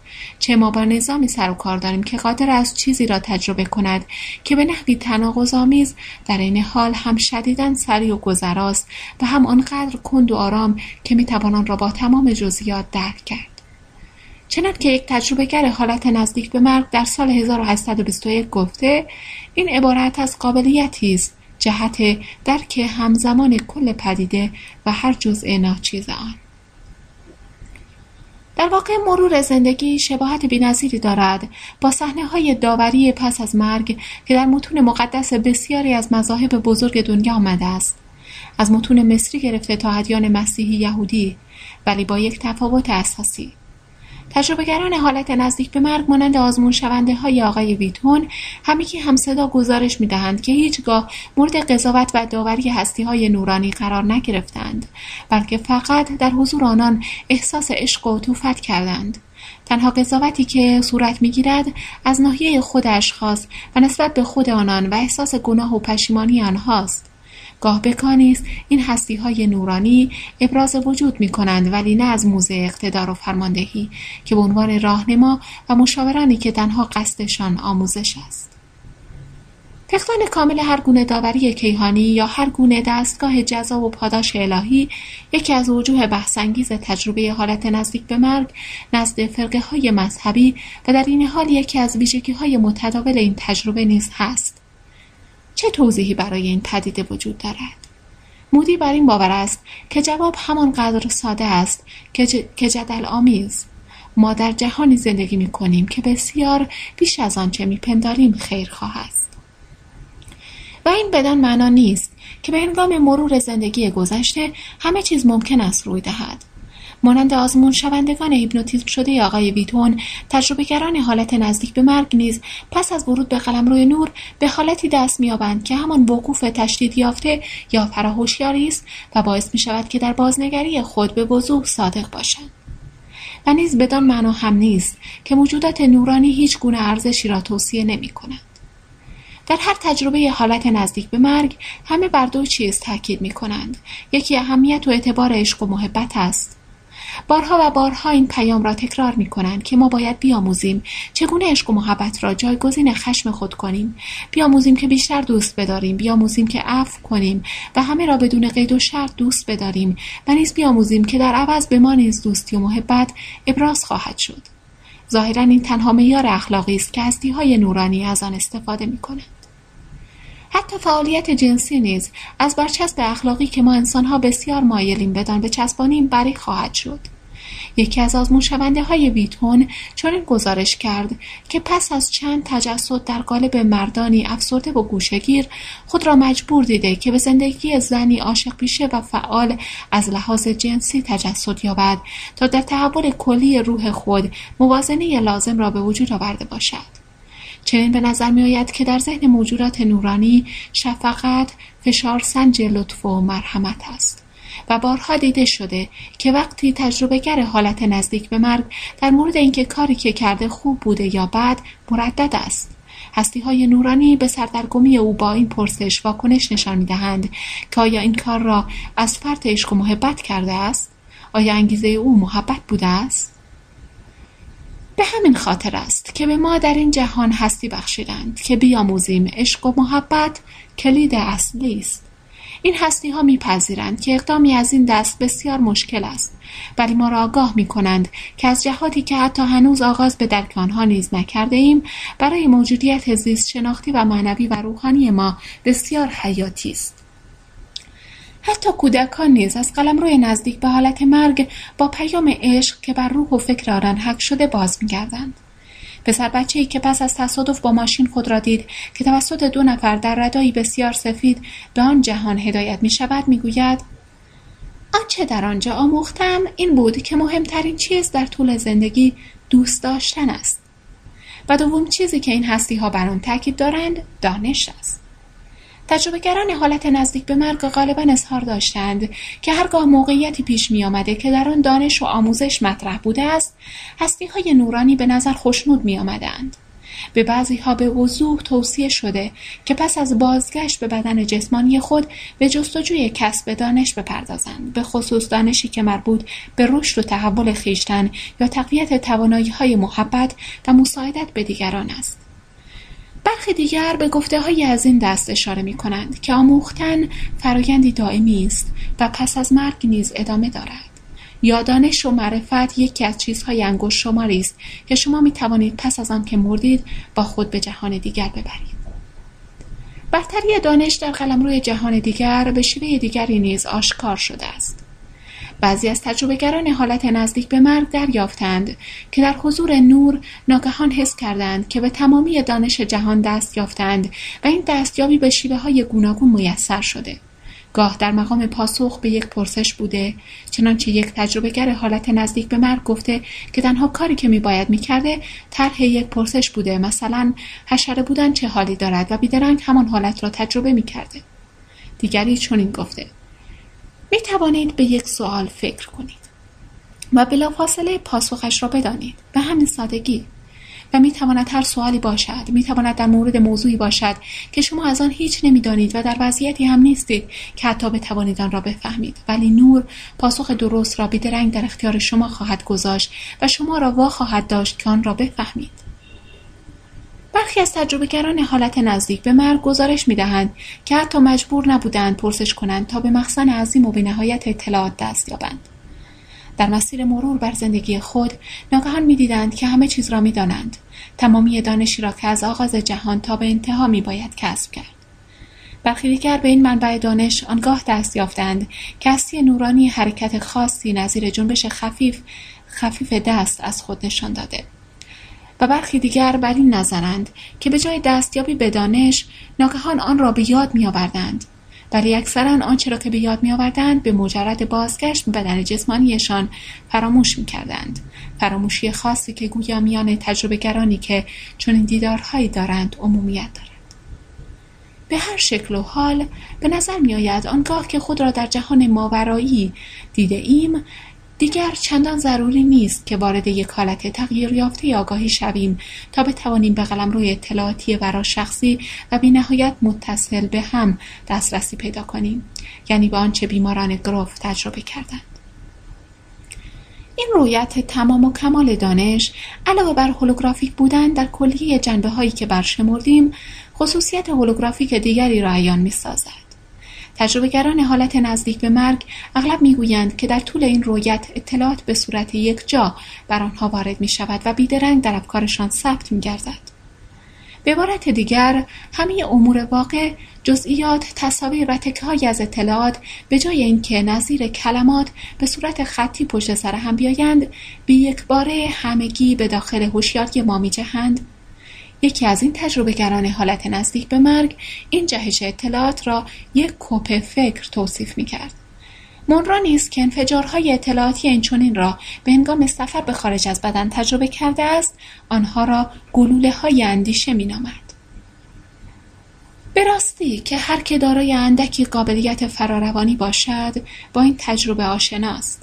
زیرا به همین شکل است که شخص می‌تواند اطلاعات فراروانی را دریافت کند. برای مثال گاه وقتی غریبه را ملاقات می کنم یا نامش را می شنوم ناگهان یک گلوله اندیشه از اطلاعات در مورد آن شخص به یکبار مثل برق از هوشیاری من گذر می کند.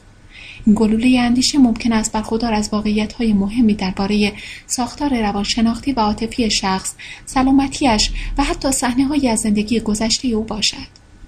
فعلا خود من گرایش به این دارم که به خصوص در مورد کسانی که دچار نوعی بحرانند گلوله اندیشه را دریافت کنم. و مثلا اخیرا خانمی را ملاقات کردم و بیدرنگ دانستم که به فکر خودکشی است.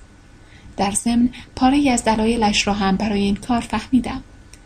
همانطور که اغلب در این گونه مواقع رخ می‌دهد شروع کردم به صحبت با وی و با احتیاط موضوع را کشاندم به مسائل فراروانی. و بعد که دیدم در این مورد دریافت خوبی دارد او را با آنچه می‌دانستم روبرو کردم و گذاشتم در مورد مشکلاتش صحبت کند. و سرانجام وادارش کردم قول دهد به جای پرداختن به موضوع خودکشی به یک روانشناس یا مشاور حرفهای رجوع کند. دریافت اطلاعات بدین شیوه نظیر نوع آگاه شدن ماست از اطلاعات به هنگام خواب دیدن. تقریبا هر کس این رویا را داشته که خود را در مکان یا موقعیتی خاص می‌بیند. و ناگهان بیان که کسی به او گفته باشد حس می کند که بسیار چیزها درباره آنجا می‌داند. فیلمسل خواب می‌بیند که در یک مهمانی هم خواب می‌بینید که در یک مهمانی هستید. و به مجرد آن هم متوجه می‌شوید که مهمانی را چه کسی راه انداخته و به خاطر چه. به همان گونه هر کس به این تجربه نایل آمده که جزئیات یک ایده یا الهام در یک چشم به هم زدن بر او نازل می شود. تجربیاتی از این دست نسخه های کمرنگتر تاثیر گلوله اندیشه است. جالب این که چون این جهش های اطلاعات فراروانی به صورت غیر خطی و یک جا وارد می شوند گاه برگرداندن آنها به واجه ها لحظاتی چند وقت می گیرد. مانند گشتالت ها یا کلنگری هایی روانشناختی که افراد در طول تجارب ورا شخصی از سر می گذرانند. این جهش های اطلاعاتی از همان نظری, از همان نظری هولوگرافیک هستند که های آنی که ذهن زمان زده ما می باید با آنها لحظاتی چند سر و کله بزند تا محتوای آنها را باز کند و در بخش های مرتب پشت سر هم بچیند.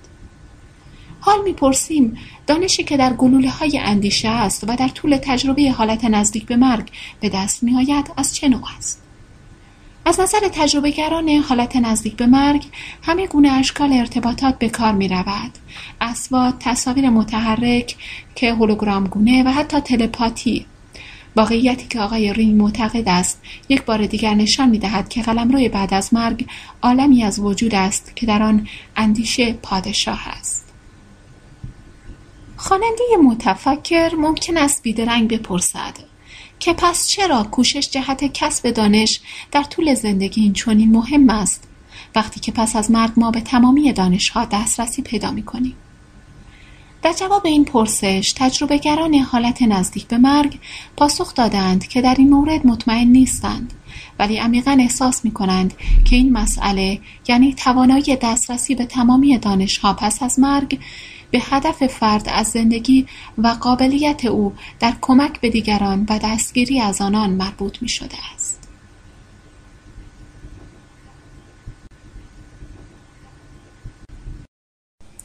صفحه 353 برنامه زندگی و جهانهای موازی نظیر ویتون پژوهشگران تجربه حالت نزدیک به مرگ شواهدی دست اند دال بر اینکه زندگی ما از قبل برنامه ریزی شده لاقل تا حدی و ما هر یک در تحقق این برنامه ریزی نقش ایفا می کنیم. این مطلب را در وجوه گوناگون این تجربه می توان دید. اغلب تجربهگران حالت نزدیک به مرگ پس از رسیدن به عالم نورانی شنیدند که هنوز نوبت آنها نرسیده. همانطور که رینگ می‌گوید این گفته به وضوح مبتنی است بر وجود نوعی برنامه زندگی. و نیز روشن است که این تجربهگران در صورتبندی تقدیرهایشان نقش موثری ایفا می‌کنند چه آنها غالبا حق انتخاب دارند که بمانند یا بازگردند و نیز لحظاتی هست که به آنها گفته می شود دیگر وقتش رسیده ولی هنوز مختارند که بازگردند. مودی موردی را ذکر می کند که در آن مردی وقتی فهمیده که مرده است شروع کرده به گریستن زیرا از این نگران بوده که زنش نتواند بدون او پسر برادرشان را بزرگ کند. با شنیدن این مطلب هستی نورانی به او گفته که چون این لطف و عنایت را برای خودش نمی‌خواهد مجاز است باز گردد در موردی دیگر زنی دلیلش این بود که هنوز به حد کافی نرقصیده است و اظهار نظر وی باعث خنده هستی های نورانی شد و از این رو اجازه پیدا کرد که از نو به زندگی جسمانی خود بازگردد. این نظریه را که آینده ما دست کم تا حدی تحریزی شده است می‌توان در پدیده‌ای که رینگ آن را برقاسا به پیش مینامد به وضوح مشاهده کرد. گاهی اوقات به هنگام پیدا کردن بینش برای کسب دانش لحظاتی از آینده تجربهگران حالت نزدیک به مرگ به آنها نشان داده می شود. در یک مورد در یک مورد بی اندازه حیرت انگیز برای طفلی در حالت نزدیک به مرگ جزئیات گوناگونی از آیندهش را شرح دادند از جمله اینکه در سن 28 سالگی ازدواج کرده دو بچه به دنیا خواهد آورد خود بالغش و بچه های آتیش را هم به او نشان دادند که در اتاق خانه که او سرانجام در آنجا مسکن میگزید نشسته بودند و او همانطور که به اتاق خیره شده بود چیزی بسیار غریب روی دیوار دید چیزی که ذهنش قادر نبود آن را دریابد. چند دهه بعد و پس از آن که هر یک از این پیش ها تحقق یافته بودند خودش را دوباره در همان صحنه‌ای که به هنگام کودکی دیده بود یافت و نیز دریافت که آن شی غریب روی دیوار دستگاه هوای مطبوع بوده. نوعی دستگاه گرم کننده که در آن زمان که تجربه حالت نزدیک به مرگ را از سر میگذرانده هنوز اختراع نشده بود. در یکی دیگر از تجربه های حیرت انگیز برقاسا به پیش به خانمی که حالت نزدیک به مرگ را تجربه می کرد عکس آقای مودی را نشان دادند و اسم کامل او را برشمرده و به او گفتند وقتش که برسد آن زن درباره تجربه خود به مودی گزارش خواهد داد. سال 1971 بود و مودی هنوز کتاب حیات بعد از حیات را منتشر نکرده بود. بنابراین نام و تصویر وی برای زن معنا و اعتباری نداشت.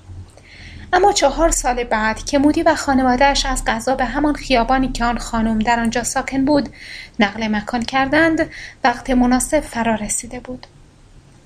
آن سال در مراسم هالووین پسر مودی با تغییر قیافه در خانه زن را زد و وقتی زن نام پسر مودی را شنید به او گفت به پدرش بگوید که میباید با او صحبت کند. و وقتی مودی پرسجو کرد خانم واقعی شگفتآور چهار سال پیش را باز گفت. برخی از تجربهگران بر آن هستند که پیشنهاد لوی مبنی بر اینکه چند جهان موازی هولوگرافیک در عالم وجود دارد کاملا صحیح است. گاه مثلا تجربهگران حالت نزدیک به مرگ شاهد تجربه های به پیش شخصی خود هستند و با آنها گفته می شود که آینده که شاهدش بودند تحقق خواهد یافت به شرط آنکه آنها همچنان به مسیر کنونی خود ادامه دهند. مثلا در یکی از این لحظات استثنایی و یگانه به یکی از این تجربهگران تاریخ کاملا متفاوتی را از کره زمین نشان دادند تاریخی که احتمالا رخ می‌داد اگر پاره از حوادث عصر فیلسوف یونانی فیساغورس در سه هزار سال پیش از میلاد میلاد مسیح رخ نمی‌داد.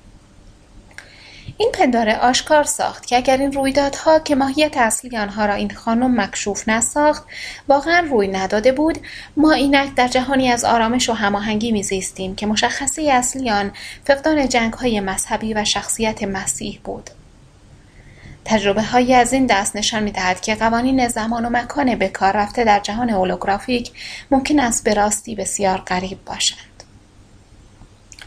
حتی تجربهگران حالت نزدیک به مرگ نیز که از نقشی که در تقدیر خود ایفا می‌کنند بی اطلاع هستند گاه با درک درست از همبستگی هولوگرافیک همه چیز به این جهان باز می‌کردند. چنانکه یک کاشیکار 62 ساله که به هنگام سکته قلبی به تجربه حالت نزدیک به مرگ نایل آمده می‌گوید آنچه آموختم این بود که ما همه جزی از یک کل واحد و عظیم جهانی هستیم. اگر خیال می‌کنیم که می‌توانیم شخص دیگری یا موجود زنده دیگری را بدون اینکه به خود صدمه وارد آوریم آزار دهیم کاملا در اشتباهیم. به جنگل یا گل یا پرنده نگاه می‌کنم و می‌گویم این منم این جزئی از من است. ما به همه چیز متصلیم و اگر بکوشیم عشق و محبت خود را نثار آن وصلت کنیم آدمهای خوشبختی خواهیم بود.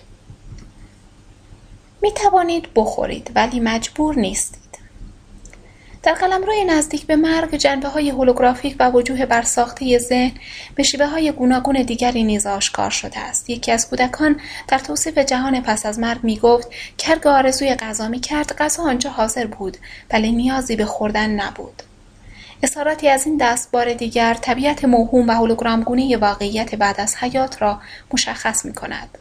حتی زبان نمادین روان نیز شکل عینی مییابد. به عنوان مثال یکی از آزمایششونده های ویتون می‌گفت که وقتی او را به زنی که قرار بود در زندگی بعدی او جایگاه مهمی داشته باشد معرفی کردند. زن به جای اینکه در هیئت یک انسان ظاهر شود به شکلی پدیدار شد که نیمی گل سرخ و نیمی ماره کبرا بود. پس از آنکه از او خواستند معنای این نماد را بیابد دریافت که او و آن زن در دو زندگی گذشته عاشق همدیگر بودند ولی در این حال این زن دو بار نیز مسئول مرگ او بوده است. بنابراین به جای اینکه به صورت انسان متجلی شود مشخصات دوست داشتنی و در این حال شوم شخصیت وی او را بران داشت که به شکلی هولوگرام گونه پدیدار شود تا این کیفیت های متضاد را به وجهی نمادین بهتر عرضه کند. البته آزمون شونده آقای ویتون در این تجربه تنها نبود. حضرت عنایت خان نیز گفته است که وقتی به احوالات عرفانی دست میافته و به ساحت واقعیات الوهی سفر می کرده است هایی که با آنها برخورد نموده گاه به صورت نیمی انسان نیمی حیوان پدیدار شدند نظیر آزمون شونده آقای ویتون عنایت خان نیز در میافت که این تغییر صورتها خصلت نمادین داشته و وقتی کسی به صورت نیمه حیوان ظاهر می شود بدان خاطر است که حیوان کیفیاتی را که شامل حال او می شده به وجهی نمادین بیان می کرده است. به عنوان مثال موجودی که دارای قدرت زاهدالوصفی است ممکن است با سر شیر پدیدار شود یا آنکه به وجهی غیرعادی زرنگ و حیلهگر است ممکن است پاره از خصوصیت روباه را داشته باشد حضرت عنایت خان بر این اساس چون این نظریه پردازی می کرد که به همین خاطر است که فرهنگ های کوهن همچون مصری ها خدایانی را که در قلم روی آن جهان حکومت می کردند همواره با سر حیوانات مجسم می کردند. گرایشی که واقعیت نزدیک به مرگ به قالب ریزی شدن در اشکال هولوگرام گونه دارد اشکالی که انعکاس دهنده اندیشه ها آرزوها و نمادهایی است که ذهن ما را انباشته است. توضیح دهنده این واقعیت است که چرا مغرب زمینی ها میل دارند هستی های نورانی را در هیئت پیکرهای مذهبی مذهبی مسیحیت ببینند. حالا که هندوها آنها را همچون قدیسان و الهیگان هندی در میابند و فرهنگهای دیگر در هیئت اشکال دیگر انعطاف پذیری روی نزدیک به مرگ نشان می دهد که چون این تجلی های بیرونی ممکن است همانقدر واقعی یا ناواقعی باشد که غذایی که آن دختر بچه کوچک آرزوی داشتنش را می کرد یا زنی که به صورت ترکیبی از گل سرخ و مار کبرا پدیدار شده بود و یا لباسهایی که ناگهان به وجود می آمد تا برهنگی مرد شرمگین را بپوشاند. همین خصلت انعطاف پذیری است که تفاوت‌های فرهنگی را که برخی در تجربه حالت نزدیک به مرگ یافتند تبیین می کند. نظیر اینکه چرا عدهای از طریق گذر از تونل سیاه به آن جهان می‌رسند و برخی دیگر از طریق گذشتن از یک پل و برخی دیگر با گذار از روی سطح آب و بعضی دیگر صرفا از طریق گام برداشتن در یک جاده باز هم چنین به نظر می آید که در واقعیتی که صرفا از طریق تاثیر متقابل ساختارهای فکری آفریده شده حتی خود مناظر نیز با ایده ها و انتظارات تجربه گر شکل می گیرند. در این مقطع لازم است نکته مهمی را یادآوری کنیم هرچند که روی نزدیک به مرگ ممکن است شگفتآور و غریب بنماید به گواه آنچه در این کتاب آمد واضح است که سطح وجودی خود ما نیز نباید چندان متفاوت باشد همانطور که دیدیم ما نیز قادریم به تمامی اطلاعات دسترسی پیدا کنیم. فقط برای ما قدری مشکل تر است. ما نیز گاه به گاه قادریم تجربه های شخصی برقاسا به پیش داشته باشیم و با ماهیت حیرت انگیز زمان و مکان روبرو شویم. و ما نیز قادریم بدنهای خود را و حتی نسبت به میزان ایمان و اعتقادمان واقعیت خودمان را دوباره قالب ریزی و شکل دهی کنیم. و این فقط به کوشش و زمان بیشتر نیاز دارد. به راستی که توانایی های سایبابا نشان می دهد که ما نیز می توانیم تنها با آرزو کردن و خواستن از هیچ غذا به وجود آوریم و تجربه ترز نویمان در بینیازی به غذا نیز گواهی است بر این مدعا که خوردن ممکن است در نهایت برای ما همانقدر لازم باشد که برای آنها که در قلم روی نزدیک به مرگ هستند. در واقع چنین به نظر می آید که این واقعیت ما و آن واقعیت دیگر تنها از لحاظ درجات و شدت و حدت متفاوتند نه به لحاظ نوع.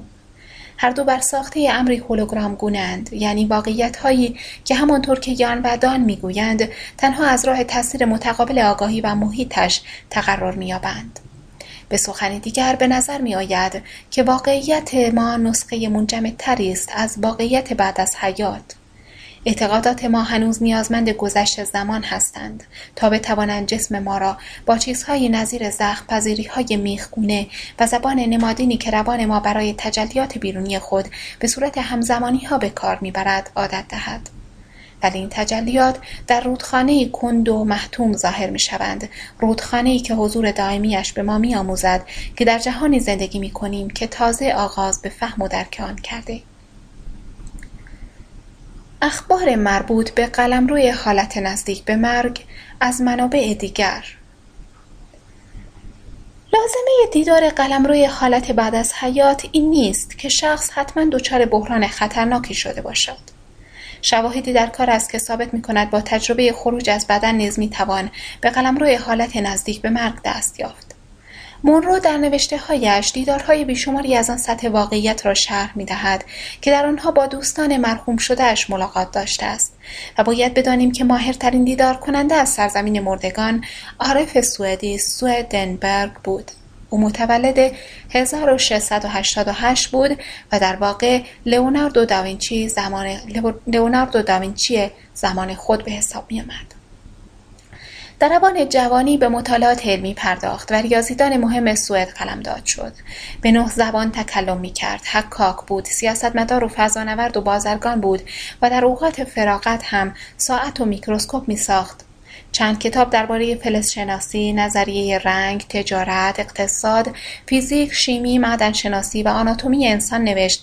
و الگوهای اولیه هواپیما و زیردریایی را عرضه کرد. او در طول تمامی این فعالیت ها همواره به طور منظم به مراقبه می نشست و به هنگام میانسالی این قابلیت را در خود تا آن حد گسترش داد که به خلصه های عمیق فرو رود و بتواند بدن جسمانیش را ترک گفته به دیدار آنچه به نظر او آسمان و آسمانی میآمد نایل آید و با فرشتگان و ارواح صحبت کند. در این که سویدنبرگ در این سیر و سلوک ها چیزی عمیق را تجربه می کرد شکی نیست. به خاطر همین قابلیت ها چنان شهرت یافت که ملکه سوئد از او خواست دریابد. چرا برادر مرحومش به نامه ای که ملکه قبل از مرگش برایش فرستاده بود جواب نداده است؟ سودنبرگ قول داد که با آن مرحوم رابطه برقرار کند و روز بعد با پیامی بازگشت که ملکه اعتراف کرد حاوی اطلاعاتی درباره برادرش بود که تنها او و برادر مرحومش از آن باخبر بودند.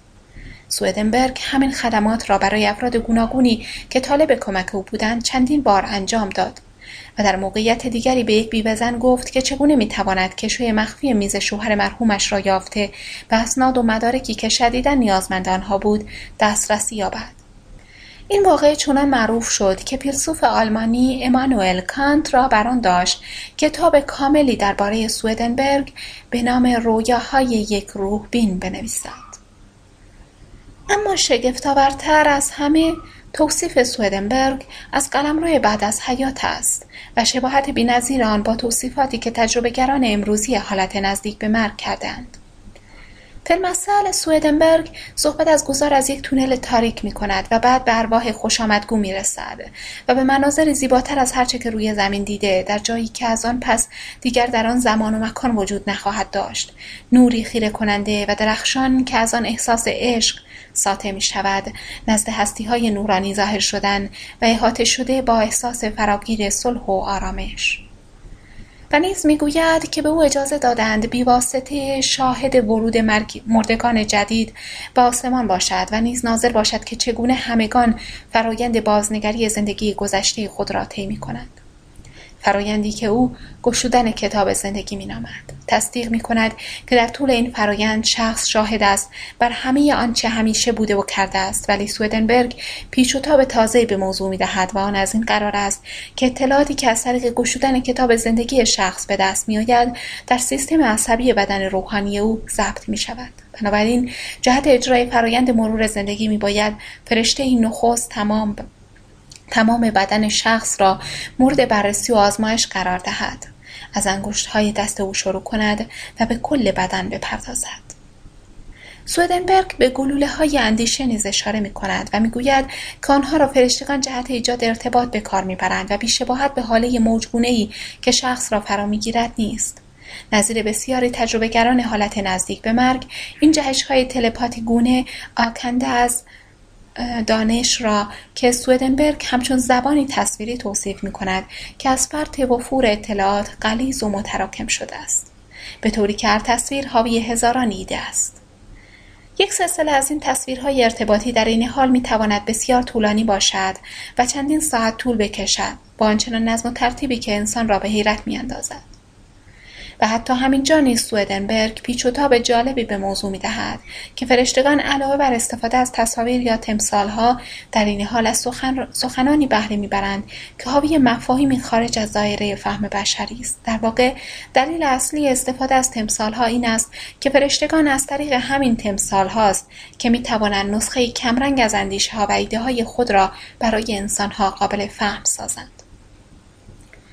تجربیات سویدنبرگ برخوردار از برخی ویژگیهایی است که کمتر در گزارشات تجربهگران حالت نزدیک به مرگ مشاهده شده است مثلا به این نکته اشاره می کند که در جهان روح دیگر نیازی به غذا نیست ولی می که جای غذا را اطلاعات به عنوان منبع غذایی می گیرد.